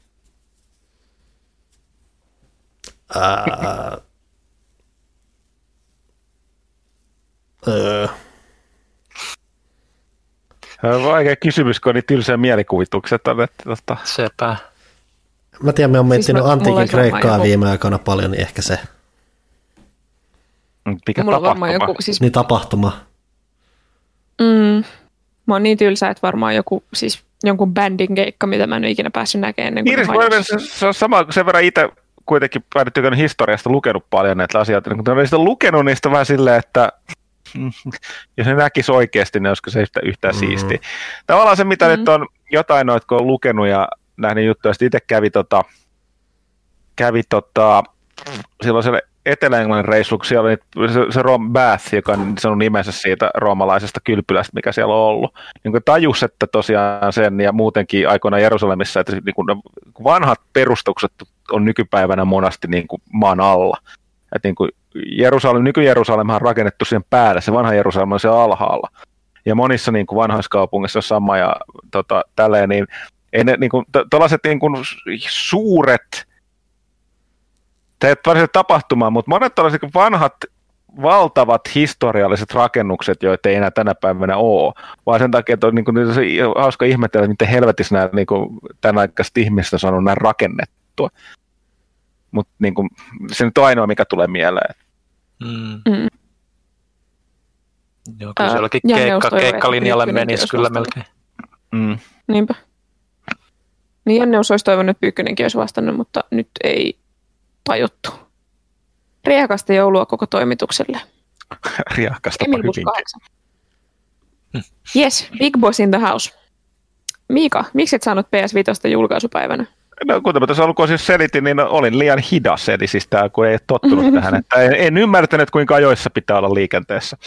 Ja tota, tota, tota, sitten en lisäksi tajunnut ehkä ihan oikeisiin paikkoihin laittaa varauksia sisään, että Mm. en silloin, silloin aiot kysellä, että niin kun, se olisiko tietoa arviota siitä, että minne niitä menisi eniten. Tuossa jotain sisäpiiri-infoa ollut, mutta en, en, en tajunnut. Oletko Kokemattomuutta, niin jatkanut kitaran? kitaran soittoa. Tämä on varmaan Niin, viittaus viime, viime vuoden tuota, tuota joulukalenteria, joka se, se oli tota, tota, tota, rock, rock band kitara, niin en, en ole. Hyvä, että selitit tämän, koska mä aloin miettiä, että mistä tämä kysymys on peräisin. Joo. Kerro parit sarjatärpit jouluksi. No tuossa nyt oikeastaan tuli puhuttua. E- Edelleen siis se, se tota toi, kyllä se on se, tota, se uh, Parks and Recreation, erityisesti jouluna, kun siitä tulee hyvä mieli. Sitten tietysti toi, se käy mikä uusi, mutta sitten tuli neljäs kausi, tämä tota Big Mouth, mikä äh, kertoo näistä tota, aika raadollisesti näistä tota, tavallaan tällaisista niin kuin, kuka siinä on, muistan näitä pääkäsikirjoittajia, toinen se esittää se jenkkikoomikko, mutta tota, niin kuin tällaisesta niin kuin teinien, teini-ikäisten aikuistumisesta ja sen niin kuin, niin kuin teiniä niistä ongelmista, mutta se on aika sellaista niin kuin, tota, tylyä, tylyä menoa. Vaikea selittää, sitä en nähnyt, niin mä, mutta löytyy Netflixistä, Big Mouth, neljä kautta. Hormonihirviöt ja niin poispäin. No siis kirjaimellisesti hirviöitä siinä. Sille kerroit pari jaksoa takaperin, että Mandalorianissa on hyvät musat, ja erityisesti jossakin taistelukohtauksessa. Mikä tämä taistelu oli? Se oli ykköskauden viimeinen jakso, kun tämä eräs, eräs hoiva-droidi toteuttaa primäärifunktiotaan, kun muut ovat varsin kiperässä tilanteessa. Nurse and Protect. Emil Bus 8 on sunkaan samaa mieltä soundtrackista myös. Sitten no. tähän synkkyyteen, missä on joulukalenteri? Missä? 2020 on entistä surkeampi ilman sitä. No melkein, va- melkein vastasit jo kysymykseesi. Mm. Niin. Se on, se on koronassa. 2020 söi sen. Niin. Kyllä. Se on karanteenissa, kuten me kaikki Joku, joku jo sanoi, että olisitte tehnyt tota, kännykameralla edes pari tylsää jaksoa, mutta olisiko se nyt ollut oikeasti kovin kivaa? Ei, ei, siis mun täytyy ei. sanoa, mä, mä näin sen kommentin kanssa, mutta tota, ei. Eli siis Kyllähän se nyt on selvää, että jos se joulunkarnetti tehdään, se pitäisi tehdä kunnolla. Plus sekin, sekin vaatii työtä. Hyvä. Kunnolla. niin, niin älkää ihmiset ei taju, kuinka paljon ne, ne, niin kuin ne kaikesta huolimatta se kokonaisuus vie duunia. Että, että tota, joo. Jep. Sitä kuitenkin viime vuonnakin tehtiin kaksi sille arki-iltaa, tai siis muistaakseni yksi viikonloppupäivä kokonaan, mm. vielä jotain, jotain iltoja. Silleen, Parina niin viime vuonna on pitänyt nimenomaan päälle. omistaa joku kokonainen melkein päivä mm. sille viikonloppuna. Mm. Ja sitten mä oon vielä editoinut niitä pitkin kuukautta niin kuin niin. ajastellut. Se ja... tosi paljon. Ja siis se varma merkki, että joulu tulee on se, kun savu Villen päällä, päällä vaan sakenee ja sakenee. Mm. Mutta toivottavasti en mä, en mä sano, että me tällä kokoonpanolla saataisiin sitä tehtyä ensi vuonna välttämättä. En myöskään lupa, mutta etänä ei ollut mitään mahista. Joo, etä, ei, ei mm. vaan edes hyviä ideoita voinut syntyä niin kuin etä, etäkautta. Että. Ei etänä eikä näillä kiireillä, mm. että meillä on myös mm. se muun kirjaprojekti edelleen tässä alla, mikä oikeasti. Jepä. Sitten Emil Bus.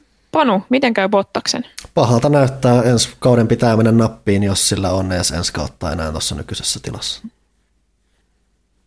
Sitten Johanna, katsoitteko Willown Jannen kanssa? Ei ehditty valitettavasti katsomaan, mutta en sano, ettei katsota jossain vaiheessa. Sitten öö, jatkuu vielä. Kertokaa, miten näen, mikä versio minulla on pelistä, PS5 vai PS4. Pitäisikö kolmen pisteen takaa nähdä selvästi versio pelistä? Se on hankala nyt selittää tälleen, mutta siis siellä on joku optio. Mm. Ja siis se on outoa kanssa, kun sun pitää kai mennä siihen pelinäkymään semmoiseen isoon juttuun, ja sitten siellä avautuu alavalikko, missä sä voit vaihtaa toiseen versioon. Eli jos siinä alalukessa lukee, että PS4, niin silloin sulla on PS5-versio, mutta jos se lukee PS5, sulla on PS4.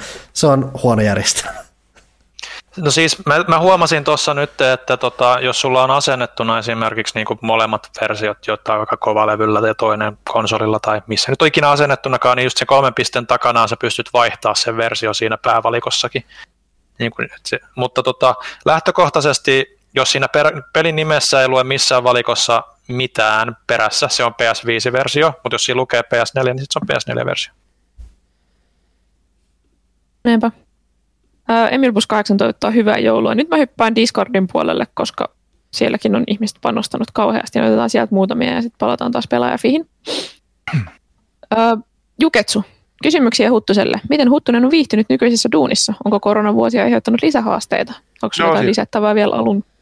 Niin, no se viihtyminen on kuten sanottu siis se hyvin, että koska se on niin kuin silleen uutta. Että niin pitkään teki vanhoja hommia, että se on niin kuin kaiken uuden, uuden niin kuin opettelu tekeminen. Ja tietysti se, että kun niin pitkä liian pelitoimittajana näkee sitten enemmän, niin kuin, miten ne pelit syntyy ja sitten niin kuin ymmärrys siitä kasvaa ja tolleen. Se on ku, niin kuin kuvan täydentämistä. Että toki haittapuoli on sitten, niin kuin mä tosiaan mainitsin alussa, että toki, että niin kuin, vaikka ei tässä mikään niin kuin, niin kuin, täys muumio olla, mutta kyllä se tietysti uuden, uuden opettelu, niin oppiminen tässä jässä niin aina, aina on vähän sille henkisesti raskaampaa, että, että tota, ei nämä aivot toimi ihan, ihan niin sama, sama tapaan kuin kaksikymppisenä.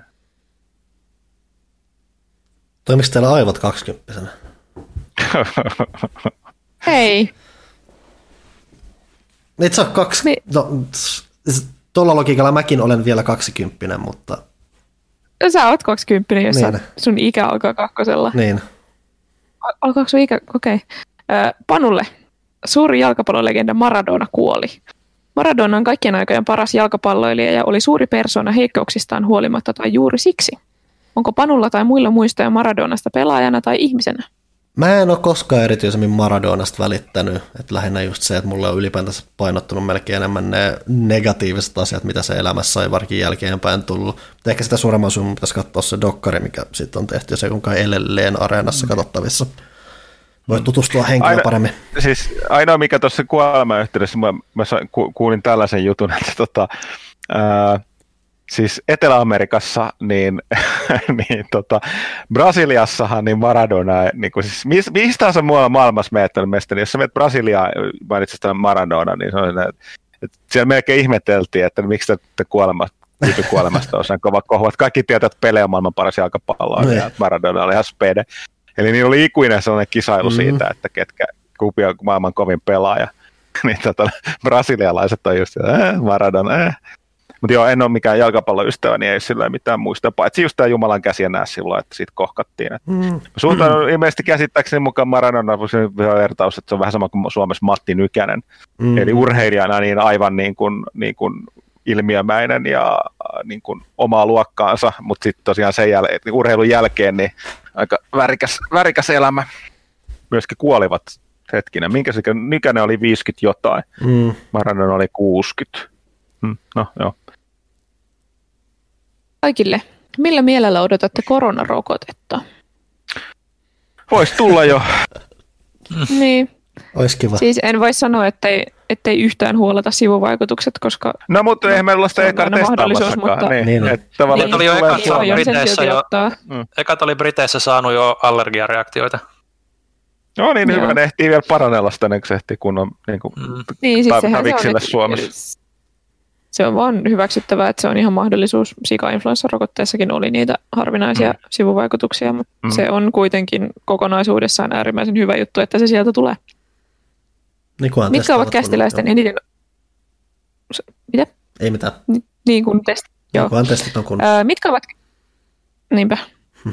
Mitkä ovat kästiläisten eniten odottamat pelit vuodelle 2021? Mä kysyn uudestaan sen takia, että täällä on mainittu pareja pelejä, Oho. Mitä me ei ehkä tajuttu. Minulla on odotuslistan kärjessä Horizon Forbidden West ja Breath of the Wild 2, jos ne vielä ensi vuonna edes tulee. Joo, okei, Horizon. Hyvä joo. pointti. Mm, Mm. niinpä. Totta.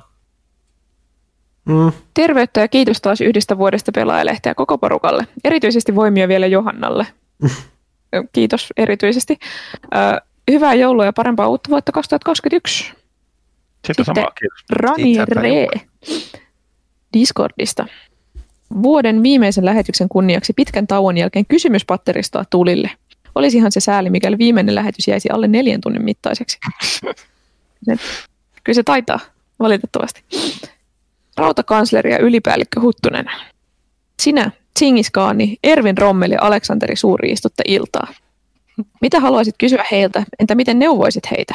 Kerro myös, mikä on suosikkisi kaikista armeijoista, ja uskotko meritokratian valtion hallintomuotona? Rakentuuko maailmankuvasi edelleen uskomukselle siitä, että Kojima on Jumala? Oi voi voi voi. No siis Ko- Kojima on oman alansa niin kuin visionäärejä, että tota, tota, tota, en tiedä, siis ehkä, ehkä se on. Jumalia on Öö, monia. Mitä, Voi olla monia. Mitä ne mitä sä muut haluaisit- kysymykset oli? niin, mitä sä haluaisit kysyä, tai miten sä neuvoisit äh, Tsingiskaania, Ervin Rommelia ja Aleksanteri Suurta? No eikä mä nyt no, hi, hi, niin kun lähtis mitenkään niitä neuvomaan, ne on jo tehnyt omaa asiansa. Sitten, mikä on suosikkisi kaikista armeijoista? Tota, tota, tämä suuri emuarmeija. Eli tota, Aivan totta.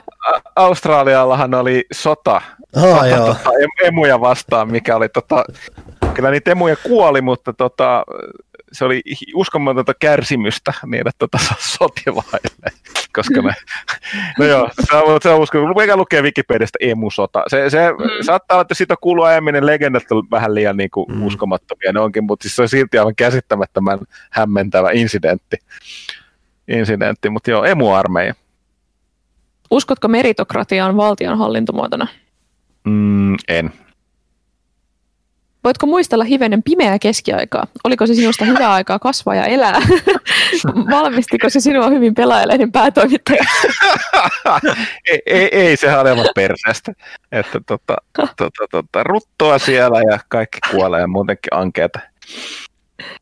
Nämä paranee koko ajan tämä, nämä kysymykset. Okay. Minkä kirjan luit viime, Minkä kirjan luit viimeksi? Koska olit viimeksi katastrofaalisessa humalatilassa? Liittyvätkö kirja ja juominen jotenkin toisiinsa? Lähestulkoon.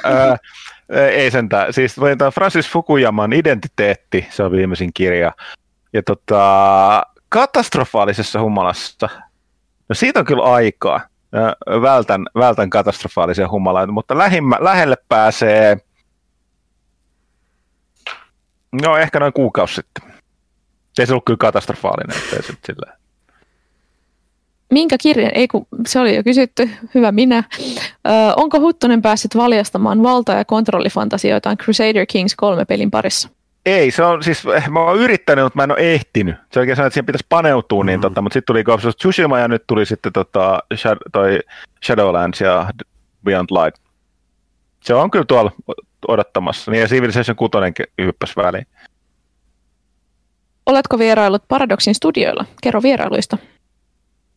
Joskus joo. Siitä on kyllä kauan kauan aikaa. En muista siitä juuri mitään. jos, jossain jossain List- Tukholmassa olin. Mm. Listaa top kolme vastenmielisimmät asiat medusojen jälkeen. Medusojen jälkeen? No valkosipuli. What? Öö, ananas pizzassa – ja, ja tota, H-sienet. No siihen se on okay. oikein. Luulisin, sitten esimerkiksi oksennus tai joku menisi noiden kaikkeen yli. Ei, mutta ei. Okay. Siis näillä on syy- ja seuraussuhde valkosipulalla oksennuksella, mutta... Okei. okay. Huttosen mielipide Jouko Turkan seitsemän velistä tulkinnasta.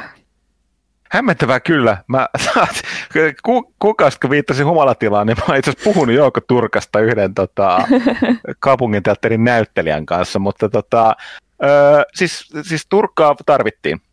Ö, se, se, mitä se loppujen lopuksi teki, niin, tai miten, miten niin kuin, voiko niitä tulkita tai Turkan tehtävä oli ravistaa suomalaista teatterimaailmaa ja tapaa tehdä teatteria. Sen takia silloin loppujen lopuksi loppu tuloksien tasolla ei ole, ei ole merkitystä. Merkitystä oli sillä, mitä se niin kuin, seitsemän veljestä Turkan aiheutti, miten niin kuin, ihmiset suhtautuivat siihen, minkälaisia reaktioita se herätti.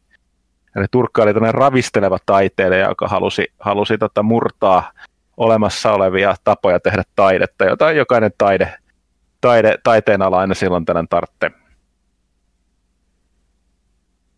Tosesta tehdään elämänkerrallinen filmatisaatio. Kenet valitset näyttelemään pääosaa? Entä kuka toimii ohjaajana? Alfred Hitchcock ja Jules Brunner.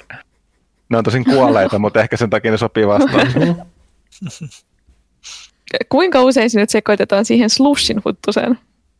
Nykyään yllättävän usein. Tai siis ainakin sa, sa, siis, siis ei, ei naamallisesti, mutta välillä, varsinkin kun nyt on tuolla alalla, kun ihmiset ei niin kuin, niin kuin tiedä, että niin kuin, mä olin uusi, niin sitten monesti tuli hetkinen, ootko se slushin huttu, niin sitten en. Monesti Twitterissä katson sen slushin huttu jotain twiittausta, mä olen että mitä? Aa, no niin, juuri, juuri näitä reaktioita tulee paljon, että kun ihmiset ihmiset Joo. saattaa olla, niin kuin, kun me kummatkin ollaan sen jollain seurantalistalla tai kontaktilistalla, niin sitten välillä menee mm. sekaisin. Mm. Joo. LinkedIn-profiilissa on Huttunen nostaa esiin kokemustaan TV-ohjelmista. Muistele hetki aikaasi URL-ohjelmassa ja oletko harkinnut palaavasi television uuden projektin kanssa? Jatkuuko se vielä? ei, siis tota, ei, ei, ei. Siis TV on kuollut formaatti, että tota, nykypäivänä jos jotain sen kaltaista, mitä Urli olin tehty, se pitäisi tehdä tubessa tai, mm. tai somessa, mm. mutta ei, ei, ei, ei, ei. Liian vanha. No sitten, tulisiko Huttusen mielestä Finlandia hymni olla maamme kansallislaulu? Entä mitä itsenäisyys merkitsee Huttuselle? Pitäisi. Mä sitä mieltä, että se on, se on tota, kauniimpi, kauniimpi laulu. Tähän jakaa joitakin ihmisiä, mutta tota, eipä se nyt kumminkin käy. Öö, En tiedä. Vaikea kysyä, mitä se nyt nykypäivänä tarkoittaa. Ostakaa makkaraa mieluummin. Se kuvastaa niin. kansaa paremmin. Huttosen unelmien puoliresepti seuraavia pelaajan virallisia bileitä ajatellen. Hyvää viskiä. Sitä katastrofaalista humala, humalatilaa odottaa. se, se, se booli koostus, se, se booli malja olisi vain hyvää viskiä, ei mitään muuta. Viski. Kummalla on suurempi hiilijalanjälki, panulla vai huttosella? Yllättääkö tulos muita kästiläisiä? Hetkinen, meillä ei, meillä ei kummallakaan tiettävästi lapsia. Ei. Ei, ei, ei ole lemmikkieläintä. Ei. Ei ole autoa. Ei. Okei. Okay. Melkein tasas. On, onko sulla pakastinta mm. tai pakastinlokeroa jääkaapissa? Oo, mun pakastin, se on aika. Okei, okay, mulla on pelkkä kylmäkaappi. No ne. Öö, mitä ei vielä keksis? No tuossa aika vähän menee, noin on ne suurimmat. Hmm. Lemmikki, lapset, auto on, on suuri tätä toi niin kuin hiilijalanjäljen aiheuttaja. Mä oon aina sanonut se, että mä voin vetää niin paljon punaista kun mun huvittaa, koska mulla ei mitään noista kolmesta. Verrattuna moniin, moniin tota, tuttaviin tai heidän perheisiin, niin se hiilijalanjälki on huomattavasti suurempi. Hmm. No niin, mä olin huonompi ihminen ei. siis. No joo, siis kylmäkaapin ei, verran. Ei, Sulla on paise kirottu pakastin lokerossa tuhat maailmaa nopeammin. ei yllätä.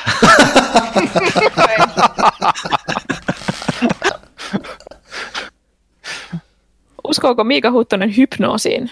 Mitä et toivoisi paljastavasi hypnoosin alaisuudessa? Huikeet, että se toivotaan paljastavan nyt pelaajakästin Äh, joo, kyllä mä oletan, että se toimii. Totta kai se, se tota, ei toimi kaikkiin ihmisiin, mutta joo. Öö, mitä en tämmöisen paljasta, niin juurikaan en mitään. mitään, mitään halua. Huttosen sotilasarvo. Mikä kohtalon oksa siirsi sinut kenraalin polulta päätoimittajaksi?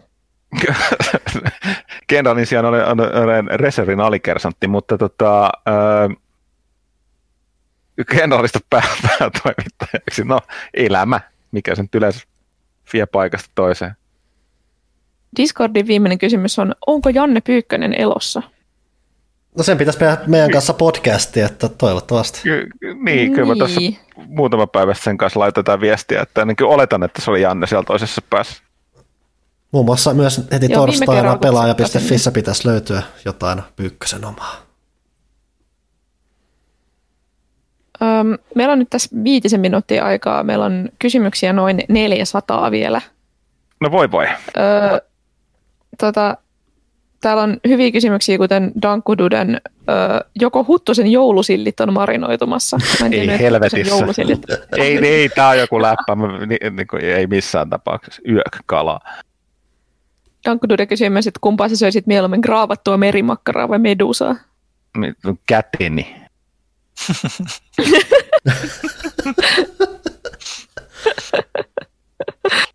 ai ai. Kyllä. Öm, iso pomo. Mä kysyn nyt vain, vaan näitä kauhean tyhmiä kysymyksiä, koska mun on vaikea valita, että mitä näistä vakavista kysymyksistä kysyisi. Iso pomo. Huttunen, pidät tunnetusti kissoista, mutta pidätkö kissa tytöistä? Mitä? A. Öö, en. Mm. Öö, siis yleensäkin siis tota toi, öö, mikä, mikä tässä, antropomorfiset hahmot. Öö, No tästä en niin inhokkaa, mutta siis niin sillä, että niin kuin, mikä on konteksti. Kissa on lemmikkeellä mm. ja toiset on mielikuvitusolentoja. Iso pomo kysyi myös, että Spotifyhin tuli podcasteihin mahdollisuus lisätä videokuvaa, ns. videopodcasteja. Nähdäänkö tulevaisuudessa Spotifyssa pelaajakästin videokuvaa, joka on nyt YouTube-exclu? Ville? Joo, tämä onkin mulle ihan uusi juttu. Riippuu öö, miten vaivalloinen se on. Niin, no sitten ainakin varmaan käs tulisi vuorokautta myöhemmin sitten Spotifyhinkin, koska se videoeditointi vie sen päivän enemmän kuin kästieditointi nykyisellä aikataululla. Mm. Eli en nyt pidättelisi hengitystä sen suhteen, mutta never say never. Slim Atebo kysyy, että voisiko Ville lakata haukkumasta Casino Royale ja ei Bond-elokuvaksi? se on hyvä elokuva, mutta ei se hyvä Bond-elokuva. Se, se on Bondi sitten niissä myöhemmissä osissa. Öö, Sitten Slim Atipo kysyi myös, että onko mä kattonut Blade Runnerit, koska ne kuuluu yleissivistykseen. Ja siinä uudemmassa Jared Leto on mun mielestä ihanaa, että ihmiset tuntee mut näin hyvin. Olen katsonut ne, vihasin ensimmäistä uskomattoman paljon monistakin syistä, voin joskus mennä Oh. niihin. Okei. Okay. Tästä, tästä tuli mun mieleen, että mä tykkäsin toisesta Blood Runnerista, Blood Runnerista, Blade Runnerista niin paljon, että mä unohdin, että Jared Leto on siinä. Slim Atipo kysyi myös, että mitä Ruu on mieltä joulusta. Kerroinko mä viime vuonna kästissä sen tarinan, kun Ruu näki joulupukin ekaa kertaa? Mä oon ehkä kuullut tämän tarinan, mutta mä en tiedä, missä se on kerrottu. Joo, no mä en tiedä tiedättekö te, mutta koirilla on anaalirauhaset, mistä tulee semmoista hirveän hajuista asiaa ja sillä ne niin kuin, söpö, ää, sillä ne merkkaa itsensä. Ja sille yleensä ne tyhjenee niin kuin luonnollisesti ilman, että sitä min- menee minnekään, minne sitä ei pitäisi mennä. Mm-hmm. Mutta joulupukki tuli Jaha. tupaan, Ruu tyhjensi anaalirauhasensa pitkin itseään ja lattiaa. Ja me siellä tota, siis lapset innostuu joulupukista. Mä vaan pitelen semmoista haisevaa mähmäistä koiraa, joka huutaa pää punaisena. Ja on vaan silleen, että mihin mä laitan tän. Tää on ihan hirveä tilanne. Apua, auttakaa. Mä en voi niinku selittää, tiettäkö, siinä lasten kesken, että, tai lapsien kuullen, että se tyhjensi juuri anaalirauhasensa, joten mä yritän vaan niinku viittilöidä muille aikuisille se, että tulkaa nyt auttamaan, pidän sitä haisevaa koiraa siinä niinku käden mitan päässä. Että ruoan sitä mieltä joulusta. Oi voi. Tarviiko tätä tänään jatkaa jälkeen? niin mä mietin just, että kysyykö mä täältä vielä jonkun kysymyksen vai lopetetaanko tuohon? Ky- Kysy sieltä nyt niitä kysymyksiä. Ja lehti, muutama minuutti. Öö, katsotaan. Sitten Hazard. Mm, korona vaikutti tänä vuonna laajasti pelien julkaisuun. Miten luulette koronan vaikutusten vaikuttavan vielä ensi vuoden julkaisuissa? Varmaan se samanlainen viivästys. Yleinen Mm, viivästys. mä mietin just sitä, että, että mitenköhän hyvä leffavuosi ensi vuodessa tulee, jos yhtäkkiä sinne pärähtää kahden vuoden elokuvat. Eihän ne tuu, aikaan, just siitä- just puhuttu, että Mm. toi, just tuolla ravisteri, tuolla julistetaan, että elokuvateatterit on kuollut, kun toi tota, Warner ilmoitti, että ne laittaa kaikki, koko elokuvatuotantonsa mukaan lukien nämä uudet elokuvat, kuten nämä tuleva Wonder Woman 1984, niin HBO Maxille. Joo. Siellähän on Hollywood on ihan paniikissa kuuleman mukaan tällä hetkellä, että, että tota, leffateatterit on kuolleet. Jep. Kiva. Öö, sitten Panthor 89. Panu, jos perustaisit pizzerian, mikä sen nimeksi tulisi? Mulla on ehdotus tähän jo saman tien. Panu Pizza.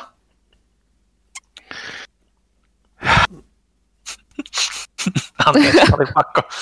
Eihän mä voi laittaa tuota paremmaksi enää. Olisitko valmis kokeilemaan pizzaa, jossa on jouluisia herkkoja, kuten pipareita, reisipuuroa, joulukinkkoa ja jotain ihanaa laatikkoa?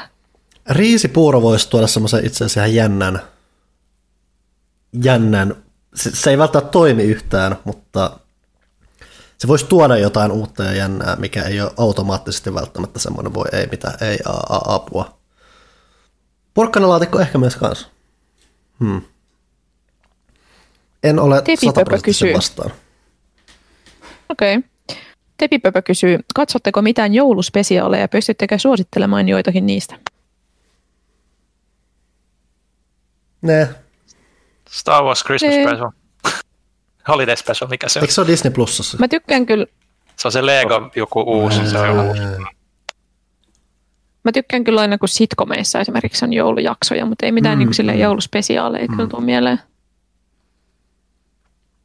Ei kyllä oikeasti Mm. mitään vakavia eh- ehdotuksia tuu mieleen. Joo. Letoi Lette kysyy, että jos Huttunen voittaisi Eurojackpotissa, palaisitko takaisin pelaajalehden päätoimittajaksi? Se olisi aika julmaa Huttunen, jos mä olisin, no niin, eiköhän se ollut siinä sitten.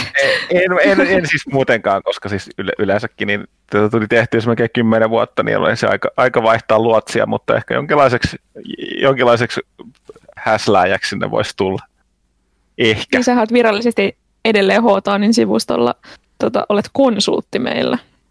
Olenko okei? Okay. Joo, ehkä olenkin. PR. PR-konsultti, mahtavaa. Joo. Um, Mr. Shuttlefunk. Cyberpunk mi- sorry, 2077. Mi- Mr. Chatalafunk? Eh, Joo. Mr. Shuttlefunk. Kyllä. Okei, no mitäs asiaa Mr. Chateaulla Funkilla on? Uh, Cyberpunk 2077 on ihan huulilla, joten minkälaisella buildillä väki lähtee pelin syövereihin? Nomad, Street Kid vai Korpo? Ei mitään hajua. Mä en, siis on- mä en ole tutustunut niin. peliin yhtään, koska mä, mä niin kuin, varsinkaan nyt kun ei tarvitse, niin ka- mä haluan, että kaikki on Mm. uutta. Hmm. Vaihtoehdot on siis Nomad on semmoinen Mad Max-tyyppinen tyyppi, joka elää siellä aavikolla Night Cityn ulkopuolella. Street Kid on siellä kaduilla kasvanut tyyppi ja Korpo on semmoinen korporate firma orja. Korpo tai Street Kid, mun täytyy vielä miettiä, että pääsee hahmo, Mä korpolla. Mä aloitin Nomadille. Street Kid kuulostaa aika hauskalta, mutta en nyt mene takuuseen, että sillä aloita. Joo. Hei, minun pitää ainakin nyt lopetella tässä. No voi Joten- vitsi. No ehkä meidän valitettavasti täytyy pistää pakettiin. Suuret pahoittelut nyt kaikille ihmisille, jotka käsitteli niitä kysymyksiä ei ehditty, ehditty vastata, varsinkin jos sieltä jää jotain No, mä, yritin muuta. sieltä, mä yritin mahdollisimman paljon saada niinku, Selkeästi ne järkevimmät kysymykset tosiaan. juu, juu, kyllä. Öö, tosiaan pahoittelut siitä, että jälleen loppui vähän aika kesken kysymysosiossa, mutta niin siinä käy joskus, kun tekee pitkän asiaosion. Öö, Silkka asia. kiitos, Kun teknologia pelaa. kiitos tästä vuodesta. Mm. Totta, siihen meni 23 minuuttia hukka. Mm, totta. Kiitos tästä vuodesta. Öö, palataan vielä bonusjakson merkeissä. Tosiaan Pyykkönen in the house. Mitäs Kyllä. muuta? Hyvää joulua. Hyvää joulua, hyvää uutta vuotta. Pysykää terveinä, varokaa koronaa. Ja, ja, ja. Viisas ihminen olisi se. koska me palataan.